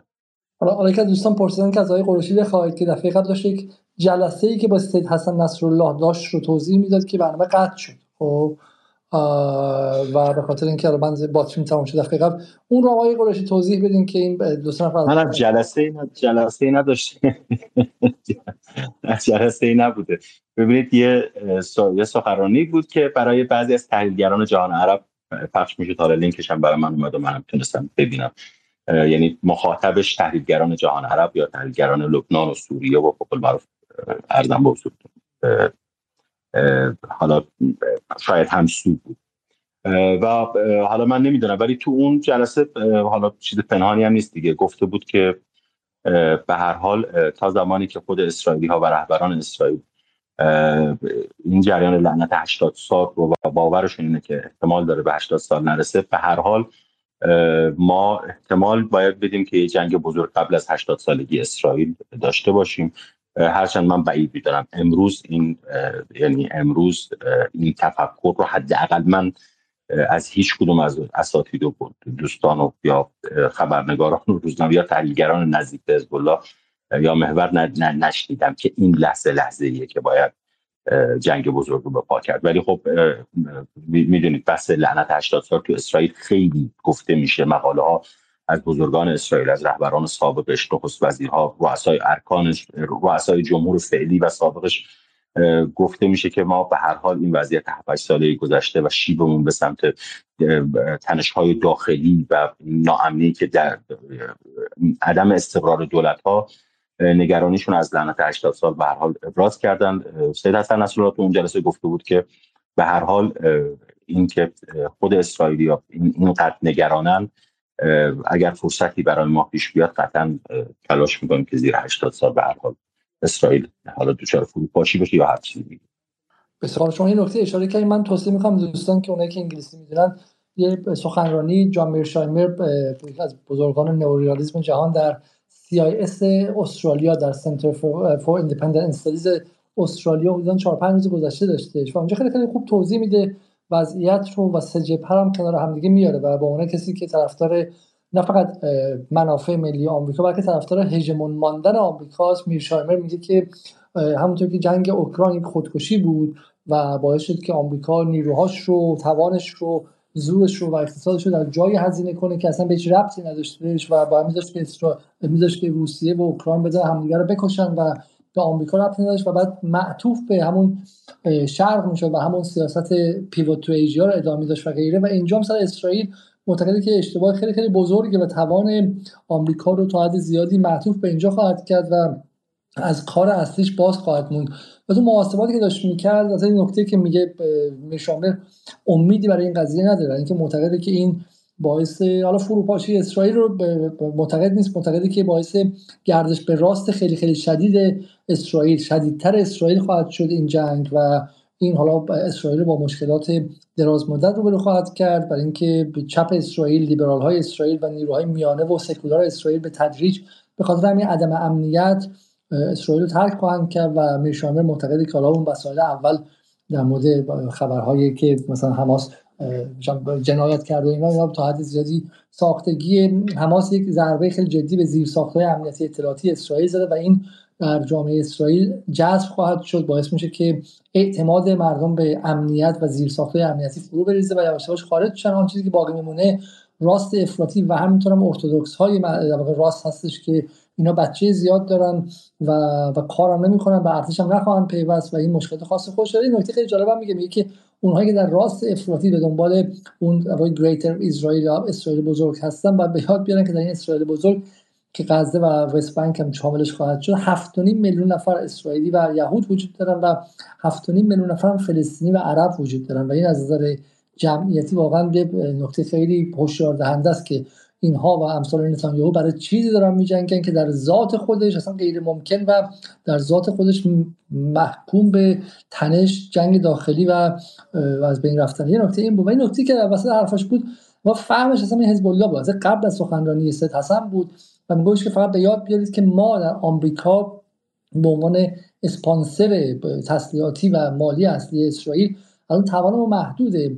و این نکته که میگه میگه حالا از مسائلی که ما در اوکراین مشغولیم این بحث جهانی شدن این که آمریکا خیلی بخش های تسلیحاتیش رو برون سپاری کرده. یعنی مثلا خمپاره‌ای که می‌خواد بسازه بخشی از بدنه خمپاره در خارج آمریکا ساخته میشه همین توان ساخت مثلا انبوه و یک شبه رو نداره و در حال حاضر گنبد آهنین رو ادعا می‌کرد که ما اگه بهشون کمک کنیم و آمریکا به اسرائیل کمک کنیم در حد حد اکثر 3500 موشک گنبد آهنین خواهیم داشت. حالی که گفته میشه که حزب الله 180 تا 200 هزار تا موشک داره و این خب نشون میده اگر حزب الله بخواد این بخواد اون دختر رو فشار بده وارد جنگ تمام عیارشه با اسرائیل می‌تونه ضربه خیلی جدی بزنه. بله البته بیروت هم با هواپیمای آمریکایی و اسرائیلی نابود خواهد شد و غیره. اما این از نظر فهم کسی مثل میرشایمر از توازن قوا در اونجا. برای همین اینکه واقعا ایران منفعل بوده یا حزب الله منفعل بوده حرف واقعا شاید معقول نباشه و میرشایمر هم به کور شدن همین تص... همین چشم اسرائیل در شمال لبنان اشاره می‌کرد و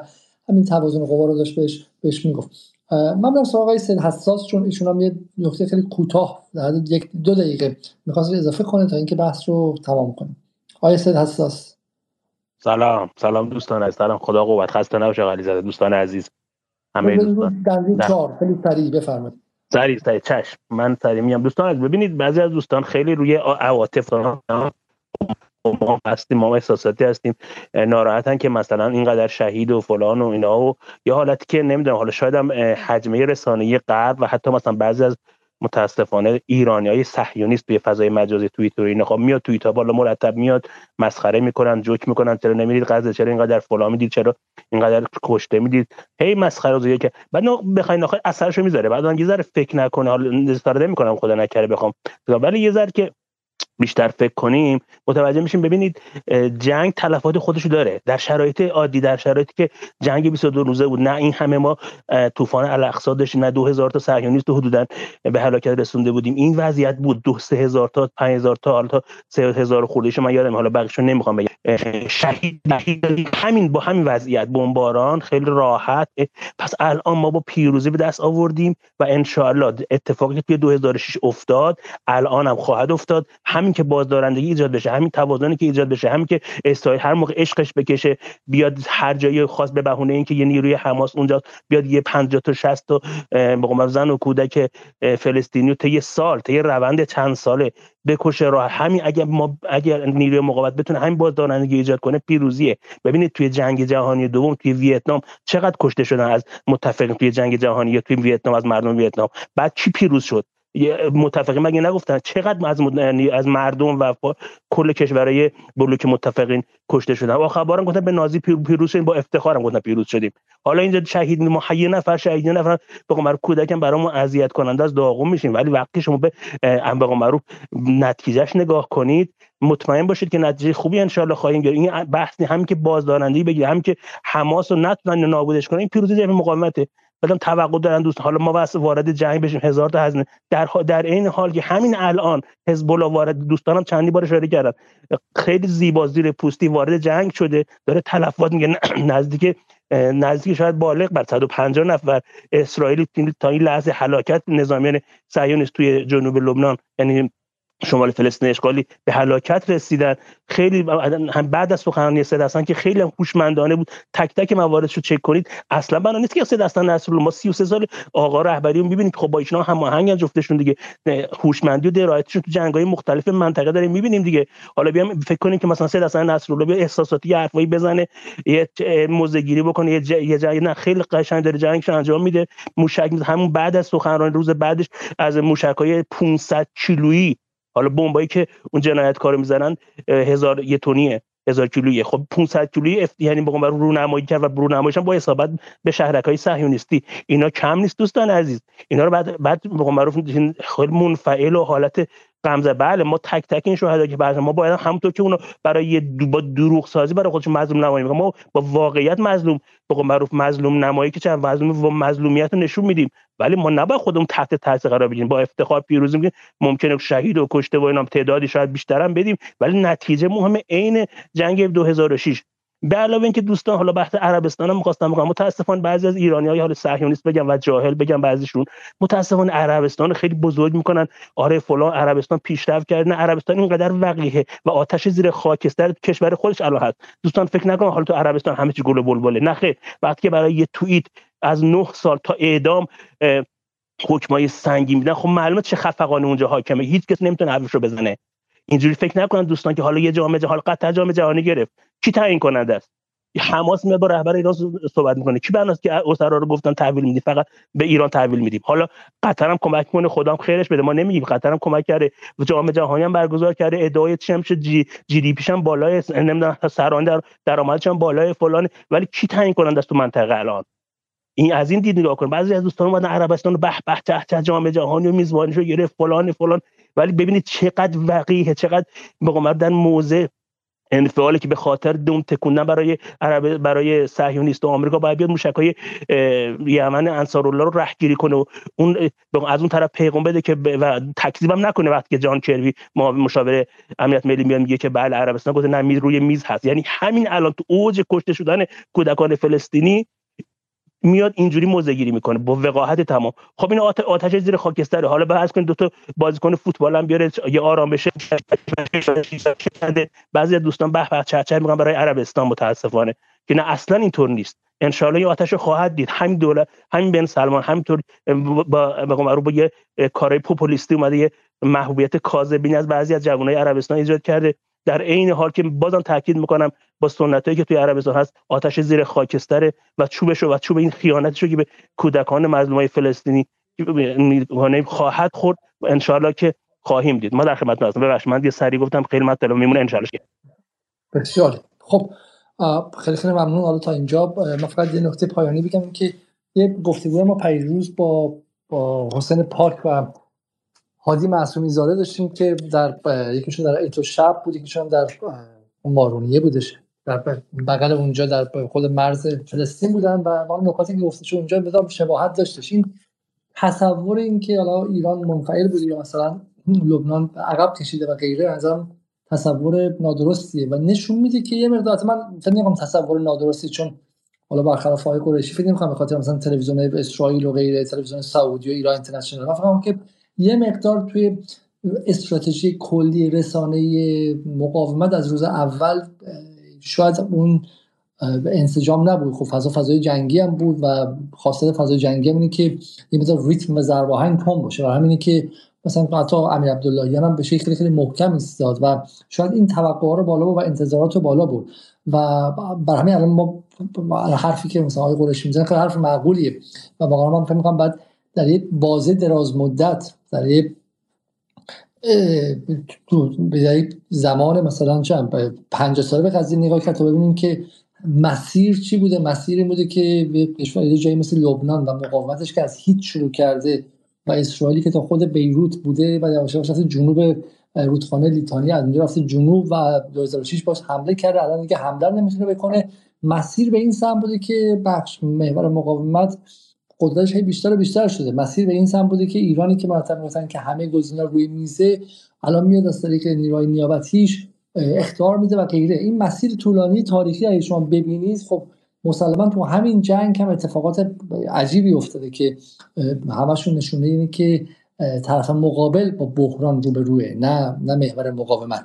اما خب از روز اول در هفته اکتبر 8 اکتبر هم درصد بازنمایی و روایتی که شد چنان پر التهاب بود که این توقع به در بالا نیروهای جوانتر محور مقاومت افتاد و نظر من تقصیر اونها به, خصوص نیستش. اما الان واقعا نیازمند نگاه وسیع تر کردن نگاه و آماده کردن برای مسیر طولانی تری که در اونجا به شکلی رژیم صهیونیستی به تدریج ضعیفتر خواهد شد. چند نقطه اتفاق خواهد افتاد. که اینکه توان کلی آمریکا برای دفاع برای دفاع لوجستیک از اسرائیل کمتر خواهد شد. این مسیری که دیگه حالا همه گفتم و ما انقدر در مورد برنامه های نظم نوین جهانیمون صحبت کردیم خب واضح خواهد بود. و و بخاطر اسرائیل هم مجبوره که به شکلی هجینگ بت کنه بره مثلا با کشور دیگه کار کنه. الان رابطش با روسیه رو تا حد زیادی از دست داده و اون رابطه به نسبت پنج سال پیش سه سال پیش تخریب شده. با چین همه الان رابطش به اون شکلی نیستش که شاید مثلا دو سال پیش بود و غیره. برای همین اسرائیل ما بتونه در نظم نوین برای خودش دوستانی غیر از آمریکا و غرب لزوما بخواد پیدا کنن و این مسیر مسیر روشنی نیستش. دوم به شکلی شکافا و تناقضات درونی اسرائیل که حالا بحث فقط انتظاری نیست. خیلی خیلی روی زمین. شما از اوایل ژانویه تا همین اواخر تظاهرات های علیه نتانیاهو رو داشتید و دعوای بین جناهای چپ و راست اسرائیل حالا من نمی‌دونم دعوای در داخل ایران دعوای ماهوی نیست. اما دعوای اونجا دعوای ماهوی و دعوای دو جنس تفسیر خیلی متفاوت از اسرائیل از از زیست اجتماعی گروه هستن که LGBTQ هستن گروه هستن که مذهبی چه می‌دونم آخر زمانی خیلی خیلی شدید هستن و اینها واقعا جمع کردنشون زیر یک سقف دیگه داره عملا داره غیر ممکن میشه و حتی اگر بشه که حماس و حزب الله هم نباشن ممکنه اسرائیل از درون دچار به قول انگلیسی ایمپلوژن بشه. و درون درون پاشی بشه. حالا من اصطلاحش درسته و این نکته دومیه و نکته سوم این که بالاخره قوای مقاومت هم به, به صورت خیلی منسجم بیشتر بیشتر شده. شما یکی از این قوا رو که الان داره شاخ و شانه می‌کشه برای اسرائیل فقط در نظر بگیرید اسمش از انصار الله اصلا این قوا چیزی که تا ده سال پیش وجود نداشت. سال 2014 تازه به میدان سیاست آمده. از 2014 درست یک سال بعد 2015 از حدودا 23 چهارم مارچ 2015 درگیر جنگ بوده با یک نیروی عجیب غریب قوی نظامی منطقه یعنی عربستان ثروتمندترین کشور منطقه علیه فقیرترین کشور منطقه. هفت سال در هم کوبیدتش و الان از دل اون هفت سال بیرون اومده و به اسرائیل موشک پرت می‌کنه. اگرچه موشک توسط ناوهای آمریکایی رهگیری و ردیابی میشه اما اصلا ببینید شما مسیر رو می‌خوام شما مسیر طولانیه. در واقع شما اگر لنز رو بیاری و روی بیمارستان الاهلی روی جبالیه بذاری خب دلت خون میشه و احساس می‌کنه که فلسطین داره می‌خوره و جواب نمی‌تونه بده. ولی این لنز رو که باز می‌کنی یه خورده باز می‌کنی به لبنان که می‌رسی و بازتر که می‌کنی به یمن که می‌رسی بازتر که می‌کنی به ایران که می‌رسی و از اون بازتر به نظم نوین جهانی و چرخش این نظم نگاه می‌کنی نظر من قضیه به هیچ شکل یک طرفه نیستش و واقعا آن چیزی که آن کس آن نیرویی که رو به ضعف داره اون به نظر من اسرائیل و همین این پیروزی رو از این نظر هم میشه بهش نگاه کرد. و نکته خیلی خیلی کلیدی که هم آیه قریشی گفتن اینجا هم به شکلی آیه معصومی زاران در اون برنامه اشاره کردن اینه که بالاخره اسرائیل باید بتونه اعتماد دوباره جامعه خودش به نیروی امنیتی اطلاعاتی خودش رو به وجود بیاره. و به نظر من یه نکته اینجا مهمه. بله اگرچه امیر عبداللهی ما گوش ما دستمون رو ماش و می‌زنیم و انتظار رو برد بالا. ولی طرف مقابل رو نگاه کنید. در روز اول ضربه حماس در عملیات هفته اکتبر در عملیات الاقصا چنان سنگین بود که فقط برای التهاب زدایی از افکار عمومی و برای آرام کردن افکار عمومی رهبران اسرائیل از چپ و راست اومدن گفتن که ما تا آخر خط میریم. حماس رو کلا نابود می‌کنیم این وعده بود که اینا به افکار عمومیشون دادن و الان همه به شکل متخصصین امر نظامی از جمله متخصصین زایانیست و طرفدار اسرائیل دارن میگن که شما می‌تونی بیای غزه رو مثلا بزنی شخ بزنی سه هزار نفر بکشی. ولی نابودی حماس که اصلا تو نمی‌دونین کجا هستن. و همین الان هم به هیچ فقط به یکی از فرمانده های میدانشون ضربه وارد شده. از مثلا 8 9 برنامه از فرماندهی که داشتن. برنامه با علی عبدی رو ببینیم که چارت کلی حماس رو در اونجا توضیح دادیم و با گروه های مختلف وجه قسام رو توضیح دادیم و فقط یکیشون تا اینجا شهید شده و شما نمی‌تونید حماس رو نابود کنید برای همین یه ماه دیگه به قول آقای قریشی دو ماه دیگه هم بخواد اونجا شخ بزنه و تعداد بچه های کشته از 4000 تا به 15000 تا برسه و زنان کشته از 7000 تا برسه مثلا به چند؟ به 15000 تا دیگه. 30000 نفر هم بکشه 40000 نفر هم بکشه 50000 نفر هم بکشه. اما باز حماس اونجا هستش. و سوال اینه که جامعه اسرائیل میگه خب الان من بچه‌ها کنم با حماس؟ کسی که در کیبوتس بری زندگی می‌کرده میگه من الان چیکار کنم؟ تو منو با مشکل امنیتی تنها گذاشتی. باز مسئله امنیتی منو حل نکردی. درسته؟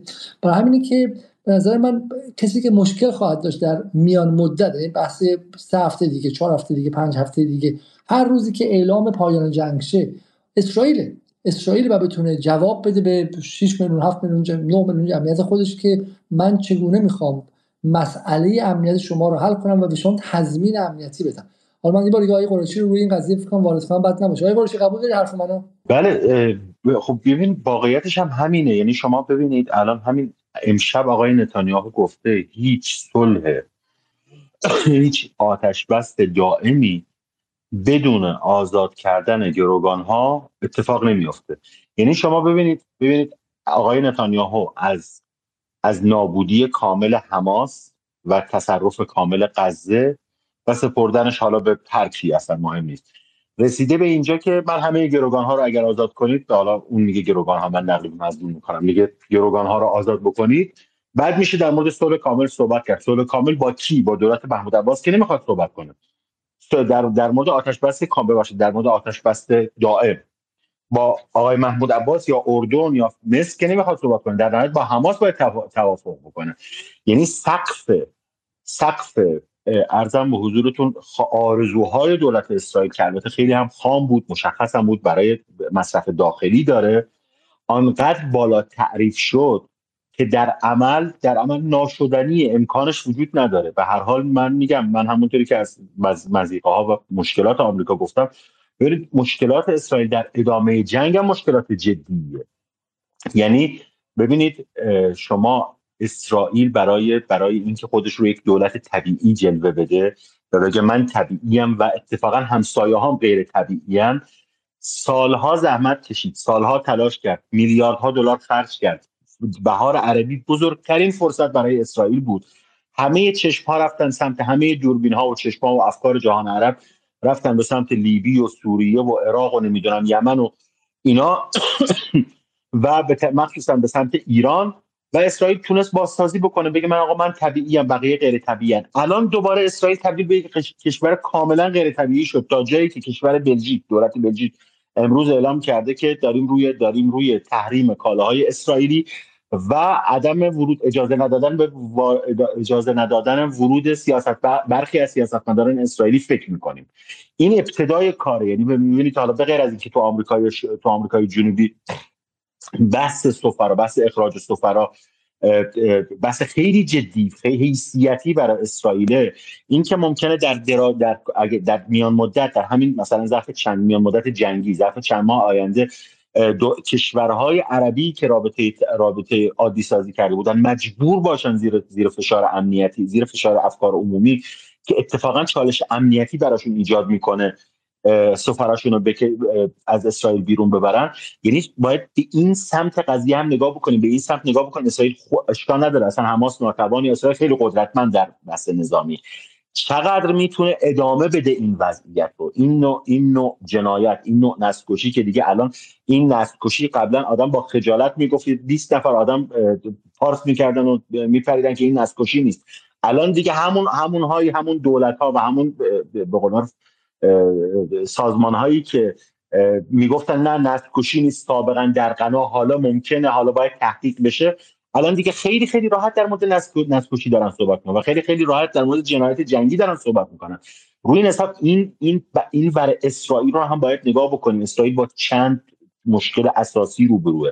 بحث بحث شکاف های داخلیش عدم توازن بین بین خواسته های رای دهنده ها رای دهنده ها به این دولت و شهرنشینان اسرائیل یعنی ساکنین تل ساکنین حیفا یعنی شهر شهرهای بزرگ اسرائیل که جام جامعهشون که متفاوته با این شهرک نشینا و اون میزان از رادیکالیزم در شهرک نشینا بحث افکار عمومی بحث اینکه اروپایی چقدر می‌تونن تحمل بکنن. ببینید آقای علیزاده من به نظرم در آینده نزدیک ما شاهد تغییرات در بافت سیاسی اروپا خواهیم بود. یعنی من به نظرم این احزاب سخت دوباره از مردم رای بیارن. مثلا مثلا احزاب نمی‌دونم سبز آلمان با, با این نوع حمایت به هر حال یه بخشی از رای هاشون همین عرب ها و ترک ها و مسلمون ها و همینا بودن. یعنی خب ببینید اینا اگر حذف بشن از اون سبد رای اتفاق خاصی در در رایاوری این احزاب سنتی میفته در در همین انگلستان هم همینطوره. یعنی نظر سنجی انگلستان هم همینو میگه. روی این حساب اسرائیل تو بحث نظامی امنیتی مشکل داره. امکانش وجود نداره. در کوتاه مدت من از روز اول گفتم الانم میگم. اگر دوستی عزیزی بزرگواری در آینده نزدیک گفت اسرائیل یک پیروزی راهبردی آورد اصلا خود اسرائیل یعنی اصلا یک پیروزی که بشه حساب بشه حساب کتابش کرد. بشه آوردش روی ماشین حساب و حساب کتابش کرد من هر چی می‌خواد بهش میدم. امکان اینکه پیروزی اسرائیل یک پیروزی راهبردی شبیه به پیروزی که حماس آورده یا غزه آورده بتونه در در کوتاه مدت بیاره کار ناممکنیه. بخش داخلیش بخش خارجیش فشار افکار عمومی. یعنی من به نظرم واقعا این که این قدری که به اسرائیل فشار هست امکان من بعید می‌دونم به, به, گروهی از مقاومت یا با خود حماس فشار بیاره. آیسته حساس خیلی سریع می‌تونی بگی و بگی. سلام سلام چشم. ببینید دوستان سنش بالاتر من بهش, رانت زمان میدم. شما چون دقیقاً. سلام. منو ببخشید منو ببخشید. خواهش می‌کنم. ببینید دوستان در راستای همین صحبتایی که داریم می‌کنیم ببینید متوجه بشین که دوستان اسرائیل رژیم صهیونیستی از اون وضعیت اولی نابودی حماس فلان فلان نمی‌دونم کوچ اجباری به مصر و اردن و اون توهماتی که داشت رسیده به جایی که هم خودش هم آمریکا جفتش خودش اومده میگه که می‌خوایم تکرار نکنه حماس. ببینید جملات رو تکرار نشه این می‌خوایم کاری بکنیم که حماس این حملات مثل طوفان الاقصار تکرار نکنه. از اون طرف آمریکا میگه که می‌خوایم ضعیف کنیم. حماس رو. متوجه هست تضعیف حماس. دقیقا جملاتی که این دوتا گفتن. از اون طرف وزیر خارجه آمریکا یه پاش این کشور یه پاش اون کشوره. سری میاد عراق. بعد میفرسته نخست وزیر عراق و ایران. اینا رو دوستان یه ذره بذارید کنار هم. بعد اقتدار و وضعیت جبهه مقاومت متوجه میشین. بله ما بازم تاکید می‌کنم. شهدا یک نفر شهید یک نفر کودکم که کشته میشه برای ما دردآوره ولی ببینید داره به سه سمت میره جبهه. دوستان عزیز مثالشو زدم.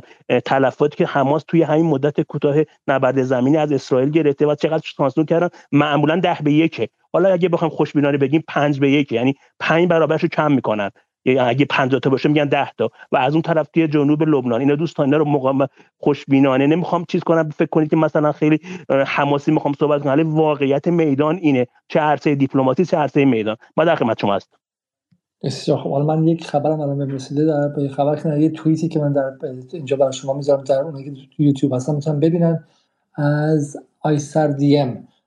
ده آیسر که عربی نوشته من انگلیسیشو ترجمهش رو می‌خونم. میگه که رسانه های ابری میگن که ژورنالیست معروف اسرائیل افرایم مردخای دستگیر شد بعد از اینکه گفتش که در بیمارستان های تلاویو چند ده سر جنازه سربازها رو دیده که روی همدیگه سلمبار شده بوده و جایی که به شکلی ارتش اسرائیل بعد جنازه ها رو به خانواده ها تحویل نمیده.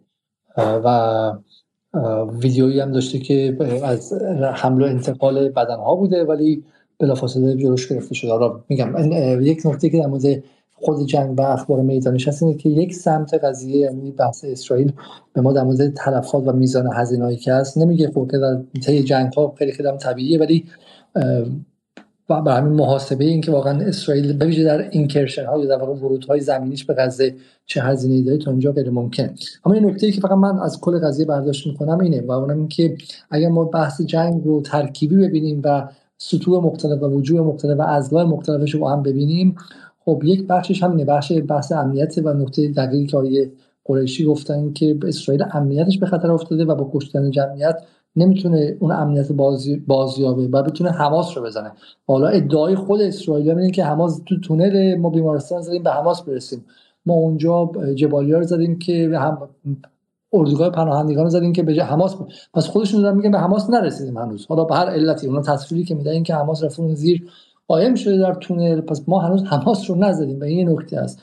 و با کشتن شهروند نمی‌تونیم. من میگم بخش اخلاقی رو کنار می‌ذاریم. این نکته دیگه این که بالاخره میگم اسرائیل فرقش با ایران جمهوری اسلامی اینه. شما هر چقدر علیه ایران تظاهرات می‌کنید توی انگلیس که تظاهرات دونت پارشه فرقی به حال جمهوری اسلامی نمی‌کرد چون دیگه بیشتر از اون تحریم نمی‌تونستی بکنیش و انزوای بیشتر از اون نمی‌تونستی بهش بدی. همه اون کاری که می‌خواستی بکنی رو قبلا در مورد جمهوری اسلامی انجام داده بودی. اما اسرائیل بالاخره اقتصادش توریسمش زیست اجتماعیش مسابقات ورزشیش مسابقات هنریش همش به اروپا و غرب گره خورده و بالاخره افکار عمومی در غرب با همه کارهایی که داره انجام میشه از به شکلی بستن روزنامه ها از از ممنوعیت در روزنامه آلمان و ممنوعیت تظاهرات خانم اصلا اخوان از برلین گفتن. تو همون چیزایی که من از قانون 21 که در سنای فرانسه داره تصویب میشه برای ممنوعیت حمله و نقد اسرائیل تا به شکل همین انگلستانی که در حزب کارگر و غیره هر گونه نقد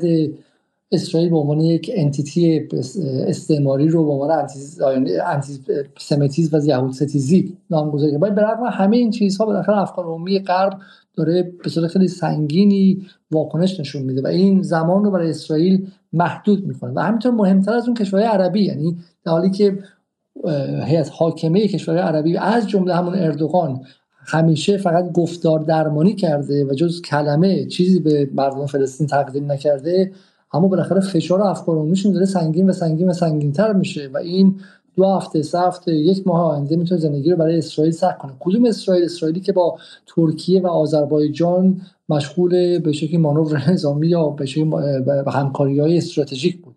ترکیه و اسرائیلی که تا آستانه تطبیع و عادی سازی با عربستان اعلام عادی سازی با عربستان فاصلش چه بسا مثلا چند هفته و چند ماه بود. حالا عادی سازی که در عمل به بخش عمدهش با عربستان انجام شده بود و غیره.